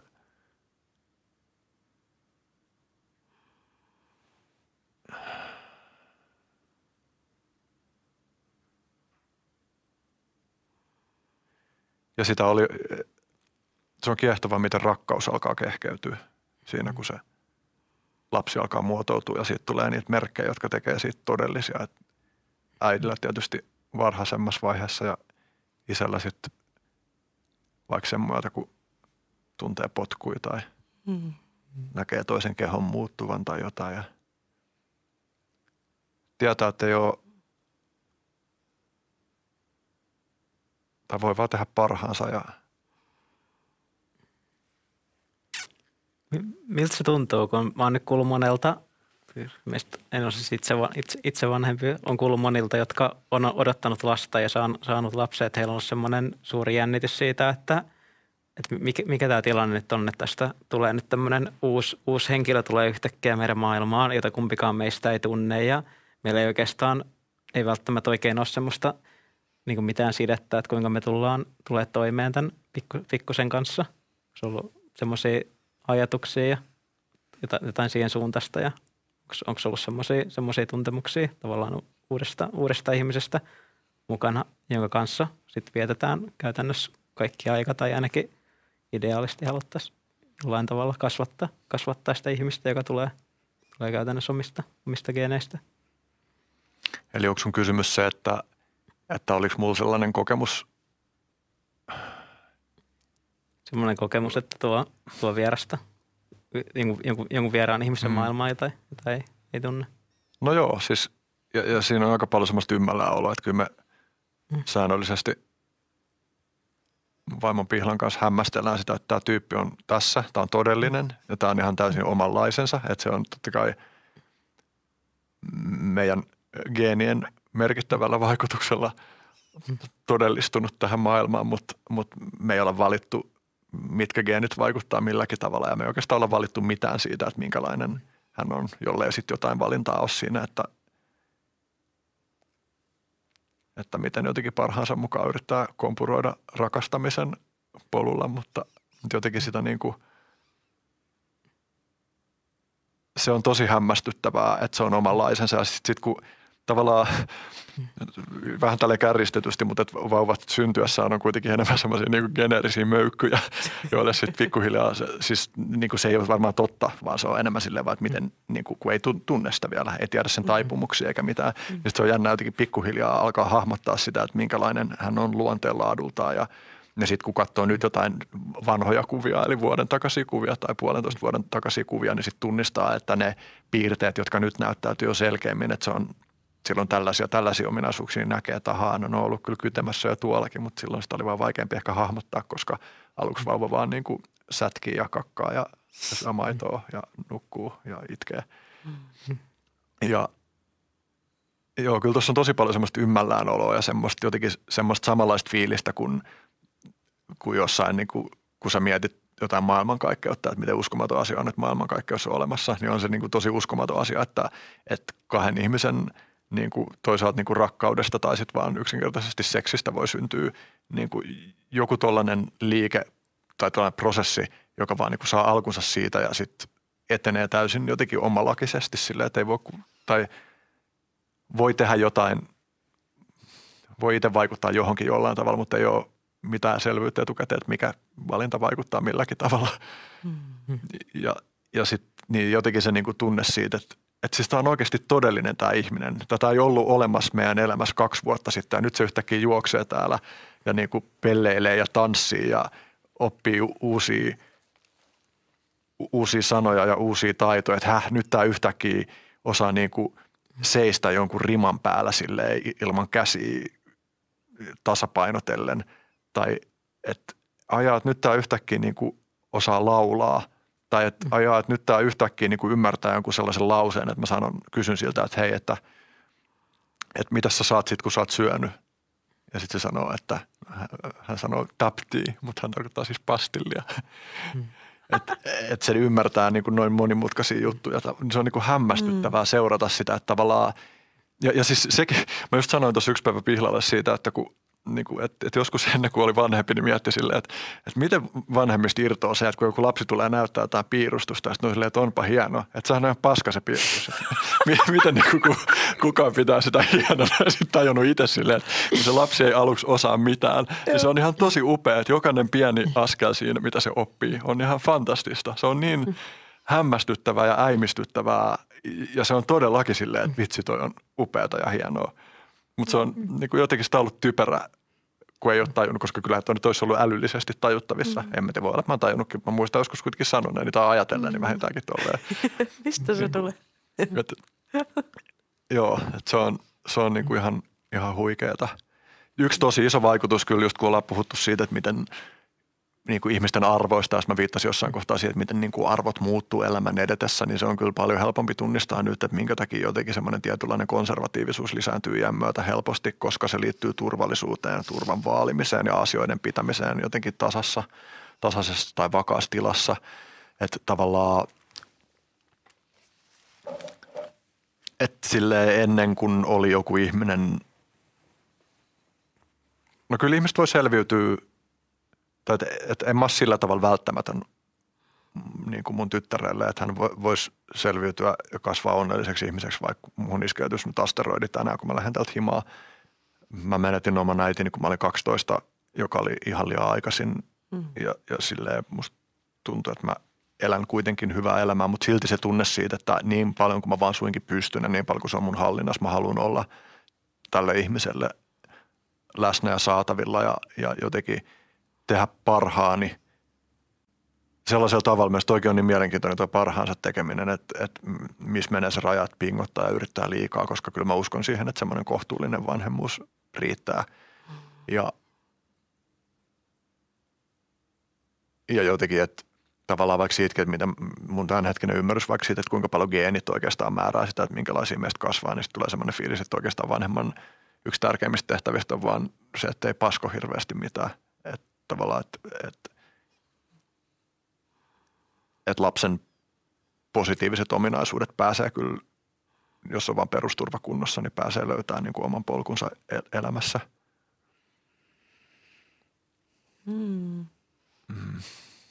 Miten sä koet, kun mä itse olen todistanut just sitä, kun joku läheiset ihmiset saanut esikoisia, niin mä oon nähnyt niissä vanhemmissa semmoisen jännän muutoksen, mikä tapahtuu just sille, että ne alkaa ihan, siihen tulee ihan fyysisesti semmoisia tiettyjä niin kuin muutoksen piirteitä ja kasvoihin ja silmiin ja, ja erityisesti semmoiseen, niin kuin, mitä mä kutsun niin kuin energiaksi tai semmoiseksi jotenkin, minkä aistii ihmisestä, niin siinä tapahtuu semmoisia diippejä, diippejä muutoksia ja se on tosi kiehtovaa. Niin miten sä koit, niin kuin, että mitä sussa muuttui sen jälkeen, kun susta tuli isä?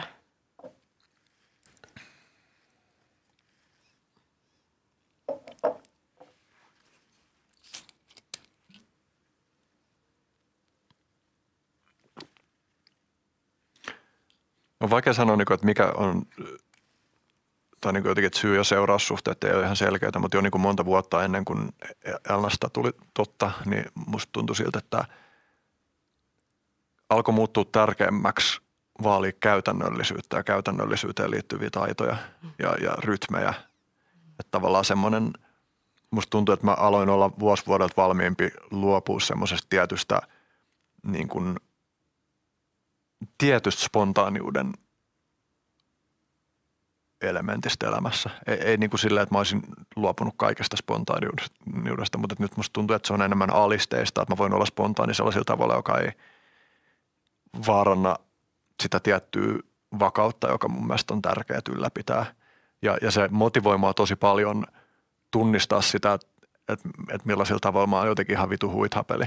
Ja, ja jotenkin kasvaa, kasvaa sellaiseen suuntaan, että, että mä en olisi ihan niin huithapeli.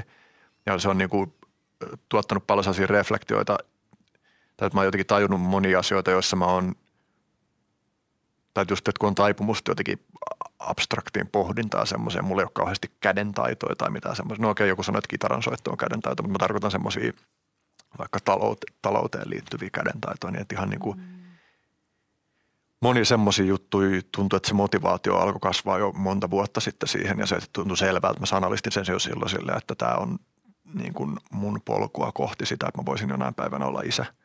Et, et, ja, ja se on ollut hirveän helpottavaa luopua mm, niin kuin siitä spontaaniudesta, mistä mä oon luopunut, koska musta tuntuu, että mä oon elänyt niin paljon tarpeeksi spontaanisti ja, ja sellaisella tavalla, että mä en ole kellekään, mä en vastaa kellekään mistään, mitä mä teen. Ja mm, niin kuin, mä oon tehnyt töikseni sellaisia asioita, että mä oon niin itse itse elättänyt itteni sellaisilla tavoilla, että mulla ei ole kauheasti ollut mitään pomoja tai mitään, niin nyt tietyllä tavalla, tietyllä tavalla se lapsi on nyt mun pomo. Mm. Ei sellaisella tavalla, että se määrittelisi ne säännöt, vaan jotenkin elämän realiteetit määrittää ne säännöt, niin kuin, joista vähintäänkin on jotenkin pidettävä kiinni. Ja totta kai se on niin kuin aina neuvottelu ja joustava, että, että mun vaikka niin kuin, mä nukun nykyään paljon paremmin kuin viisi vuotta sitten, mutta totta kai mä yhäkin välillä vaikka binchaan tietokoneella yömyöhään ja herään seuraavana aamu sille, että sille, että miten helvetissä mä pääsen ylös, mutta silti vaan pitää nousta ylös, koska se lapsi tarvii sitä. Mutta ne on semmoisia, niin että ei noin nyt ole mitään absoluuttisia muutoksia, mutta ne on semmoista niin kuin, kuitenkin niin kuin tosi merkittävän tuntusta. Että toi nyt toi nyt on niin kuin yksi sellainen. Ja, ja mä huomaan, että mua kiinnostaa myös, että miten mä voisin vaalia semmoisia käytännön taitoja. Että miettii vaikka, että jos jonain päivänä asuisi omassa talossa, jossa olisi korjattavaa ja nikkaroitavaa, mm. tollaisetkin jutut jotenkin tuntuu sille arvokkaat taidoilta ja sitten niiden vaaliminen tuntuu sikälikin hyvältä, että ne – luo suhdetta siihen, että se paikka, jossa sä asut, ei ole vaan talo, vaan koti. Ja sitten se, että sulla on semmoinen tunne, että sä oot kodissa, niin on koko perheelle ja muille kanssa asujille, jos on muita kuin perhettä, niin, niin, niin kuin hyväksi. Mm. Sitten no yksi tosi keskeinen juttu, jota se on voimistanut, on, on sen kysyminen, että mikä on oleellista – ja tämäkin on tosi klassinen ja, ja kliseinen ihan syystä, että et, et ei ole yksinkertaisesti enää läheskään niin paljon aikaa tehdä kaikkea ja se tuntuu tosi arvokkaalta. Mm. Musta tuntuu, että mä oon tunnistanut paljon sen myötä sitä, että, että miten paljon Mä menisin sanoa, niin että miten paljon on semmoista jotain maleksimista, mutta mä itse asiassa haluan niin freimaa tuon toisin, koska maleksimisessa ei ole mitään vikaa tai semmoisessa jotenkin päämäärättömässä tekemisessä tai – semmoisessa, vaan pikemminkin ne mun mielestä ongelmalliset ajankäyttötavat on, on semmoisia just, että, että jumittaa vaan taas somevirtaa, mikä sekin, niin kuin, sekin on jännä, että musta tuntuu, niin kuin, että sitä on kuratoinut oma somevirtansa sellaiseksi, että kyse ei ole siitä, että siellä olisi liian paskaa sisältöä, vaan kyse on siitä, että siellä on liikaa ihan tosi kiehtovaa ja kiinnostavaa sisältöä, jota sitä on pakko rajaa sen takia. Mutta mut tuollaisten juttujen rajoittaminen ja sitten myös esimerkiksi musta tuntuu, että se on vaikuttanut mun perfektionismiin, joka on muutenkin ollut monta vuotta semmoinen, että mä oon niin tunnistanut, että, että sitä on tarpeettoman paljon, vaikka sillä on ihan tosi hyviäkin puolia, jotka niin kuin auttaa. Että se, että vaatii itseltään paljon ja muiltakin paljon, niin ei ole pelkästään huono juttu, mutta että musta tuntuu, että se on, on jäänyt kaasu vähän liian pohjaa sen kanssa ja sitten niin nyt musta on alkanut tuntua siltä, että mun täytyy vaan enemmän päästä jutuista irti silleen, että, että niiden ei tarvi olla viimeisen päälle hiottuja ja – en mä oikeasti ole tosi hyvä. Mutta että se tuntuu selkeältä, että tuota mä harjoittelin ja toi, nämä kontrolli ja perfektionismi on myös kaksi keskeistä teemaa, jotka nousee nyt, niin kuin mitä on se mm. psykoterapiaprosessissa käynyt läpi. Mm. Mutta joo, mulla, mä nyt niin kuin, mä tällä hetkellä olen kutsunut sitä niin sanotuksi yksipäiväiseksi työviikoksi, kun vaimo palasi tekemään väikkäriä, niin mä oon nyt tämän viisi kuukautta ö, ensisijaisesti meidän tytön kanssa – niin, niin mä jo tunnen niin semmoista kihelmöintiä, että millaista onkaan palata sitten semmoisen normaalimpaan työviikkoon, kun on niin oppinut tässä niin paljon sitä tiivistämistä ja oleellisen keskittymistä. Mm. Et tietysti käytännössä siellä varmaan tulee samoin repsahduksia, mitä niin tulee muutenkin, jos siihen on ajallisesti mahdollista, mahdollisuus, mutta mut joo, että kyllä musta jotenkin mä huomaan, että mä arvostan mun aikaa eri tavalla. Sitten vaikea sanoa, mikä tässä on niin kuin iästä johtuvaa, mutta mä myös tunnistan, mä täytin 39 tänä syksynä, niin musta on selkeämpää, että mä kuolen. niin kuin jossain kohtaa, että se kuoleman lähestyminen tuntuu selkeämmältä jollain semmoisella tavalla niin kuin konkreti- vähitellen konkretisoituvalla tavalla. Että kyllä musta tuntuu, että mä oon ollut tosi tietoinen mun kuolemasta tosi pitkään. Että musta tuntuu jo, että mun äidin kuolema toi mut jotenkin semmoiseen, e, e, että se iskosti muhun semmoisen ihan tietynlaisen suhteen kuolemaan. Että kuolema on aina tuntunut mulle jotenkin sellaiselta luontaiselta jutulta ja semmoiselta, minkä niin kuin katsominen on normaali ja semmoista, mitä jotenkin haluaa tehdä. Ja jotenkin se on hauska fiilis, että on just tuntunut, että ei tässä ole yhtään kiire pois. Ja on tosi arvostava olo siitä ajasta, joka on, mutta mä tiedostan kuitenkin, että, että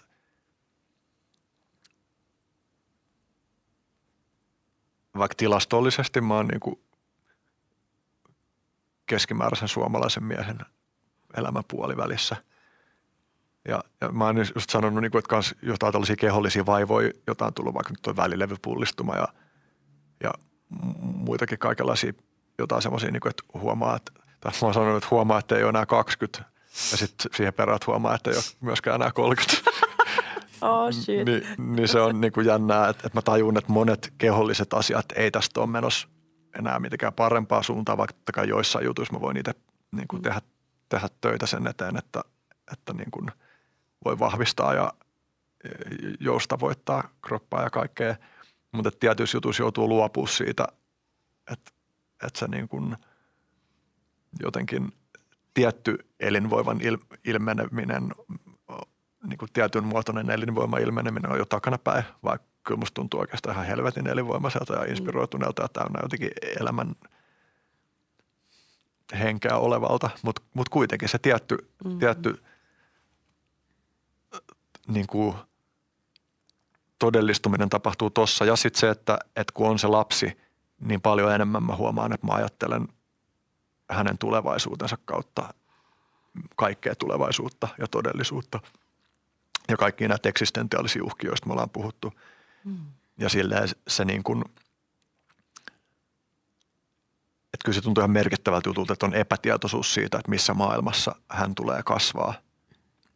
Minkälaisten addiktoivien someen keskellä, mikäli mitään somea tai sivilisaatio tai mitä on olemassa. Ja toi on jännä, että, että kun miettii noita kaikki niin kuin kriisejä, joita tässä on vireillä. Ja sitten ihan vaan, että miettii elämässä olevaa kärsimystä – kuinka paljon on kärsimystä. Olen useissakin keskusteluissa viitannut siihen, että mulla oli aika vaikuttavaa muutama vuosi sitten, kun mä olin yhdessä konferenssissa Lontoossa, niin mä tutustuin siellä ihan satunnaisesti, kun tuli joku kaatosade, sitten mä menin jonnekin tyyliin Porttikongiin hengaa tai jotain.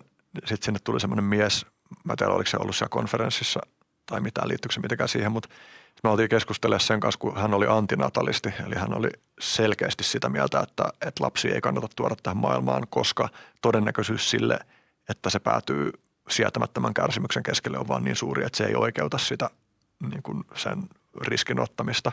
Hänellä oli kolme lasta ja hän sanoi, että, että, että hän on kiitollinen, että he on elänyt suhteellisen niin kuin – hyvää elämää, mutta et, et, et se ei liity hänen henkilökohtaiseen valintaansa, vaan hän itse vaan pitää sitä liian suuren riskinä. Ja sitten kun meillä niin kuin just oli tuolloin käynnissä tai kehkeytymässä niin kuin jotenkin todellisemmaksi se ajatus omasta jälkikasvusta, niin mä jossain kohtaa vaan totesin, ja se on hyvä reflektiopinta se antinatalisti heppu, että hänen perustunteensa elämää itseään kohtaan varmaankin oli jollain tavalla epäluottamainen enemmän kuin luottavainen. Ja mä totesin, että sillä, että mä voin tehdä sen valinnan, että mä ainakin annan, mä tykkään sanasta tai ilmaisusta hankkia lapsia, koska ei lapsia hankita, ne tulee, jos elämä on siunatakseen. Niin, että se, että mä päädyin niin paljon kuin se on olevina valinta mun vaimon kanssa, niin me päädyttiin siihen, niin kertoo että meillä on luottamusta enemmän kuin epäluottamusta. Että se tavallaan paljasti sen, niin kuin, että näin mä näköjään suhtaudun elämään. Vaikka mä en olisi välttämättä mitenkään älyllisesti voinut päästä siihen johtopäätökseen. Mutta se, että on päätöksen päätti tehdä, niin paljasti sen niin kuin mm-hmm. sy- syvällä tasolla. Et, ja se oli myös semmoinen luottamuslause niin kuin, tai semmoinen kontrollista luopumisen juttu.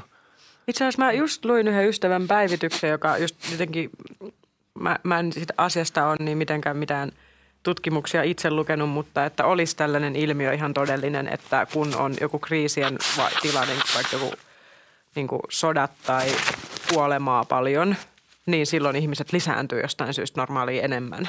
Mm. Että, ja usein kaikki niin kuin seksuaalisuus alkaa niin kuin drivea tosi voimakkaasti kriisien aikaan ja seksuaalisuus liitetään just siihen lisääntymiseen ja tämmöiseen, vaikka totta kai sillä on muitakin ilmenemismuotoja, eskapismia, mitä ikinä, addiktiot ja tuommoista. Mutta niin että, että sillä olisi niin kuin korrelaatio, että kriisien aikaan niin kuin ihmiset alkaa lisääntyä, niin voisiko siinä olla joku tämmöinen alitajuinen niin kuin juttu liittyen just tuohon? Että tunteet tarvii sitä luottamusta elämään. Niin, enemmän. ja että et se mm. vähän niin kuin, että et mä valitsen sen, niin kuin vaikka sen kriisinkin hetkellä, että mä valitsen sen niin kuin elämän ja tulevaisuuden.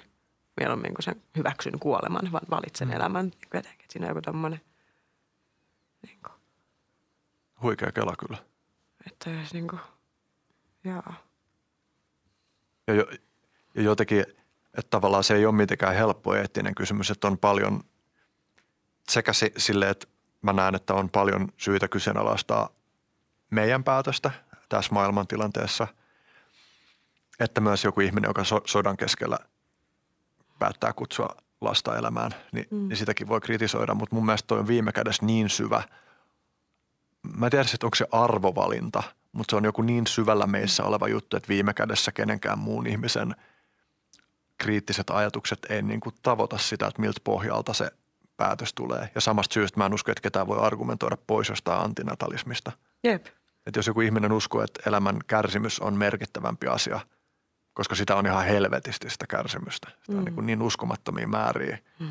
tällä hetkelläkin, tällä sekunnilla, pelkästään ihmisillä ja puhumattakaan niin kuin kaikista muista eläimistä ja potentiaalisista olennoista, jos täällä on muualla maailmankaikkeudessa muuta väkeä. Mm. Silleen, niin, että kärsimyksen määrä on ihan hillitön – ja se on niin kuin vaikea sanoa musta mitä, jos joku toteaa, tältä pohjalta totean, että parempi olisi, että ei ketään syntyisi tänne. Mutta sitten toisaalta, jos, jos me oltaisiin jätetty synnyt, tai siis jos ed- meidän aikaisemmat sukupolvet olisi jättänyt tekemättä lapsia sen takia, että on ollut ennenkin sotia ja kriisejä ja tämmöistä, niin, niin, niin on, onneksi ei jättänyt siis silleen, että ollaan kaikki tässä myös sen takia. Ja se, että eikö lapsi ole vähän niin kuin ihme – ja ehkä se voi olla joku semmoinen ihmisen niin kuin kaipuu ja jonkinlainen niin kuin ikään kuin ihmeen niin kuin ilmennys myös, että, että, että jotenkin, koska miten mä itse jotenkin suhtaudun, mä, mä oon ollut, ollut tuossa kriisissä, että apua, että voiko tänne tuoda, että oo. Mutta sitten joku osa musta ajattelee sen myös niinpä, että, että tänne tarvitaan myös niitä game changereita, tänne tarvitaan niitä niin kuin tyyppejä ja tänne tarvitaan niin kuin jengiä jotenkin ja jotenkin mulla on joku semmoinen myös utopistinen ehkä uskomus ja kokemus siitä, että, se, että tulevat sukupolvet voi olla niin kuin jollain ihmeellisellä tavalla meitä viisaampia tai niillä voi olla jotain, jotain uutta, mitä ne tuo tänne sieltä, mistä, mistä ne tuleekaan. Ja jotenkin, että siinä on joku tuommoinen ihmeen elementti, että ne, että ne ei ole kopio meistä, vaan ne on jotain seuraavaa ja se, on, se vie asioita aina eteenpäin. Ja sen takia me vanhat niin kuin paatuneet kyynikot ei voida niin kuin ennustaa sitä, mitä he tuo tänne. Ja se on itse asiassa osa sitä, sitä ihmettä tai sitä prosessia. Mm. Mä ymmärrän kyllä, mitä sä haet tuolla, vaikka mä huomaan itse niin kuin jotenkin vierastavani tavallaan. Mä en halua olettaa, että mun lapsi on game changer tai ylipäänsä mm. mitään siitä, että mikä hänen elämänpolkunsa tulee olemaan. Totta kai mä toivon, mm. että hän jakaisi monia samoja arvoja kuin mä – mutta mä tiedän, että se ei ole mun kontrollissa ja, ja mä oon välillä miettinyt niin kuin jotenkin, toi meidän tyttö on niin kuin alusta asti tuntunut silleen, että, että semmoinen väkevä tahdonvoima on ollut niin kuin yksi eniten semmoisia selkeästi näyttäytyviä juttuja siitä ja se on voimistunut kyllä tässä puolentoista vuoden aikana tosi paljon. Mm. Niin mä ku, jotenkin yritän jo kuvitella etukäteen, että, että mitenköhän hän tulee niin kuin kapinoimaan ja, ja niin kuin provosoimaan meitä ja kuka tietää – ei, ei kaikki lapset edes kapinoi, mutta mä oon yrittänyt niinku kuvitella, että miltä se tuntuu joutuu päästää kontrolli irti niistä toiveista, joita on oman lapsensa suhteen ainakin osittain. Mm. Tai minkälaista on se prosessi siitä, että joutuu hyväksyä sen, että sun lapsi joutuu tekemään sellaisia virheitä, joita sä toivot, että kun sä oot tehnyt ne, niin sit sä voisit jotenkin välittää sen oppimassa ja ehkä jonkun siunautuneen viisauden eteenpäin ja sitten sä joudut vaan todistaa, kun se se tekee virheitä. Mutta mut musta on myös tuntunut siltä, että, tai niin kuin, että yksi semmoinen eniten juttuja, joita mä toivoisin voivani vanhempana vaalia on, on semmoinen ilmapiiri, jossa virheiden tekemiselle olisi paljon tilaa. Ja, ja sekin on yksi juttu itse asiassa, mitä mä siellä psykoterapiassa haluan käsitellä, että koska mä oon perfektionisti, tai en mä ole pelkästään perfektionismi, mä haluan ottaa tuollaista identiteettiä, että minä olen nyt tällainen. Minulla on Mutta- tällaisia piirteitä. Niin, niin, niin musta, tai yksi sellainen mun huoli omiin ominaisuuksiini liittyen, koska mä oon myös muita ihmisiä kohtaan välillä aika vaativa, niin on se, että mä olisin liian vaativa omaa lasta kohtaan. Se on semmoinen niin kuin yksi motiivi, miksi mä haluan käydä psykoterapiassa jotenkin purkaakseni tai tunnistaakseni niitä juttuja, jotka tuottaa semmoista liiallisuuksiin menevää perfektionismia. Että et tavallaan, että miten olla niin kuin kannustava ja rohkaista lasta ylittää itsensä, mutta samaan aikaan olla jotenkin niin kuin siinä asiassa kohtuullinen ja, ja jotenkin,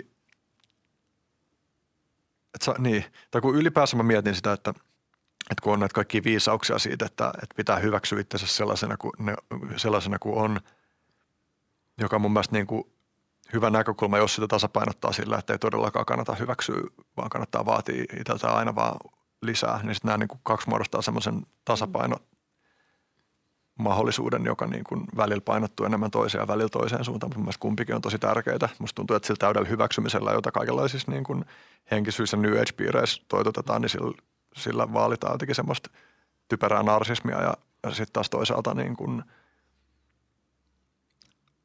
semmoinen suoritusyhteiskunta meininki, jossa vaan vaaditaan aina lisää, niin se on ihan paskaa myös niin kuin yksinään. Jep, Mutta jos näitä molempia, molempia niin kuin loputon armoa ja vaativuus on sopivassa koktailissa, niin, ja, ja siihen ei ole mitään reseptiä, että mikä se määrä on, vaan se on niin kuin lennossa ehkäytyvä. Niin, että saa kehittyä, mutta, mutta ei koko ajan. Niin. Toi, toi, toi on hieno kuulla, että se jo- jollain tasolla se lapsi opettaa tuosta niin perfektionismista irti päästämistä ja vaatimista tavallaan luonnostaan, koska mulla on itselläkin todella paljon perfektionistisia tendenssejä ja kontrolloivia piirteitä, mitä mulla on nyt tähän mennessä itse asiassa toi on ollut pakko opetella luopua tämän pokerin takia, koska ne ei vaan niin palve, palvele sen pelaamista ollenkaan. Kertoa, kertoa siitäkin lisää, mutta mulla on ollut lapsesta, siis toi puhuit antinatalismista, oli mulle ihan uusi termi, mutta on, on ollut siis itse nuorempana tuommoinen antinatalisti, joka on ollut silleen, että minä en missään tapauksessa halua tuoda lapsia tähän pahaan maailmaan, että en, en, en halua, halua, halua niin tuottaa, tuottaa sitä kellekään ja kenenkään muunkaan ei pitäisi tehdä sitä. Tämän tyyppistä ajattelua on ollut siis joskus parikymppisenä. Ja on ollut vähän, kyllä vähän pidempäänkin, mutta sitten mulla on varmaan viimeiset, kun mä alkanut näkee elämää paljon positiivisemmin, varmaan viimeisen äh, niin kuin viiden, viiden vuoden aikana, niin mulla on tullut niin kuin, mennyt täysin pois ja täysin päinvastoin, että on niin kuin ollut sillä, että sitten kun oikea hetki tulee, niin haluan lapsen ja miettinyt vähän sitä, mikä, mikä se perustelu on. Ja sitten on niin kuin vuosien saatossa alkanut selkeäntyä, että okei, että mä niin kuin koen elämän tosi isona lahjana ja mä haluan myös tarjota, tarjota jollekin ihmiselle lahjan ja yksi tausta-ajatus myös noiden lisäksi on, on kuitenkin semmoista paljon myös it- itsekyyttä löytyy itsestäni myös se, että mä oon niin ajatellut myös niin, että lapsi on myös semmoinen, joka tulee opettaa mua paljon tässä elämässä. Ja mä oon huomannut, huomannut että ihmisissä, että kyllä se niin pakottaa opettaa ja toi, mitä puhuit, että toi kontrollista tai niin kuin, että ei, ei voi kontrolloida sitä, mitä, mitä lapsi tekee, niin se on ehkä vähän semmoista, mitä mä pelon, pelon sekaisin tunteen ehkä jossain määrin kaivannut, että ka- kaipaan sitä, että on joku, niin kuin, joku, joku tommonen, se on niin jännä tommonen joku 24H-tyyppi, mutta se on niin jännä sitoutuminen, koska se ei ole niin semmoinen, että okei mä voisin koittaa tota viikon tai pari. Sitten sit kun se tekee, niin se sitoudut siihen tyyliin ainakin tässä yhteiskunnassa joskin about 18 vuodeksi, mikä on ihan, ihan tajuttoman pitkä aika. Niin se on silleen, Ja myös loppuelämäksi. Loppuelämä. lop, lop, niin siis lop, loppu. Ei mun vanhemmat ainakaan vieläkään luopunut mun vanhemmuudesta. ehkä, ehkä, ehkä, se ei ole niin paljon semmoista 24H-ajattelua tiedä, Mm. tiedä sitten. Niin jep. Toivottavasti, toivottavasti ehkä ei mun vanhemmille ole 24H. Niin ei ehkä ihan, joo. Mut silleen. Mm. Mutta joo, jotenkin siinä vaikka niin kuin raskauden edetessä se Mm. jotenkin se isä, i- isänä oleminen alkoi konkretisoituu enemmän ja enemmän ja enemmän ja sit se, sitä jotenkin aika nopeasti sisäisti sen, että okei, että tämä tulee olemaan loppuelämän ajan myös muuttuva juttu, että mitä tarkoittaa olla isä just tälle nimenomaiselle lapselle. Ja sekin on jotenkin mysteeri, että en mä tiedä mitä kaikkea se tulee olemaan ja mitä kaikkea se tulee tuomaan mukanaan. Mm. Se on kyllä jännä. Tai silleen niin kuin.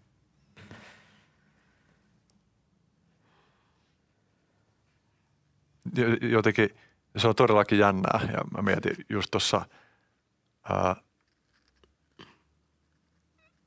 filosofi L.A. Paulilla on, se puhuu transformatiivisista kokemuksista semmoisina mm. kokemuksina, jotka on, on seurauksiltaan mahdottomia ennakoida, koska ne muokkaa sua sellaisilla tavoilla, joita sä et pysty sä et pysty ennakoimaan niitä, ne voi muuttaa sun arvoja sellaisilla tavoilla, että sä et pysty etukäteen tietää, että tuleeko se ole sellainen päätös, joka muuttaa sua tavoilla, josta sä tykkäät. Et, et jotenkin, että sen pystyy todentamaan vaan kulkemaan sen transformatiivisen kokemuksen läpi. Ja, ja just jotenkin, että se on uskon hyppy. Että se on vain jotain luottamusta elämää, että oli se sitten just lapsen hankkiminen tai toiseen maahan muuttaminen tai sienien syöminen tai mitä tahansa niin kuin sellaista, joka voi mullistaa sua. Kyllä. Siis toi, ennen kuin mä sanoin, että se on jännää, niin mä se kerroit siitä, että ei voi oikein tietää, miten, miten se lapsi niin edetessään, miten se tulee muuttaa ja muuttaessa, niin mä koitin kanssa tälleen niin vähän, koittaa niin visuaalisuus päästä, okei, tuossa se on ton ikäinen ja tuossa se on tolla ja tuossa hetkinen muuten, mitä tässä nyt tulee tapahtua. Okei, se, on, se on aika jännää. Mm. se on, on kyllä hyvin kiinni tästä uskohyppy. Joo. Mm. Raskauden aikana tuli myös jonkin verran vaan niin kuin jotenkin esiteltyä sellaista kysymystä, että kuka siellä – koska ei ole mitään hajua, että kuka se on, mm-hmm. kuka sieltä on tulossa. Mutta se tuntuu jotenkin mainiolta kysymykseltä. Onko silleen, että en mä mitään vastausta tähän odota, mutta tuntuu jotenkin kivalta kysyä. Mm. Tuntematon, tuntematon pallero, palleromöykky tulee maailmaan mm. muokkautumaan. Mm. Ja se on jotenkin niin huikeata se, mm. Mm. että just se tavallaan se omalakisuus niin kuin tarkoittaa sitä, että – että mä en pysty ennakoimaan sitä, että, että mihin kaikkeen se suuntautuu. Sekä niin kuin yksittäisten päivien aikana, että myös jotenkin laajemmin elämässään. Että sitä voi vaan jotenkin todistaa siinä vierellä, että tässä tämä nyt kehkeytyy tämä tyyppi.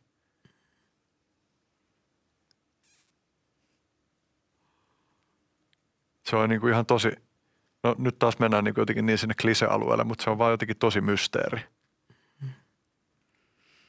ja jotenkin hämmästyttävää. Tässä onkin oma lapsi, niin pitäisi pystyä saamaan, tuossa alkaa tulla miettiä kaikenlaista, niin se on varmaan, se on varmaan aika, aika ennää kanssa seurata silleen, että se kuitenkin varmaan aika johdonmukaista, kun sitä näkee joka, joka päivä kuitenkin koko ajan. Että se ei varmaan kuitenkaan ihan niin kuin näin muutu, vaan silleen pik, pikkuhiljaa tulee jotain muutoksia. Se alkaa tottua jossain vaiheessa. Ja... Miten haasteita se on tuonut se, tota, tuonut se lapsi tai sellainen puhuit, että se on välillä aika rankkaakin. Mm liittyykö unirytmeihin vai, vai tota? Joo, sitten tietysti kaikki niin semmoinen lasten oikukkuus on välillä aika turhauttavaa. Silleen, että kaikki tavaroiden paiskominen ja semmoinen niin tavallaan, mm. Mitä ehkä usein kutsutaan jotenkin kiukutteluksi.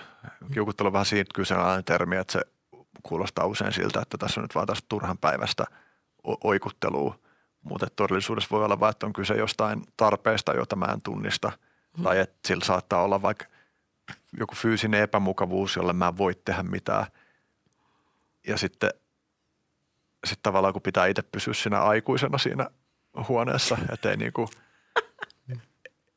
ei kauheasti voisi mennä siihen kiukutteluun mukaan, vaikka tekisi mieli, mm-hmm. niin sitten se on haastavaa. Ja niin, se on välillä tosi turhauttavaa, kun toinen jotenkin öö, no tekee nyt sitä, mitä kutsutaan kiukutteluksi kaikilla mm. näillä ha- haastamislauseilla sitä sanaa kohtaa. Se on turhauttavaa ja sitten välillä se on turhauttavaa tai, tai ehkä turhauttavaa siinä väärä sana, mutta se sattuu, kun toisella on paha olla ja sitten ei voi tehdä mitään muuta kuin vaan pitää sylissä. Mutta se on myös musta tavallaan niin jotenkin ihmisenä olemisen perusaluetta, että, että tavallaan – että toista sattuu ja ei voi tehdä mitään muuta kuin vaan olla ja pitää sylissä. Mm. Et, et, jotenkin en vaihtaisi pois. Tai jo, jotenkin ne, ne hetket, kun vaikka toinen herää keskelyötä ja alkaa itkeä ja sitten menee ottaa sen syliin ja sitten se itkee siinä ja sitten vaan niin kuin itse parhaansa mukaan koittaa muistaa hengittää syvää, jotta pysyy siitä rauha, rauhallisena ja rauhoittavana läsnäolona siinä ja tollain, niin, niin se on myös ihan älyttömän kaunista, vaikka se on myös jotenkin turhauttavaa ja kuormittavaakin joskus. Tämä on ehkä semmoista, mitä me kaivattaisiin yhteiskunnassa muutenkin, ei vaan omiin lapsiin, vaan myös muihin ihmisiin. Se, että ei aina tarvi, tarvi voi, voi, olla, voi olla läsnä ja maadattuneena ja ei aina tarvitse mennä ottamaan auttaa. Välillä pelkkä halikin riittää ja tuommoista, mitä itse vasta nyt aikuisena oppinut, kun tehnyt tota masku, maskuliinimiestyöskentelyä siellä. Just välillä tajuu sen, kuin tärkeätäkin se on, että mm. joku ei, ei, ei jatkuvasti tota, ei, ei välttämättä tarvitse ratkaista mitään ongelmia, vaan on, on vaan läsnä ja, läsnä ja pysyy siinä, niin se on monesti parasta, mitä voi tehdä. Kuulostaa, kuulostaa upealta. Ja, ja musta tuntuu, että yksi parhaista asioista, mitä mm. ainakin sellainen ihminen, joka ei ole liian orientoitunut toisten hoivaamiseen, koska jotkut ihmiset mm. jotenkin uhraa itseään mm. jotenkin epäterveen paljon sillä, että ne vaan loputtomasti hoivaa toisiaan, mutta, mutta muille ihmisille niin toisen ihmisen hoivaaminen on parhaita asioita, mitä voi tehdä. Mulla tuli tuosta mieleen itse asiassa, mitä sä sanoit, niin se, että mä kuulin tuossa joskus sanottavan näin, että, että olisi tutkimuksia, joiden mukaan kun on näitä hoivarobottijuttuja vanhankodeissa – niin itse asiassa hyvinvointi lisää enemmän sellaiset robotit, joita ne vanhukset saa hoivata kuin mm-hmm. hoivaavat robotit. Tietysti tämä nyt varmaan jotenkin yksinkertaista ja vetää mutkin suoraksi, koska hoivaroboteilla voi olla monia eri funktioita, mutta, mutta mun mielestä on niin jotenkin kiehtova ajatus ja ainakin haluaisin uskoa, että se on totta. Huomaa mun parisuhteessa, kun mä pääsen hoivaamaan mun kumppania, niin siitä tulee paljon varmin mieli kuin silloin, kun se on sellaista, mä jotenkin itse keskiössä ajattelen itteni tai kun olisin itse hoivattavana. Se on melkein parasta.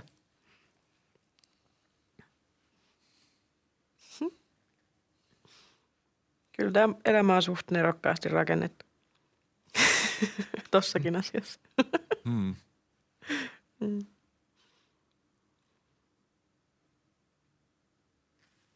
Mä huomaan sellaisen, tai oli tuosta taannoin semmoinen kriittinen ajatus, että kun aina sanotaan just, että, että tuoreet vanhemmat niin kuin kyllästymisen asti jaarittelee niiden lapsiin liittyvistä asioista, niin musta just kun mä toistin sitä niin kuin äimistyttävyyttä ja hämmästyttävyyttä, niin tuli semmoinen fiilis, että muuttukohan tämä jo ihan helvetin puuduttavaksi kuunnella, että toistaks mä niin kuin jo nyt liikaa vaan samoja asioita, joita mä tässä on sanonut. Musta todella mielenkiintoisella tavalla esivanhemmuutta. Jep, mun mielestä just tällaiset emotionaaliset aidot jutut, niin, niin kuin ainakin mulle ne niin kuin resonoi usein enemmän kuin sellaiset niin kuin liian jotenkin ajatukselliset tai älylliset. Että tässä on kuitenkin semmoista elämän, elämän ener- semmoista niitä elämänmakuinen. Mm. Niin kuin, nyt ollaan niin kuin oikeiden asioiden, semmoisten asioiden äärellä. Mm.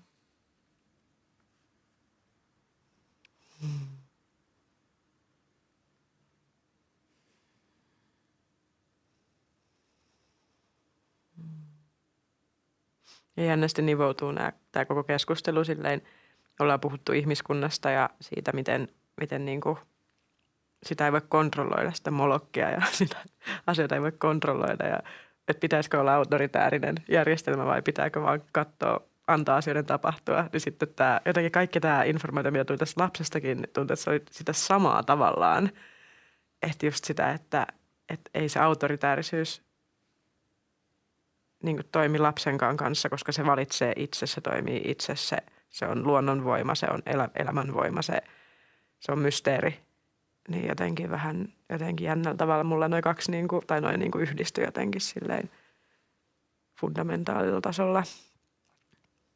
Niin kuin suhteessa myös maailman ja yhteiskunnan kriiseihin ja ihmiskunnan kriiseihin ja kaikkeen tuommoiseen niin ihmisyyteen jonain hallitsemattomana, kontrolloimattomana voimana – joka tekee mitä se tahtoo in a way. Tai silleen,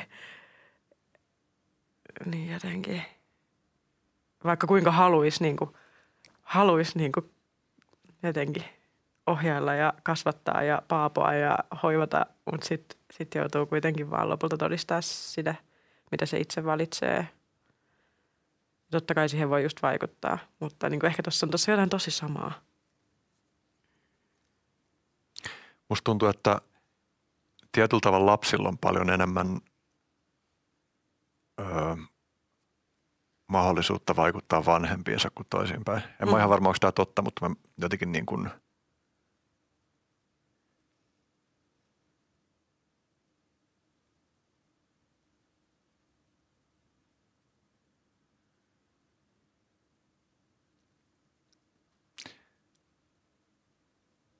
mä huomaan, että mulle tulee tuohon paljon vastaväitteitä.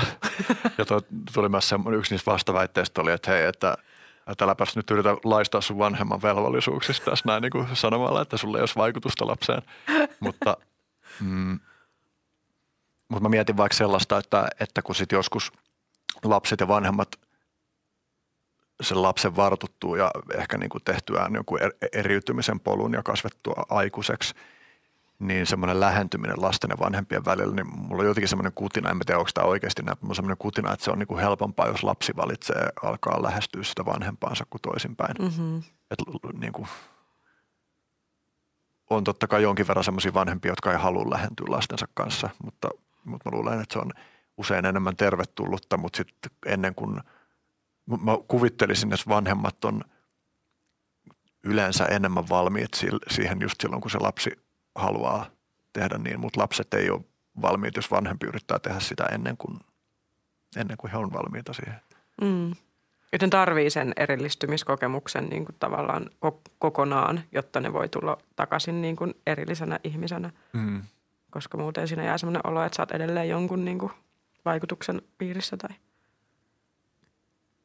Ja, ja vanhemmatkin varmaan niin kuin nauttii siitä jollain tavalla, vaikka se onkin niin kuin usein surullista, kun se lapsi lähtee vaikka veke himasta, niin, niin se vapaus, joka siitä tulee, niin ei ehkä ole sen luontosta kuin lapsella tyypillisesti, että, että tarttisi joku täyden irtioton. Mm. Mutta joo, menee aika tällaiseksi nojatuonne spekuloinniksi nyt ainakin itsellä. Sä sanoit, että sulla on yksi päivässä työviikkoa tällä hetkellä – niin minkälaista asioiden parissa sä tällä hetkellä työskentelet? Millaisia projekteja sä nyt niin kuin isyyden ohella hmm. teet hmm. tällä hetkellä? No noita podcast-juttuja. Hmm. On nyt tässä just sen mainitun jakson sen Haak Middeken kanssa, niin sen julkaisu on aika lähellä ja, ja pari muutakin juttua tässä vireillä. Vähän jo ehkä myös ajattelen kevätkautta, että mitä tota – mitä kaikkea siellä tulee. Sitten mä olen parissakin psykedeeliteemasessa yhdistyksessä aktiivisesti mukana, eli psykedeelitutkimusyhdistys ryssä ja sitten psykedeellisen sivistyksen liitto ryssä, niin niillä mä teen muun muassa tuotan tapahtumia ja, ja tota, viestintää ja niin kuin, sillä ehkä tuosta psykedeeliteemasta voi sanoa sen verran, meillä nyt varmaan aikaa enää mitenkään isosti lähteä sitä matopurkkia mm. avaamaan, mutta ehkä mun sen, semmoinen yksi ydintavoite psykedeeleihin liittyen on niin kuin jotenkin esittää kysymyksiä siitä, että mitä on psykedeelien viisaampi käsittely. Mm-hmm. musta ei ole mitenkään ihan itsestään selvää, ei niin kuin yksilöllisellä eikä yhteiskunnallisella tasolla, että miten psykedeelejä on viisasta käsitellä. Että ne on aika moniulotteisia – moniulotteisia ää, kapistuksia ja, ja silleen sen kummemmin sellainen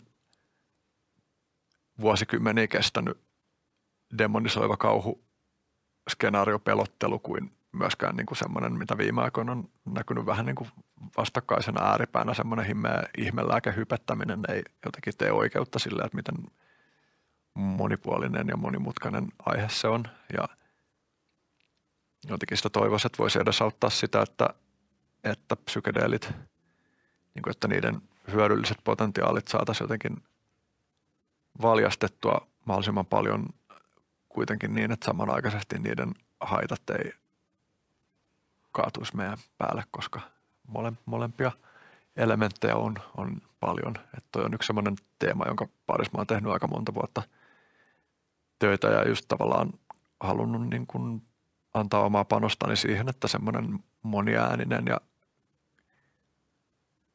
rakentavasti kriittisellä tavalla katsova keskustelu saisi enemmän tilaa. Hmm. Toi on yksi juttu. Minkä kaltaisia esimerkiksi tapahtumia liittyen tähän teemaan teillä on tulossa? Tai niin kuin? Öm, mä vastaan itse asiassa että mitä on mm. ollut, koska mulla pulpahti heti yksi mieleen, joka oli oli kiinnostava tällainen neurotieteilijä Ruben Laukkonen oli noin puhuu Sytyn webinaarissa. Jo, hän käsitteli siinä niin kuin kysymystä psykedeelien katalysoimista oivalluksista, että minkälaisia niiden jotenkin aivotason mekanismit on, mistä oivalluksissa oikeastaan on kyse. Ja sitten yksi juttu, mitä hän on tutkinut, on se, että, että miten oivallukset voi tuottaa myös valheellista varmuutta, tai toisin sanoen, että, että tietyissä tutkimusasetelmissa pystytään luomaan sellainen tilanne, jossa ihminen saa oivalluksen kokemuksen, joka johtaa hänet niin kuin väärään suuntaan, joka on just se suunta, johon ne tutkimuksen suunnittelijat tarkoittaakin hänen niin kuin kallistuvan. Eli tavallaan, niin kuin, että oivalluksen tunne saattaa luoda perusteetonta varmuutta ja, ja psykedeelit voi joskus voimistaa tätä samalla tavalla kuin ne myös voimistaa semmoisia hyödyllisiä oivalluksia. Mm-hmm. Tavallaan niin kuin, joo, no toi on esimerkiksi yksi kiinnostava teema. Ja sitten esimerkiksi meillä oli yksi luento tuossa vähän niin kuin otsikolla, että psykedeelien, niin kuin psykedeelien sekä psykedeeliterapian että lääketieteen sudenkuopat, että mm, just minkälaisia riskejä liittyy psykedeelien vaikka suggestioalttiutta lisäävään vaikutukseen ja miten sitä pitäisi huomioida siinä, kun, kun mietitään jotain psykedeeliterapian soveltamista. Että tavallaan mulla painottuu tuollaiset kriittiset näkökulmat sen takia, että musta tuntuu, että niin kun niistä psykedeelien potentiaalia sellaisenaan tuovista näkökulmista ei ole ollenkaan pulaa tänä päivänä. Et, et vaikka se ei ole vielä ihan täysin valtavirtaa, se on jollain tavalla vielä tabu, mutta kuitenkin se niin kun innostunut puhe ja ne lupaavat tutkimustulokset niin on tulos niin voimalla, että musta on tuntunut tärkeää, että jotenkin yrittää ottaa koppia tavallaan siitä kaikesta ja kontekstualisoida vähän laajemmin, että psykedelit on, on mutkikkaampia kuin mitä, mitä halutaan ajatella ja että pelkästään se niin kuin ylipäänsä pyrkimys freimata niitä vaan jossain lääketieteen viitekehyksessä niin ei ole riittävä, koska, niin koska niiden vaikutukset on niin monenlaisia ja niitä myös käytetään tosi monenlaisissa konteksteissa, ei vaan jossain lääketieteellisessä tai terapeuttisessa, vaan esimerkiksi perinteisesti niin kuin jossain uskonnollisessa tai shamanistisessa käytössä tai sitten kaikessa niin kuin näissä tanssimusakulttuurissa tai 60-luvun kaikki rockimeiningitkin oli yksi viitekehys psykedeelien käytölle ja niin kuin, musta jotenkin vaikuttaa siltä, että, että psykedeelit saattaa niin kuin herättää enemmän kysymyksiä kuin antaa vastauksia. Mm-hmm. Ja musta se on jotenkin ihan hyvä suhtautumistapa myös, että, että suhtautuu semmoisella uteliaisuudella ja jotenkin mä huomaan itse, niin että mä pyrin välttämään semmoisia liian jyrkkiä johtopäätöksiä siitä, että mitä ne on. Ja musta ei ole mitenkään selvää, että mi, mitä kaikkea se tulee, millä kaikilla tavalla se tulee vaikuttaa meidän kulttuuriin, kun ne jotenkin rantautuu yhä enemmän valtavirraksi. Mm. Musta on hienoa toi, mä jotenkin huomaan susta sen, että sä jotenkin koetat miettiä tätä kaikkea kenttää, missä me tällä hetkellä eri konteksteissa pyöritään yhteiskunnan kanssa, sitten tuoda sinne sen mausteen, jonka sä ko- ehkä koete, että puuttuu sieltä, että me saataisiin siitä kokonaisvaltaisempaa ymmärrystä. Niin ko- se on niin tosi, tosi hieno ja upea, upea piirre, sitä en tiedä, koet, koet sen itse niin, mutta jotenkin arvostan, arvostan sitä todella paljon. Hmm. Kiitos kun sanoit. Hmm. Mulla on yksi kysymys vielä, mikä on semmoinen henkilökohtainen kysymys, jonka mä ehdottomasti haluan kysyä, minkä mä lunttasin tuolta viikosta. Koska mä pidän sua niin todella elinvoimaisena kaverina. Tähän niin kuin, sä oot ollut laittamassa pystyyn tosi monia tärkeitä juttuja, muun muassa sitä kotiloa, missä mä oon ollut. Sitten sä oot ollut mukana tuossa psykedeellisen sivistyksen liitossa, järkkäät noita konferensseja. Oot tehnyt niin voi musiikkia, tosi hienoakin musiikkia, mistä oot käyttänyt omia keho, oma niin kehoa ja tehnyt kaikkea, mitä mä oonkin ihmetellyt, vaan että miten voi olla vielä niin kuin, noin tavan muusikko ja tosi, tosi moneen, moneen niin kuin asiaan erikoistunut ja tuntuu, että se jatkuvasti mulle, mulle tuntuu, että se jatkuvasti paahdetetaan juttua, niin mistä, mistä tämä niin elinvoima tulee, tämmöinen niin voimakas elinvoima pahtaa eteenpäin, koska se on niin semmoinen, mitä, mitä mulle ei niin välttämättä ole, että vaan niin kuin, teen sitä omaa juttua välillä ja sitten mä välillä tehdä jotain juttuja, mutta tuntuu niin kuin mulle vaikutat todella elinvoimaiselta. Mä en tiedä, koet sä, koet sä itse samoin, ja jos koet, vaikka et kokiskaan, niin mistä, mistä tulee, että sä jaksat, jaksat vahtaa. Mm. Mm. Ei musta ainakaan tunnu, että se olisi mistään mun valinnasta kiinni. Tai että en mä voi antaa mitään vaikka vastausta, joka kertoisi, että no, että mä syön pelkkää lihaa. tai tai jotain niin kuin tyyliä, tiedätkö, että mä pätkäpaastoon. tai et, Wim Hofi. Ei mitään reduktionistista vastausta nyt. niin, mm. tai sillä lailla, että että musta tuntuu, että tuollaisilla valinnoilla voi jotenkin hieno säätää, mutta, mutta ei, musta ei tunnu, että se olisi niin kuin mun hallussa, että, että, että minkälainen mä tuossa mielessä oon.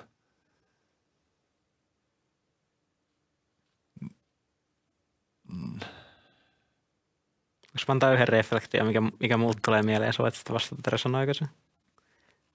Koet sä, että susta on tosi tärkeää vaikuttaa yhteiskunnallisesti tiettyihin asioihin ja sit sä et niinku tavallaan ehkä jossain määrin näe sitä niinku valinta, valintana, vaan sä lähdet niinku paahtaa sen asian eteen. Niin kuin esimerkiksi oli kotilahaittajien vähentäminen ja sitten ehkä jossain määrin terveempien näkökulmien tuominen psykedeeleistä ja tämmöinen, että se, niinku, se itse aihe on sulle vaan niin tärkeä ja mittava, että sä et edes välttämättä näe sitä valintana lähteä tekemään, vaan sä lähdet, lähdet toteuttaa. Tai joku musiikki, että sä oot halunnut tuoda, tuoda musiikkia, tietyn mm. tyyppistä musiikkia ihmisille tai – tai podcastaaminen, missä on, on semmoista todella, todella merkittävää vaikuttamista myös ymmärryksen lisäämiseksi. Niin, no, no kai musta tuntuu, niin kuin, että nuo kaikki aktiviteetit on tavallaan jotenkin kutsunut luokseen. Ja että jotenkin vähän ollut sellainen olo, että mitä se sanotaan, että if you see a job, it's yours. Että et jotenkin niin kuin, että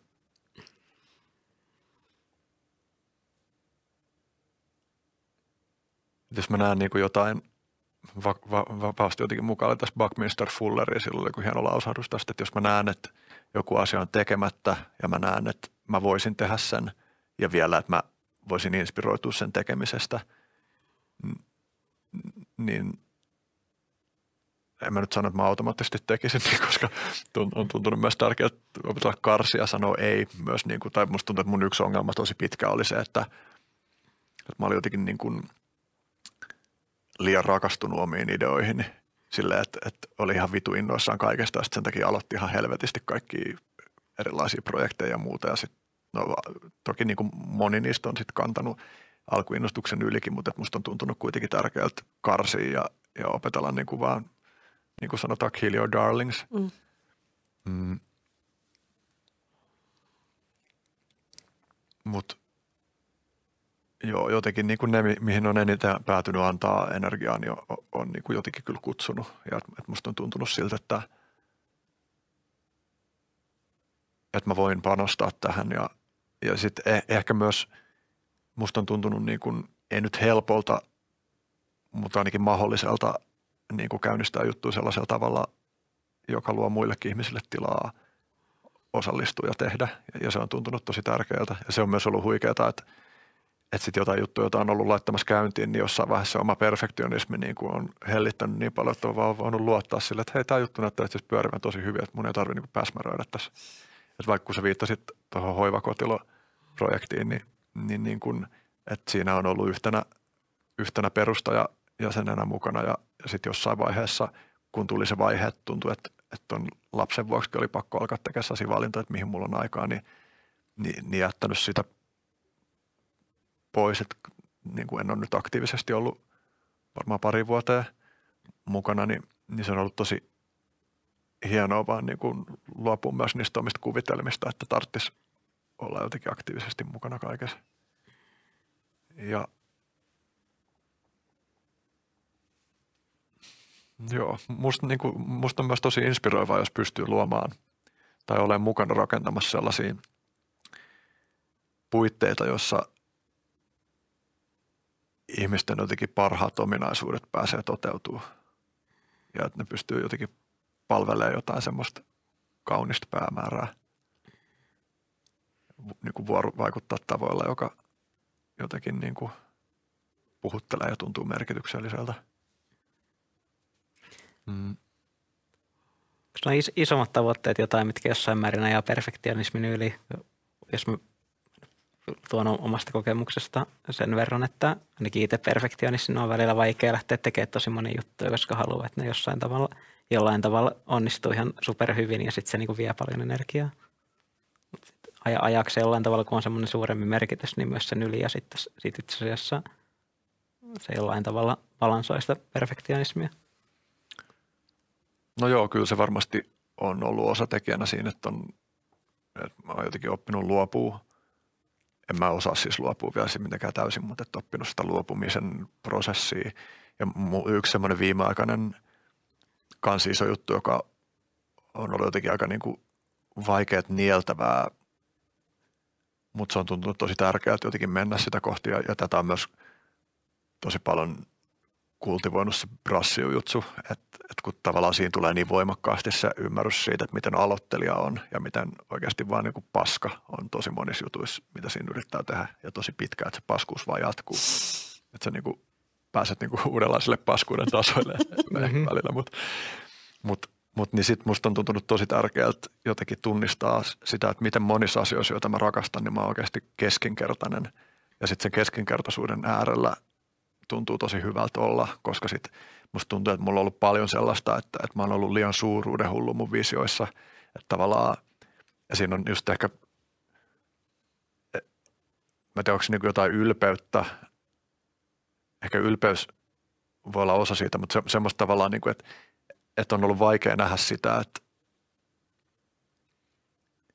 miten paljon näkemätöntä vaivaa on sen välissä, missä mä oon nytten ja miss, siellä, sen, missä mä haluaisin olla – että tavallaan niin tunnistaa, että monissa asioissa mä oon keskinkertainen sen takia, että mä en ole laittanut niihin enempää aikaa ja vaivaa. Ja sitten mä oon yrittänyt jotenkin löytää semmoista hyvää suhdetta keskinkertaisuuteen, että mun ei tarvi olla erinomainen, jotta se tekeminen voi olla merkityksellistä ja että, että tavallaan kun on paljon sellaista puhetta justi, että, että David Goggins meininki, mikä on tosi arvokasta myös, että, että, että jos sä vaan yrität, sä voit olla ihan mitä tahansa, sä voit olla maailman paras – sitten niin kuin, se, se on sika jees, että jotkut voi olla maailman parhaat, mutta se on, niin kuin, se on sillä parhaus on niukka resurssi, kaikki ei voi olla parhaita. Niin sitten mä oon niin kuin alkanut tunnistaa sen, että,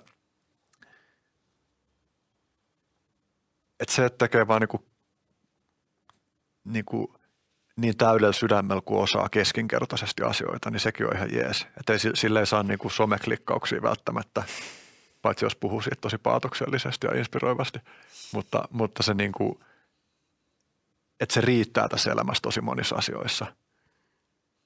Ja, ja toi, musta tuntuu, että on vähän semmoinen, mitä mä oon vasta alkanut niin jotenkin avaamaan. Ja just se brassio-juttu on niin kuin inspiroinut katsoa, että millä kaikilla elämän osa-alueilla mä oikeasti on ihan vitun keskinkertainen ja miten mua nolottaa se, mm. miten keskinkertainen tai jopa huono mä oon monissa asioissa ja tuntenut paljon semmoista niin kuin – tai kohdannut paljon sellaista häpeää liittyen siihen, että, että on paljon paskempi kuin mitä toivoisi olevansa. Mutta mut sitten sit mä huomaan, kun mä puhun, puhun tuosta, niin mä huomaan, että, että kyllä mä haluaisin luoda myös tilaa sille, että, että puolivalmista ja keskeneräistä saa niin kuin paljastaa. Että et kaiken ei tarvi olla loppuun hiottua. Ja itse asiassa loppuun hiottu ei ole usein edes se, mikä meitä kaikista eniten koskettaa. Ei välttämättä keskinkertaisuuskaan ole, mutta jotain niiden välistä. Mutta niin kuin. Joo, en mä tiedä mihinköhän kysymykseen mä nyt tällä vastasin. Mutta. En mä tiedä, mutta toi, toi siis todella hyvin, että toi, toi kosketti kovasti toi, että se, se riittää todella hyvin se, että tekee täydellä sydämellä ja voi, voi tehdä keskinkertaisesti – Mä join tänä aamuna, olin meidän tuottajilla yötä ja siinä oli semmoinen kahvimuki, missä luki, että good enough is the new perfect. Sitten se jotenkin resonoi ihan, ihan kyvällä ja itse haluan, haluan tuommoisen kupin muistuttaa mua joka aamu tästä.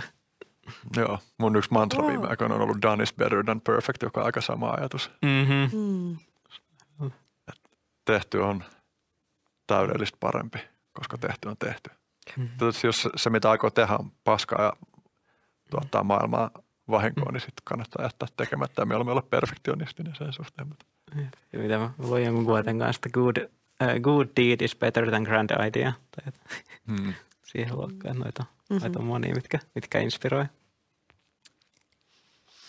siitä sitten puheen ollen tuli vielä kysyttäväksi, että miten sä saat niin paljon kuin monilla mm. ihmisillä monet kärsii siitä, että ne, että, niillä on, niin kuin, että ne ei saa aikaan asioita. Just, että jos sä saat tosi paljon aikaan, niin onko sulla siihen joku sellainen, että osaako hallita sun ajan käyttöä, onko sulla onko sä niin kuin, joku tommoinen, miksi, miten sä pystyt saamaan aikaan niin paljon konkreettisesti?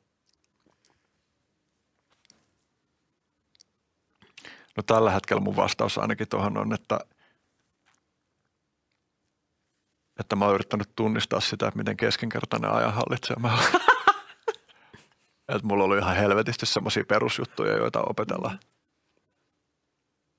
Niin kuin, mitkä joillekin ihmisille tuntuu menevän ihan vaan täysin luonnostaan. Mm. Mutta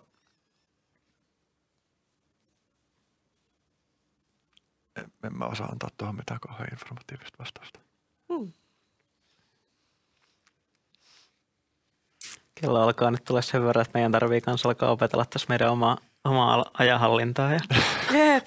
Mistä, mistä sut löytää, jos tota, kiinnostuu sun projekteista ja jutuista, niin mistä kanavista voi lukea lisää tai kuulla lisää tai osallistua tapahtumiin? No ehkä voi vaikka YouTubesta katsoa mun podcastit, ihmisiä siis eläimiä. Mä en tiedä, luulisin, että Curious on Earthkin löytyy ihan hakemalla sillä fraasilla. Mm. Mulla on Patreon-sivu, jonka kautta mä joukkorahoitan osittain mun tekemisiä, niin sieltä sinne mä postailen välillä kanssa niin maksuttomia postauksia, missä mä kerron mun tekemisistä ja, ja se on myös semmoinen, minkä kautta voi niinku tosiaan tukea mun työtä. Ja, öö, no nuo järjestöt, jotka mä mainitsin, psykedeelitutkimusyhdistys ja psykedeellisen sivistyksen liitto on semmoisia, että niiden sivuja seuraamalla saa tietää niiden tapahtumista. Mun some ei voi seuraa, löytyy ihan etunimi, sukunimi. Tota, mä oon aika satunnainen nykyään someissa. Mä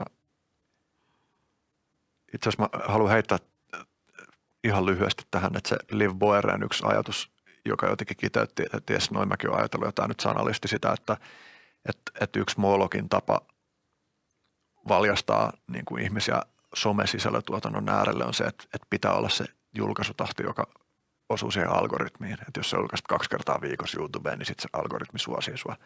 Niin, niin Liv Boere just sanoi, että hän ei halua tehdä tota, ja mulla on sellainen fiilis, että mä en halua, koska mä haluan, että mulla on aikaa haudutella. Niin sen takia mä oon aika satunnainen ja mun podcastitkin tulee silleen, että välillä saattaa tulla niin kuin tihemmällä tahdilla, välillä saattaa mennä monta kuukautta, että tulee jakso. Joo, noita väyliä pitkin nyt ainakin pystyy seurailemaan. Ja noin järjestöt siis on, niissä on iso liuta muitakin ihmisiä, että ei, ei ole pelkästään mitään mun projekteja. Mm. Mut joo. Mm. Mun mielestä se on yleisön kunnioittamista, että, että pohtii, antaa sille aikaa niillä asioilla, mitä pohtii. Et se on mun mielestä niin kuin vaan viisasta. Kiitos, kun olit meidän vieraana. Henri Soinumma, tämä oli aivan upeata keskustelua. Tämä viritteli aivan, aivan yppylöitä ja päästiin käymään upeita asioita läpi. Jotka, niin, Oli tosi kiva Eh, olla teidän kanssa.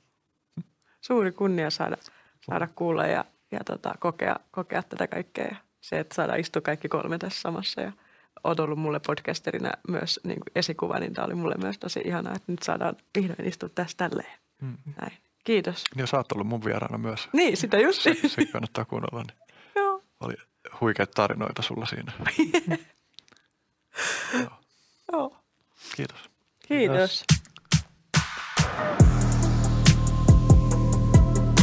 Hei, jos tykkäsit jaksosta, laita meidän kanavatilaukseen ja painaa tykkää nappia. Siitä olisi meille todella paljon apua. Kiitos, että kuuntelit podcastia. Kiitos.